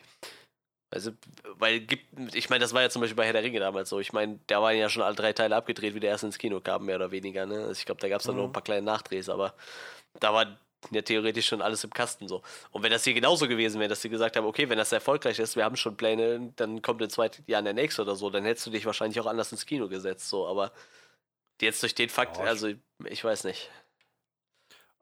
Ja, also ich, du, ich verstehe total die Frustration dahinter. So hinter diesem, dieser, dieser unbeendeten Geschichte, die da. Also es ist ja nicht nur, dass halt so ein kleines Türchen aufgelassen wird für einen weiteren Teil, sondern es ist halt wirklich einfach, naja, das ist halt wirklich erst ein kleiner Teil einer größeren Geschichte, die jetzt erzählt wurde.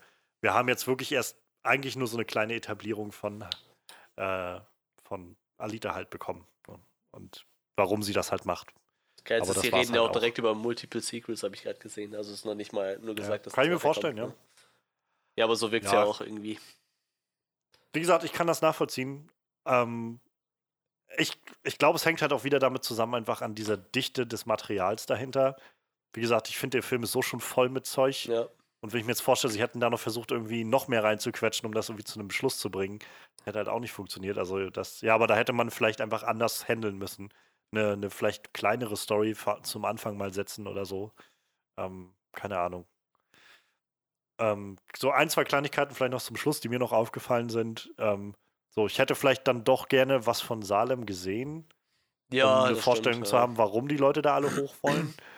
Und ähm, so schön ich halt das Worldbuilding fand, ich glaube, ich hätte vielleicht gerne noch, also um es noch besser zu verstehen oder besser für mich so zu akzeptieren zu können, gerne noch gesehen, warum die Leute einfach da unten unzufrieden sind. Also es wurde halt so ein bisschen angerissen, aber es war jetzt auch nicht so, dass ich das Gefühl hatte, die leben da alle im Dreck und müssen um ihr Essen Ja, irgendwie oder so, schon, ja, sondern es war halt einfach war halt einfach eine belebte Stadt so. Ja, ich sag So, mal, wo da war halt es ein gedacht bisschen rough vom Ton, aber das war jetzt Ja, nicht genau, so eine halt jetzt- lebensunwürdige.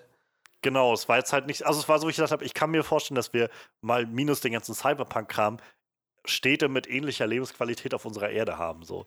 Das soll jetzt nicht heißen, dass, das, dass wir nichts Besseres anstreben sollten oder so, aber dafür, dass sie jetzt so tun, ich muss aus dieser Stadt raus, so, hatte ich jetzt schon das, manchmal das Gefühl, oder jedenfalls gerade zu Anfang noch so, ja, vielleicht könntet ihr euch uns ein bisschen mehr noch geben, damit wir sehen, dass es halt wirklich so, da, niemand will da bleiben. Ja. So.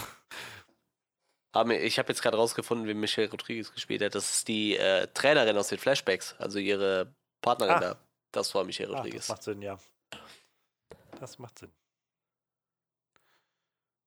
Ja. Ja. Ich glaube, also ich wäre sonst auf jeden Fall durch, glaube ich. ja, Also ich denke wär auch, wir könnten langsam mal. Also ich meine, das mit den, äh, dass ich die CGI nicht so geil fand dem Film, habe ich ja schon erwähnt. Das werde ich jetzt auch nicht nochmal auf den Tisch packen. So. Da haben wir eben schon drüber diskutiert. Ich denke, dann bin ich auch durch. Ja. Dann können wir. Naja. Ja, dann können wir mal Resümee ziehen über Alita Battle Angel. Ähm, ich fange einfach mal an. Gerade noch was Lustiges gelesen. Also im, im Anime ist sie auch ihr Originalname bekannt. Also wie sie vor ihrem Gedächtnisverlust hieß. Sie hieß Yoko. Und äh, der Nickname war Yoko von der Rasierklinge. Auf Deutsch. Yoko von der Rasierklinge. Meine Fresse. Die Japaner, die sind total durchgeknallt. Ja, Gut. oh Mann. ja, ähm. Ja. Auch ein bisschen seltsam, dass sie Alita einfach so behalten hat als Namen von der Tochter. Aber naja, Ja. was soll's. Ähm, ja, Alita Battle Angel. Äh, ich glaube, es ist, ich meine, ich habe noch nicht so viele gesehen, aber ich glaube, es ist wirklich die beste Anime-Adaption, die ich bisher gesehen habe. Und damit will ich jetzt nicht einfach, also das muss ja jetzt nicht zwingend was heißen, so wie, ähnlich wie mit Videospielverfilmungen.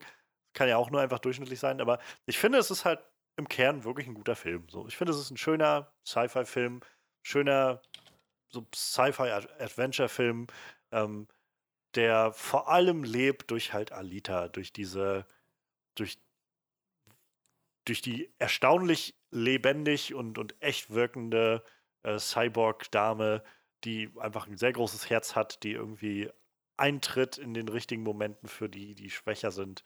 Ähm, und Hunderecht.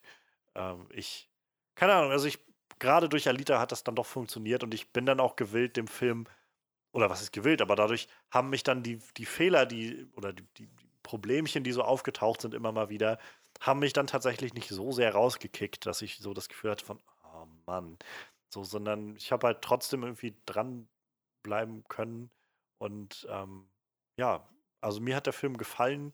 Wie gesagt, ich hätte mir gewünscht, dass er vielleicht nicht ganz so voll gewesen wäre, sodass sie vielleicht ein paar Sachen hätten gekürzen können. Aber ich hätte jetzt, ich könnte jetzt tatsächlich auch nicht wirklich explizit sagen, was man rauskürzen sollte. So, ich glaube, der Film ist einfach, ist einfach ein ziemliches Unterfangen, diesen so ein Anime, der irgendwie wie viel, weiß ich, wie viele Bände geht, zusammenzufassen zu einem Film.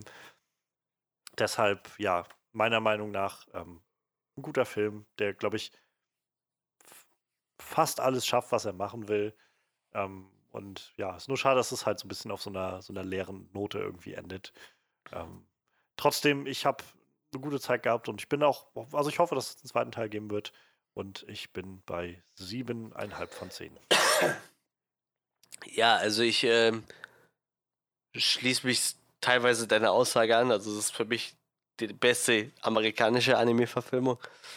Tatsächlich bin ich immer auch der Meinung, die Japaner haben das noch ein bisschen besser drauf.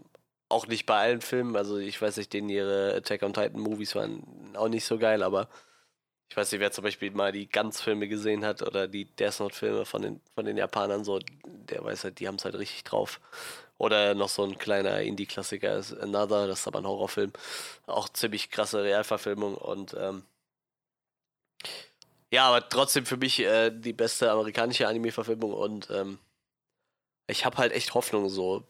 Wie gesagt, wir hatten ja eben schon mal kurz angerissen, Akira liegt halt irgendwo noch in Amerika rum und Attack on Titan liegt auch noch in Amerika rum, das weiß ich schon. Ähm, ich, ich hoffe halt, das ist jetzt so der Schritt in die richtige Richtung auf jeden Fall. Ich meine, der Film macht hier bei weitem auch noch nicht alles richtig, aber so der Step von Death Note zu Ghost in the Shell zu Alita ist doch schon relativ großer gewesen so. Ich will halt auch nicht sagen, dass Ghost in the Shell das total schlecht war. So, die haben halt echt auch schon ein bisschen Rücksicht auf, auf, den, auf das, die Vorlage genommen und so, aber ich meine, das hat halt nachher trotzdem nicht so hingehauen. Aber äh, bei Alita haut das doch stellenweise doch schon deutlich besser hin. Ähm, ich, ich bin tatsächlich auch offen für ein, für ein Sequel. Ähm, jetzt, wo es mir so hart angeteasert wurde. So, so hart angeteasert, dass es halt echt schon stellenweise äh, störend war. ja, ich, ich habe halt so meine, meine Problemchen mit, ein bisschen mit dem CGI irgendwie. Ich weiß nicht, James Camerons äh, reale Personen in, in virtuelle Umgebungen transferieren, Technik in allen Ehren so, aber ich, ich, ich bin der Meinung, ich habe bessere CGI gesehen in den letzten Jahren. Ähm, den kann man sich halt aber auch drüber streiten. Ähm, ja, das Cast war halt stellenweise ein bisschen verschenkt. Ob es jetzt lag, wahrscheinlich aber auch eher am Skript und nicht an den Schauspielern. Außer vielleicht habe ich mich langsam an Christoph Walz also, satt gesehen, das werde ich dann bei seinem nächsten Film rausfinden, wahrscheinlich. Ob es nur dem Charakter lag oder nicht. Ähm, ja, das war das erste Mal, dass ich einen Cyberpunk-Film gesehen habe, von dem ich auch Cyberpunk gekriegt habe. So. Ich meine, in Cyberpunk steckt irgendwo Punk mit drin und da muss halt irgendwie Anarchie herrschen und da muss halt irgendwie ein bisschen was. Äh, ja, das darf halt nicht glatt gebügelt sein, so wie Ghost in the Shell. Das muss halt. Ich muss halt das Gefühl haben, diese ganzen Cyborgs sind halt zusammengepuzzelt aus und sind halt nicht einfach irgendwie so ein glatt gebügelter Körper, wie das halt bei Ghost in the Shell zum Beispiel der Fall war. Das macht halt bei Alita Sinn, aber halt nicht bei diesen ganzen Leuten, die irgendwie einfach nur gucken, dass sie mächtiger werden und sich da für alles in den Körper implantieren. So. Und das ist genau das, was ich sehen wollte. Und das hat sich halt auch voll in den Actionsequenzen niedergeschlagen und auch in den, wie ist es, Motorball? ja, genau, in Motorball. Und sich halt auch in diesem Motorball-Spiel ähm, wiedergeschlagen. So. Also das war eigentlich das, was ich von Cyberpunk erwarte. So, ähm, ich habe halt Hoffnung für Akira jetzt, wenn der kommt. Und hoffe halt, dass uns James Cameron jetzt nicht äh, fünf Jahre liegen lässt mit Alita und sich dann erst da dran begibt. Ich hoffe, der kriegt das irgendwie neben seinen ganzen Avatar-Dingern hin. Ich muss ja ganz ehrlich sagen, ich bin überhaupt nicht heiß auf Avatar und äh, vielleicht hat sich das ja nach den nächsten Teilen irgendwie erledigt. Weil irgendwie jeder, den du fragst, der sagt so, ja, Avatar ja. war wegen dem 3D und den Effekten schon geil. Aber das war's. Da ist niemand, der sagt so, halt die Story von Avatar, die hat mich richtig weggeflasht. Avatar so. ist halt echt eine Anomalie. Das ist so ein Film, der. Also es ist der erfolgreichste Film aller Zeiten. Ja. Und äh, ich kenne auch niemanden, der den wirklich her als herausragend lobt oder seinen Lieblingsfilm nennt. Ich glaube, ich würde nicht mal jemanden filmen, der äh, finden, der irgendwas daraus zitieren könnte oder so. Ähm, aber irgendwas muss dieser Film gehabt haben, dass er dass er irgendwie so einen Nerv getroffen hat von Leuten, die ihn immer und immer und immer und immer wieder. ich glaube tatsächlich, es war ähm, dieser Hype auf diese neue 3D-Technik. Weil es war ja wirklich der, ich glaube, der erste Film, ne, der diese neuen 3D-Techniken alle benutzt hat. Wahrscheinlich so. schon, ja. Und ich glaube, das war halt noch so. Halt, also ich, ich weiß nicht, ich glaube, selbst dann ist es halt schwierig, wie du irgendwie das erklärst. Das ist nämlich der erfolgreichste Film aller Zeiten. Ja, das ist schon krass ist. auf jeden Fall. So, und ähm, ich glaube, also irgendwo wird wahrscheinlich ich, ich sage jetzt einfach mal, ich finde, die Story ist halt jetzt nicht groß, indi äh, nicht groß individuell oder innovativ oder so. Sie ist halt einfach sehr 0815. Was, was hat find, Pocahontas ich der Film ist jetzt, verglichen, ne? oder wie war das? Ja, es gibt halt, oder der mit dem Wolf ja, tanzt, ja, so. oder so, es gibt ähm, Gully, so, es gibt halt, gibt halt genug Filme, die einfach genau das sind von Typ kommt halt zum Individu äh, zum, zum indigenen Volk und äh, ja, wird dann einer von denen und kämpft dann gegen seine, seine Leute für die Natur und, ne, und so weiter. Und keine Ahnung. Also gibt es halt genug Filme von und genug Stories, die da so funktionieren. Und ich finde, der Film ist jetzt nicht wirklich schlecht gemacht auf der Ebene, aber er ist halt auch nicht wirklich innovativ. Also es ist nichts Neues so. Deshalb, keine Ahnung. Aber ich, ich bin da auch jetzt, glaube ich, einfach so ein bisschen wahrscheinlich James Cameron so ein bisschen zugewandter oder, oder vertraue ihm da ein bisschen mehr, dass ich mir denke, wenn der schon sagt, er macht fünf Fortsetzungen davon oder vier oder ja, so, dann glaube ich, dass der schon Ideen hat, also um irgendwas noch anders zu machen. So. Und wenigstens einen werde ich mir noch angucken davon. Werde ich wahrscheinlich sehen, auch. Was, ich müsste mir aber tatsächlich auch davor macht. den ersten nochmal angucken, weil den habe ich tatsächlich auch nur im Kino gesehen. Ich habe den auch nie auf ja, DVD ich gekauft den auch, oder so. Habe den einmal gesehen, ja. glaube ich, auf DVD irgendwo. Das wie gesagt, damals wie die 3D war das natürlich, ja, das hatte ich voll weggeflasht, aber mittlerweile verfluche ich dieses 3D. Ich habe da überhaupt keinen Bock drauf. So. Ich bin halt echt froh, dass ich Alita nicht in 3D gucken musste. Der kam nämlich nur noch in 2D bei uns im Kino. Ich äh, habe hab mich da echt dran satt gesehen. So. Ich, ich mag 3D so bei VR-Spielen oder so, aber ich brauche das echt nicht mehr im Kino. So. Aber das ist ein anderes Thema. Ja, ähm, ich müsste ja noch eine Abschlusswertung geben. Äh, du hast 7,5 von 10 gegeben. Ich bin eher so bei 7 von 10. Aber das ist ja ganz, ganz nett. Ja, dann, dann kommen wir jetzt mal zum Schluss. Es wird ganz schön lang geworden heute. Ähm, wir freuen uns, dass ihr zugehört habt. Ähm, für euch machen wir das hier. Also, äh, ja, lasst uns auch gerne wissen, was ihr von Alita gehalten habt, was ihr von allem gehalten habt, was wir heute so erzählt haben. Game of Thrones, ähm, Dark Phoenix und Weiß. Wir sind auf jeden Fall gerne und, und äh, für euch da und, und gespannt, wenn ihr mit uns reden wollt. Wenn ihr gerne in Kontakt bleiben wollt mit uns, hört gerne rein auf Soundcloud bei unserem Onscreen Podcast. Ihr findet den natürlich auch bei iTunes, wo ihr uns auch gerne, gerne, gerne ähm, bewerten und, und äh, reviewen könnt, wenn ihr das möchtet. Hilft uns auf jeden Fall ungemein, um neue Leute irgendwie zu erreichen. Und ja, ansonsten findet ihr uns bei Facebook Onscreen Review. Ihr findet uns auf unserer Homepage onscreenreview.de. Ihr findet Manuel bei Instagram, Travel Ugly und Space Luchadores. Ihr findet mich bei Twitter, genau, war das äh, JK und at JK on Screen.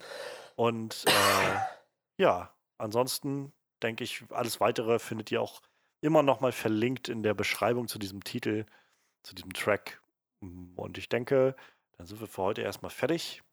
Und ähm, ja, wir freuen uns auf nächste Woche, wenn ihr wieder da seid. Wir wollen über Captain Marvel reden, ähm, den ich mir noch irgendwann angucken muss. Ich muss ganz schön viel arbeiten am Wochenende. Vielleicht muss ich den schon übermorgen oder übermorgen gucken. Schauen, mal schauen. Aber ich bin gespannt auf jeden Fall schon. Ähm, man hört sehr unterschiedliche Kritiken. Ähm, ich bin, ja, mal gucken, wo wir so landen werden. Und äh, dann hören wir uns nächste Woche wieder. Ich freue mich drauf, ich freue mich auf euch. Äh, danke an Manuel, danke an mich und äh, in diesem Sinne macht's gut und bis zum nächsten Mal.